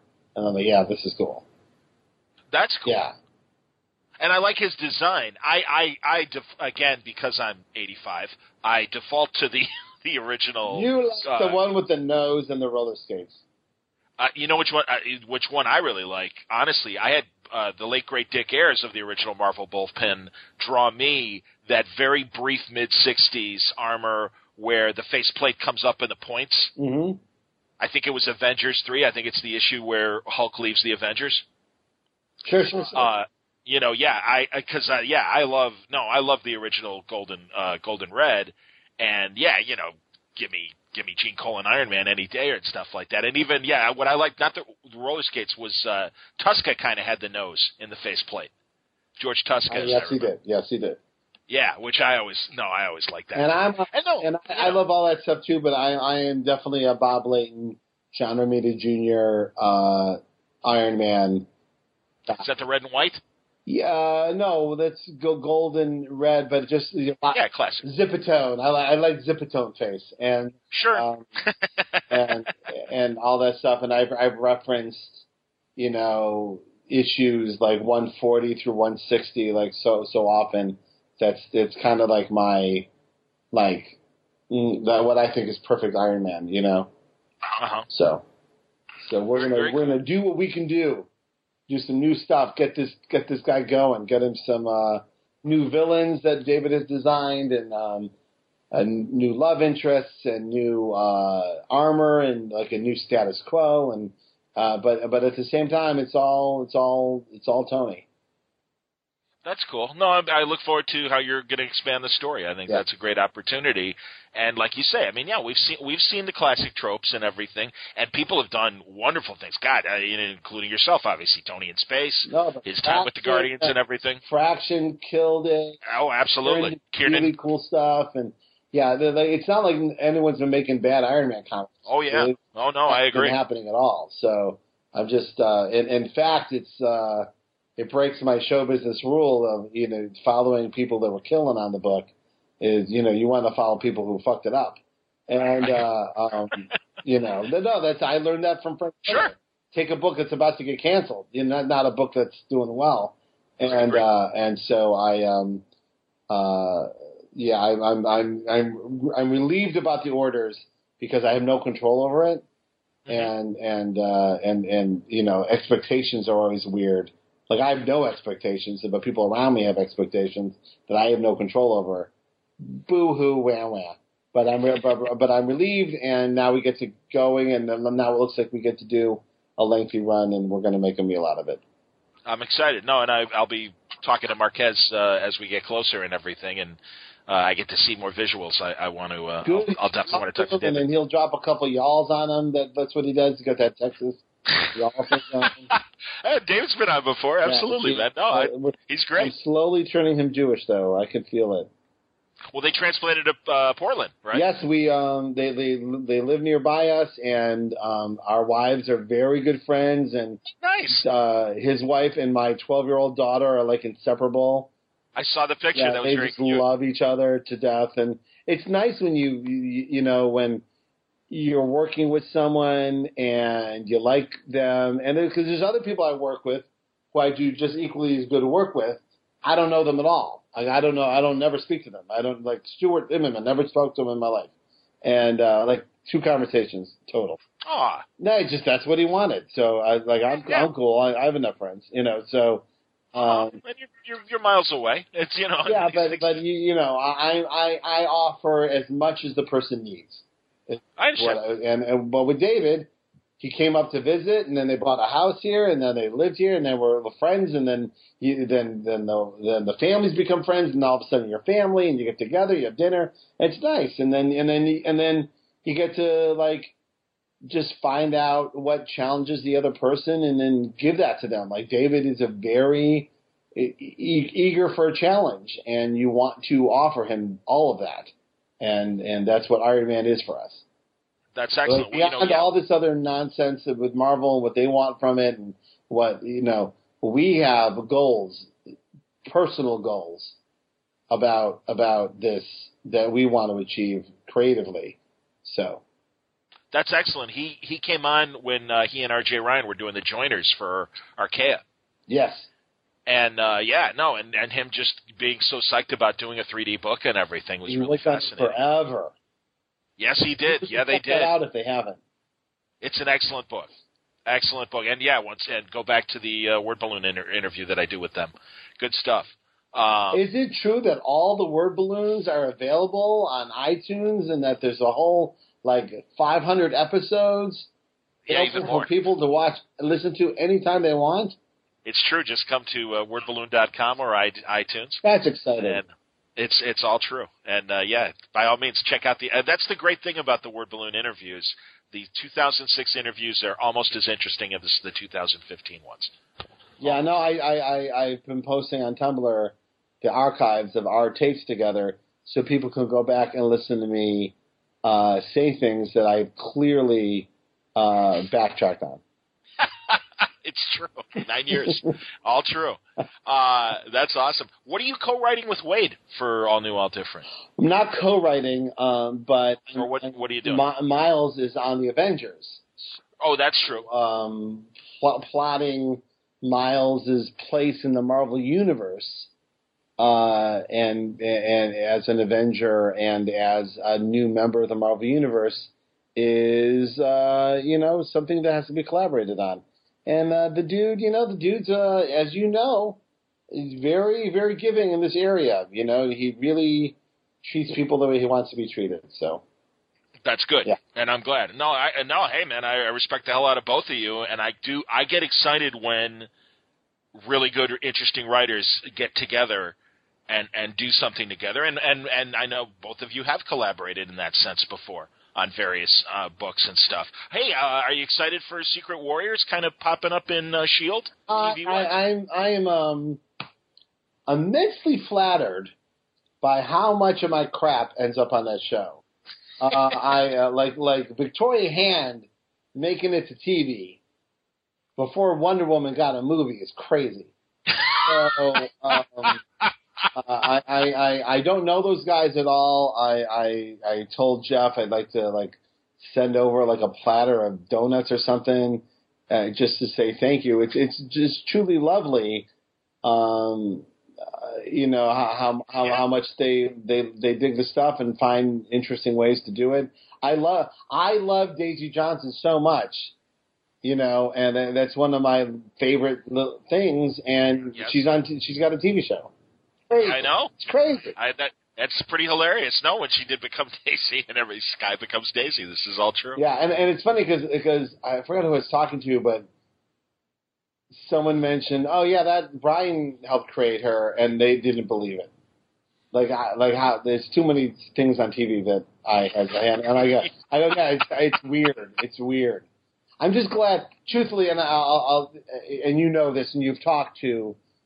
There's a lot of creators who either this happened after they died, or they're in their elder years. You know what I mean? I'm very Yes. happy that I'm lucid during this. I understand. All right, I know because you fully expect. All right, this stuff. If any of this stuff ever finds its way into movies or TV shows, I'll be seventy.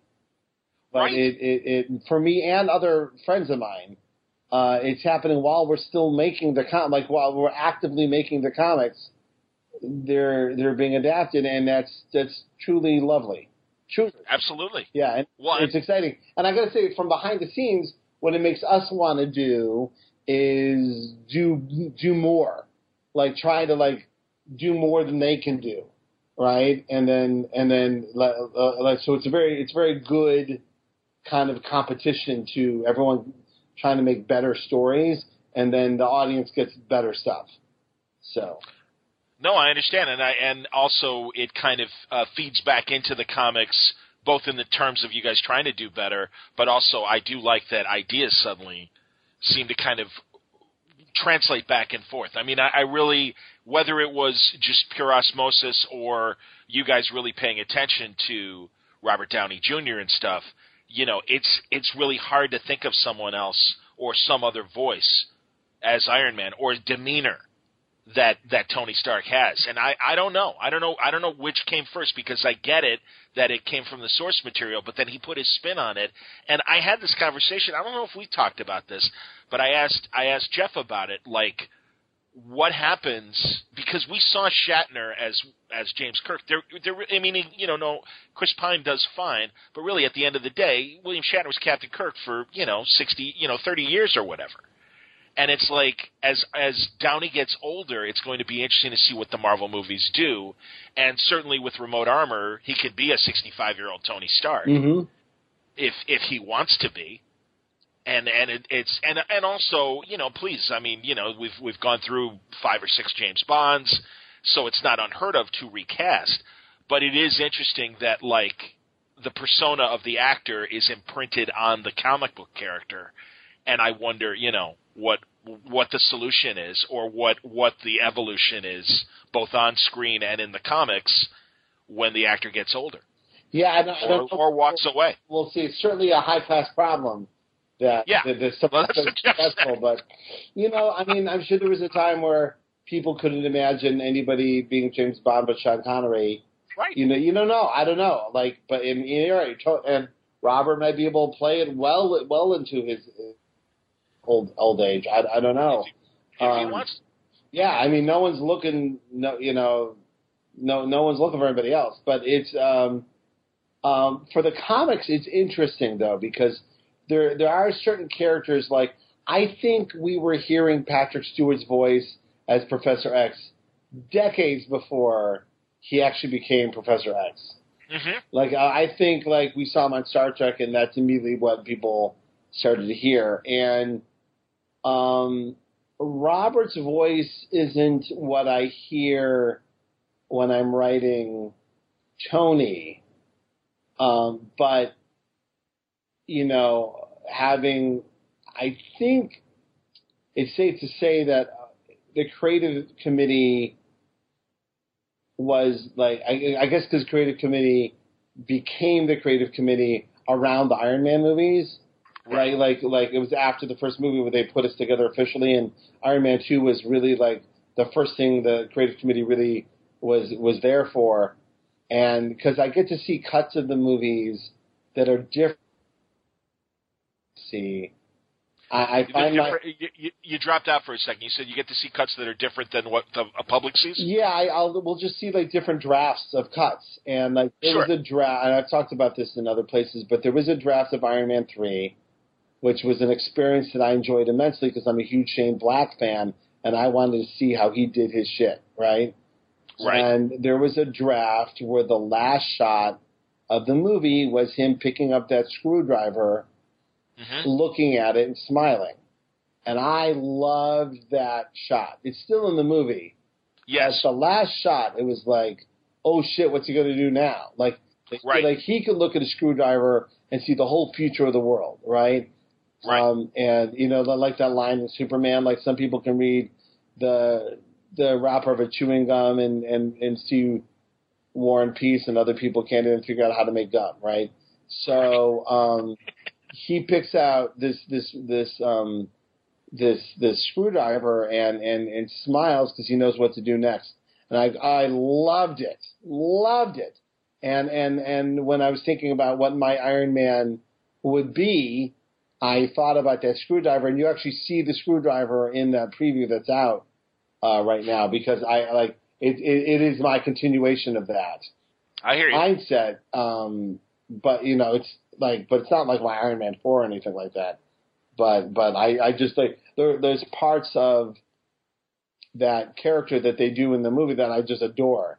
That I love the futurist that sits alone in his basement trying to figure out what to do next. I I love that. Probably because that's what I do all day. I understand. While we're talking about the Marvel movie panel, I, I wonder with Ant Man, what I liked about it was that the mix of Peyton Reed, Edgar Wright, Adam McKay, all seems to be in there. And I don't need to know. And I and I guess Peyton Reed is on the record of saying, "Oh yeah, that's something that you know Edgar had in the in his original story. Mhm. That's something that Adam had."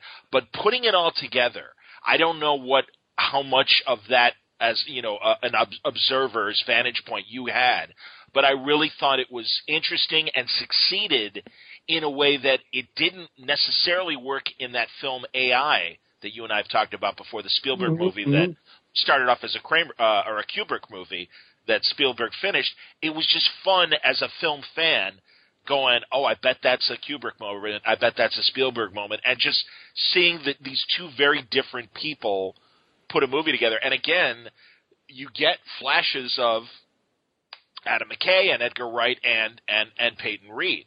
And I, and I just think it's interesting how, on the one level, it's a very successful Marvel adventure movie, but it has these interesting uh, left field comedy moments that really did work.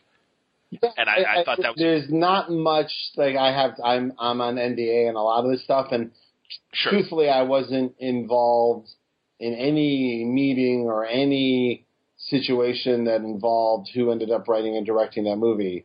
Uh, but I did read every draft uh, from the very first draft that they gave us years ago. Uh, so I, I did get to read the Edgar Wright drafts, and I did get to read um, the, the more modern stuff, and, and it was as fascinating a journey as any project has had over there. And I was happy that the the result uh, was a good one. You know what I mean? Um, Mhm. So, yeah, it, it, but and it's fascinating. I'll, I'll, I'll, the the closest I can I can relate it to, you know, you know, I've I've, I've posted it on Tumblr a few times, and we've talked about it here. The, in in Comic Scene magazine years ago, they had that drawing of the Hulk, and they had four inkers ink the drawing. Do you know what I'm talking about? No, but I love it, and I can see that On- being. I, I can appreciate Tumblr. the scenario. I'll retumble it tomorrow. oh, great! So I follow you. Yeah, shame on me. I was in high school, and it was, um, I believe, a John Buscema Hulk, and they gave it to four of the best inkers in the world: Tom Palmer, Klaus Janson, uh, two other people, and they they just inked the pencils, and it showed you how much an inker can uh, uh, affect a pencil sure. right? And but they're all drawings of the Hulk. They're all equally good, but look at look at all the different flavors just from a different line uh, uh, uh, line weight, right? Sure. And then that's that's the way I, I look at, at these these drafts. They were all interesting. They were all cool, uh, and and you just had to pick the flavor that you liked the best. You know, Kevin picked the flavor that he that he, that he wanted. So Sure. yeah, No, did you see it? Have you seen the? I, I've seen it. Yeah.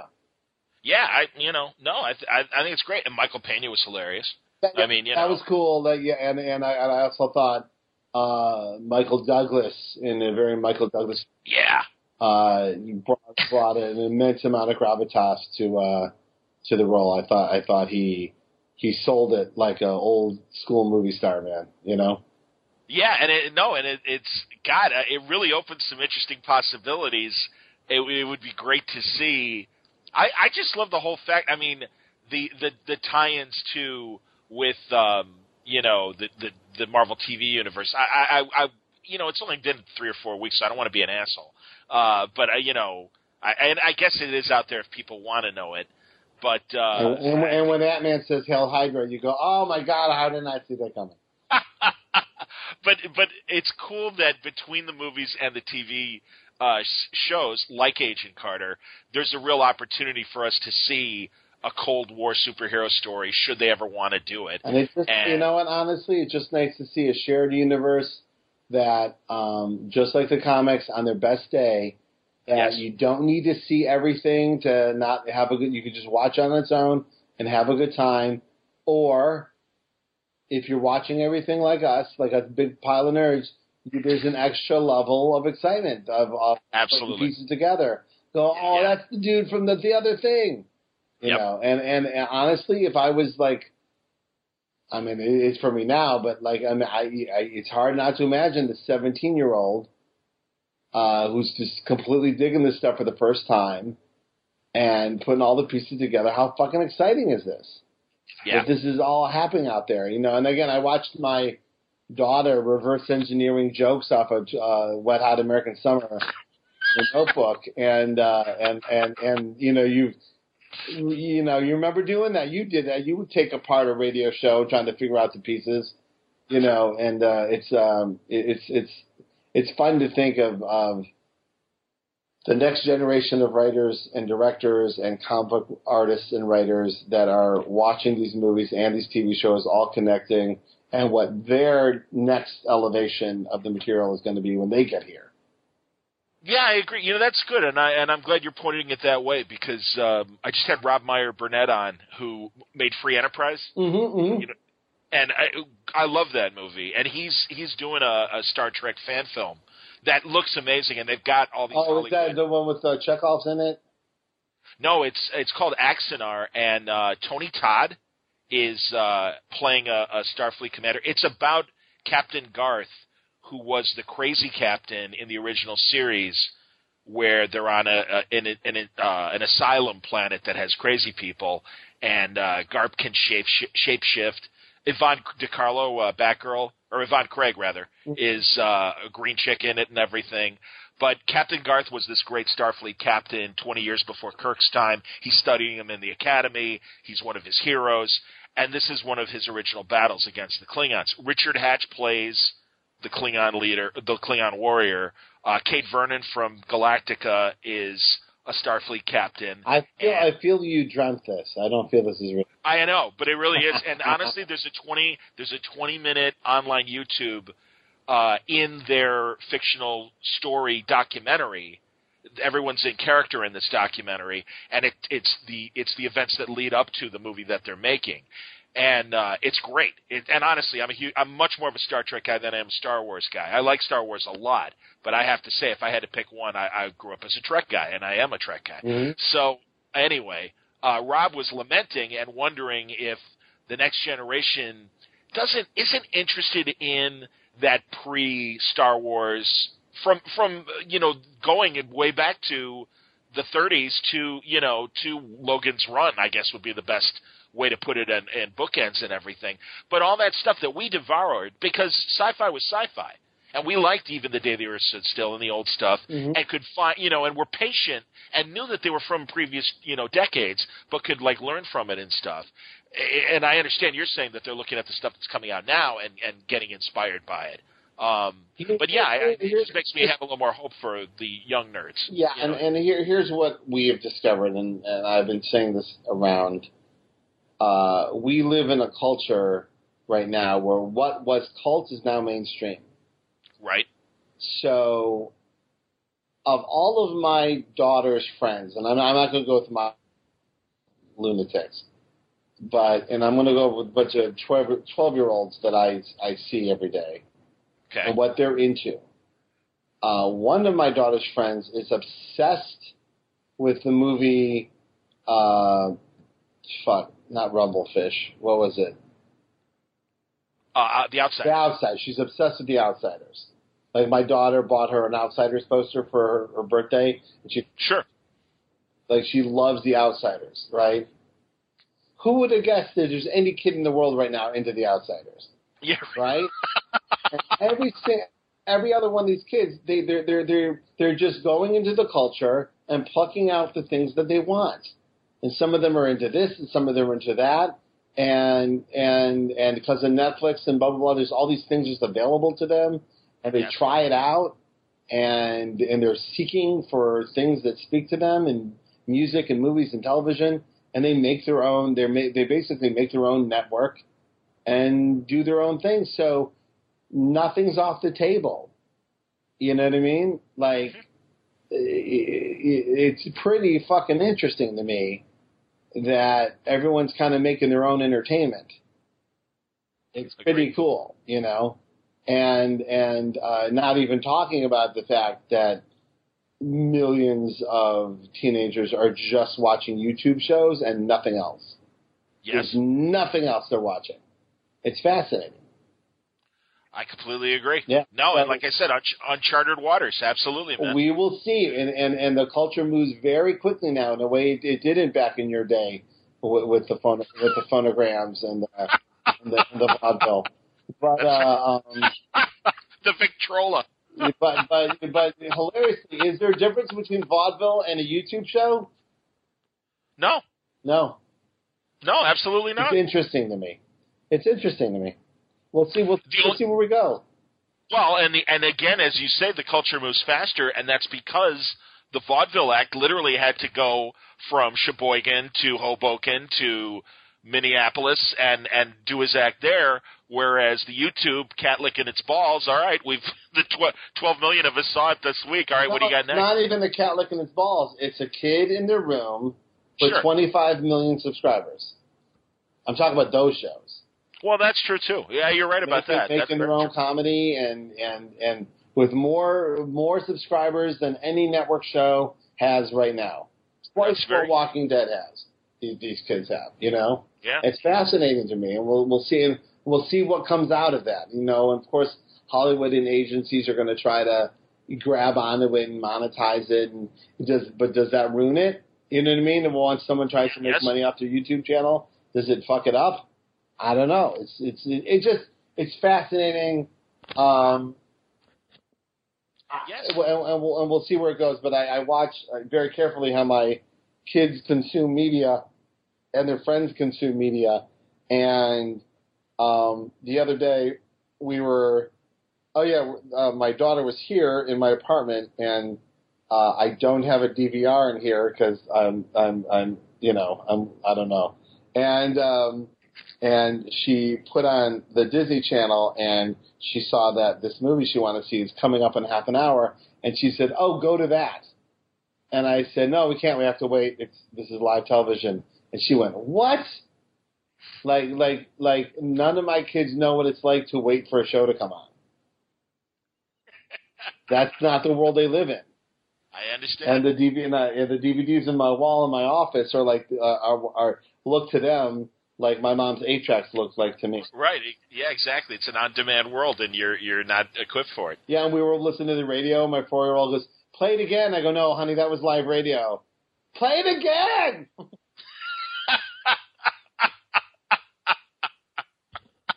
No idea what I'm saying. Well, hey, man. Uh, you know, yeah, we can rap. I don't. I mean, No, we- I got, I got, I have, I have a job. I gotta go to bed. I understand. I gotta get up in the morning, go to work. It's it's Friday night, but that's okay. well, I stuff to work. So No, no. it was very good to talk to you. I love you, and I love your podcast. Right back at you. And um, I hope you do this more often. Hey, You know it. Hey. You know, send up the bat signal. Yeah, no, Yeah. honestly, you're the one that's like straddling two cities. If you'll pardon the expression. You. And yeah, I know. Bend over. Bend over, Portland. Here I come. Exactly. but no, uh, yeah, if your schedule allows, obviously. Um, there's obviously no set date yet for uh, the series coming back. I know it'll be 2016. No, I know what the date is. It is in it's- it's in springtime of uh, 2016. Okay, very cool. Yeah. Um, but yeah, when uh, when Iron Man is up and right, when after uh, Uncanny 600 comes out, if you want to talk then, or Sure. you know, yeah, Sure. whenever whenever your schedule. No, I will, hey uh, I will call you from Atlanta, from the set of powers. excellent. All right, Well, boo boo. Good job. Thank you for uh, checking in with the kids. I'm excited for um, quotes of this being taken out of context and for people yelling at us. Agreed. All right, there you go. It's another Bendis tapes in the books, and I hope you enjoyed it. I, uh, for people that are frustrated and we're hoping for more information, we can only shrug. And uh, you know, sometimes uh, the corporate world and legal documents are a little more binding than what fans want to know. I mean, God, I know Kevin Smith and Josh Trank kind of uh, faced a similar situation uh, regarding the Fantastic Four film. Um, not quite similar, but you know what I mean in terms of uh, obviously there's a lot of details that I'm sure uh, fans want to know. And uh, Trank wasn't in a position to talk about it right then. Um, Bendis is uh, facing a similar situation. And, um, you know, I, I really do hope that things flesh out for the better because I stand by my statement, as I'm sure most of us feel, that uh, these Marvel movies are great because of the involvement of the comic book people. The Marvel television that is doing so well, I think, is great because of the involvement of the comic book people. And, um, you know, we, we've seen, case in point, Fantastic Four, other failures as well, both from uh, Marvel and, or I shouldn't say from Marvel films, but from other studios that have either had Marvel properties or other companies' properties not succeed with their comic book films. Jonah Hex, not a lot of DC involvement. Yeah, not too good of a movie. Catwoman, need I say more? Elektra, you know, there's a big list. So, uh, but I'm glad that uh, at least Brian was able to tell us what he could. And uh, everyone's got to sit down with their little uh, Zapruder film, uh, you know, clue kit and put the facts together as best you can. Make up your own minds. But again, it's all speculation until something official comes from Marvel. That'll do it from this edition of Word Balloon. I hope you enjoyed it. I did. Uh, it was brought to you by the Cincy Comic Con happening uh, September 12th and 13th at the Northern Kentucky Convention Center. Uh, that's in Covington, Kentucky. It's next weekend. Please join us. If you're in the military, once again, uh, admission is free. If you can uh, just provide your, uh, you know, present your discharge papers or your military ID, your current military ID, they will let you in and uh, enjoy the day, man. Because and that's happening on Sunday. The, the con is Saturday and Sunday, the 12th and 13th. Um, and they've got Brian Ewing, Steve Lieber, Cameron Stewart, Brenden Fletcher. Um, Chris Roberson is going to be there. Matt Sturges and Bill Willingham, uh, Jeremy Bastian, Ryan Browne, Cullen Bunn, Chris Burnham, Shawn Crystal. Shawn Crystal and I are going to be doing a podcast panel. I can't wait for that to happen. Ming Doyle is there. Sarah Dyer is there. Uh, Kyle Hotz, uh, Jim Mahfood. Man, I'm telling you, Mike Norton, Rick Remender, Jeff Parker. In fact, Rick and Tony Moore and Mike Hawthorne will be doing a 10th anniversary uh, celebration of Fear Agent, the excellent series they did. The great Ray Fawkes is going to be there. Man, I just can't wait. It's going to be a lot of fun. Next weekend, Cincy Comic Con, the uh, 12th and 13th uh, in Cincinnati, actually in Covington, in Northern Kentucky, at the Northern Kentucky Convention Center, One West River Center Boulevard in Covington. And if you've got any uh, questions or about the show, uh, check out the website cincycomiccon.com. Thanks again for listening to Word Balloon. Thank you, League of Word Balloon listeners, for your continued support. I truly appreciate it.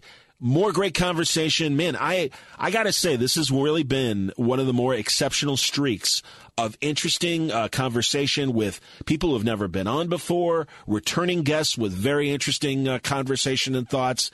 And uh, I thank my uh, my guests for uh, the access and uh, the willingness to talk and uh, you know have good dialogue. And uh, I hope you're enjoying this neat uh, programming that you're getting on Word Balloon. Even more on the way through this month, September and beyond. I'll be in New York Comic Con as well in the uh, October, and uh, just more great programming coming up from Word Balloon in the weeks ahead. Please stay tuned.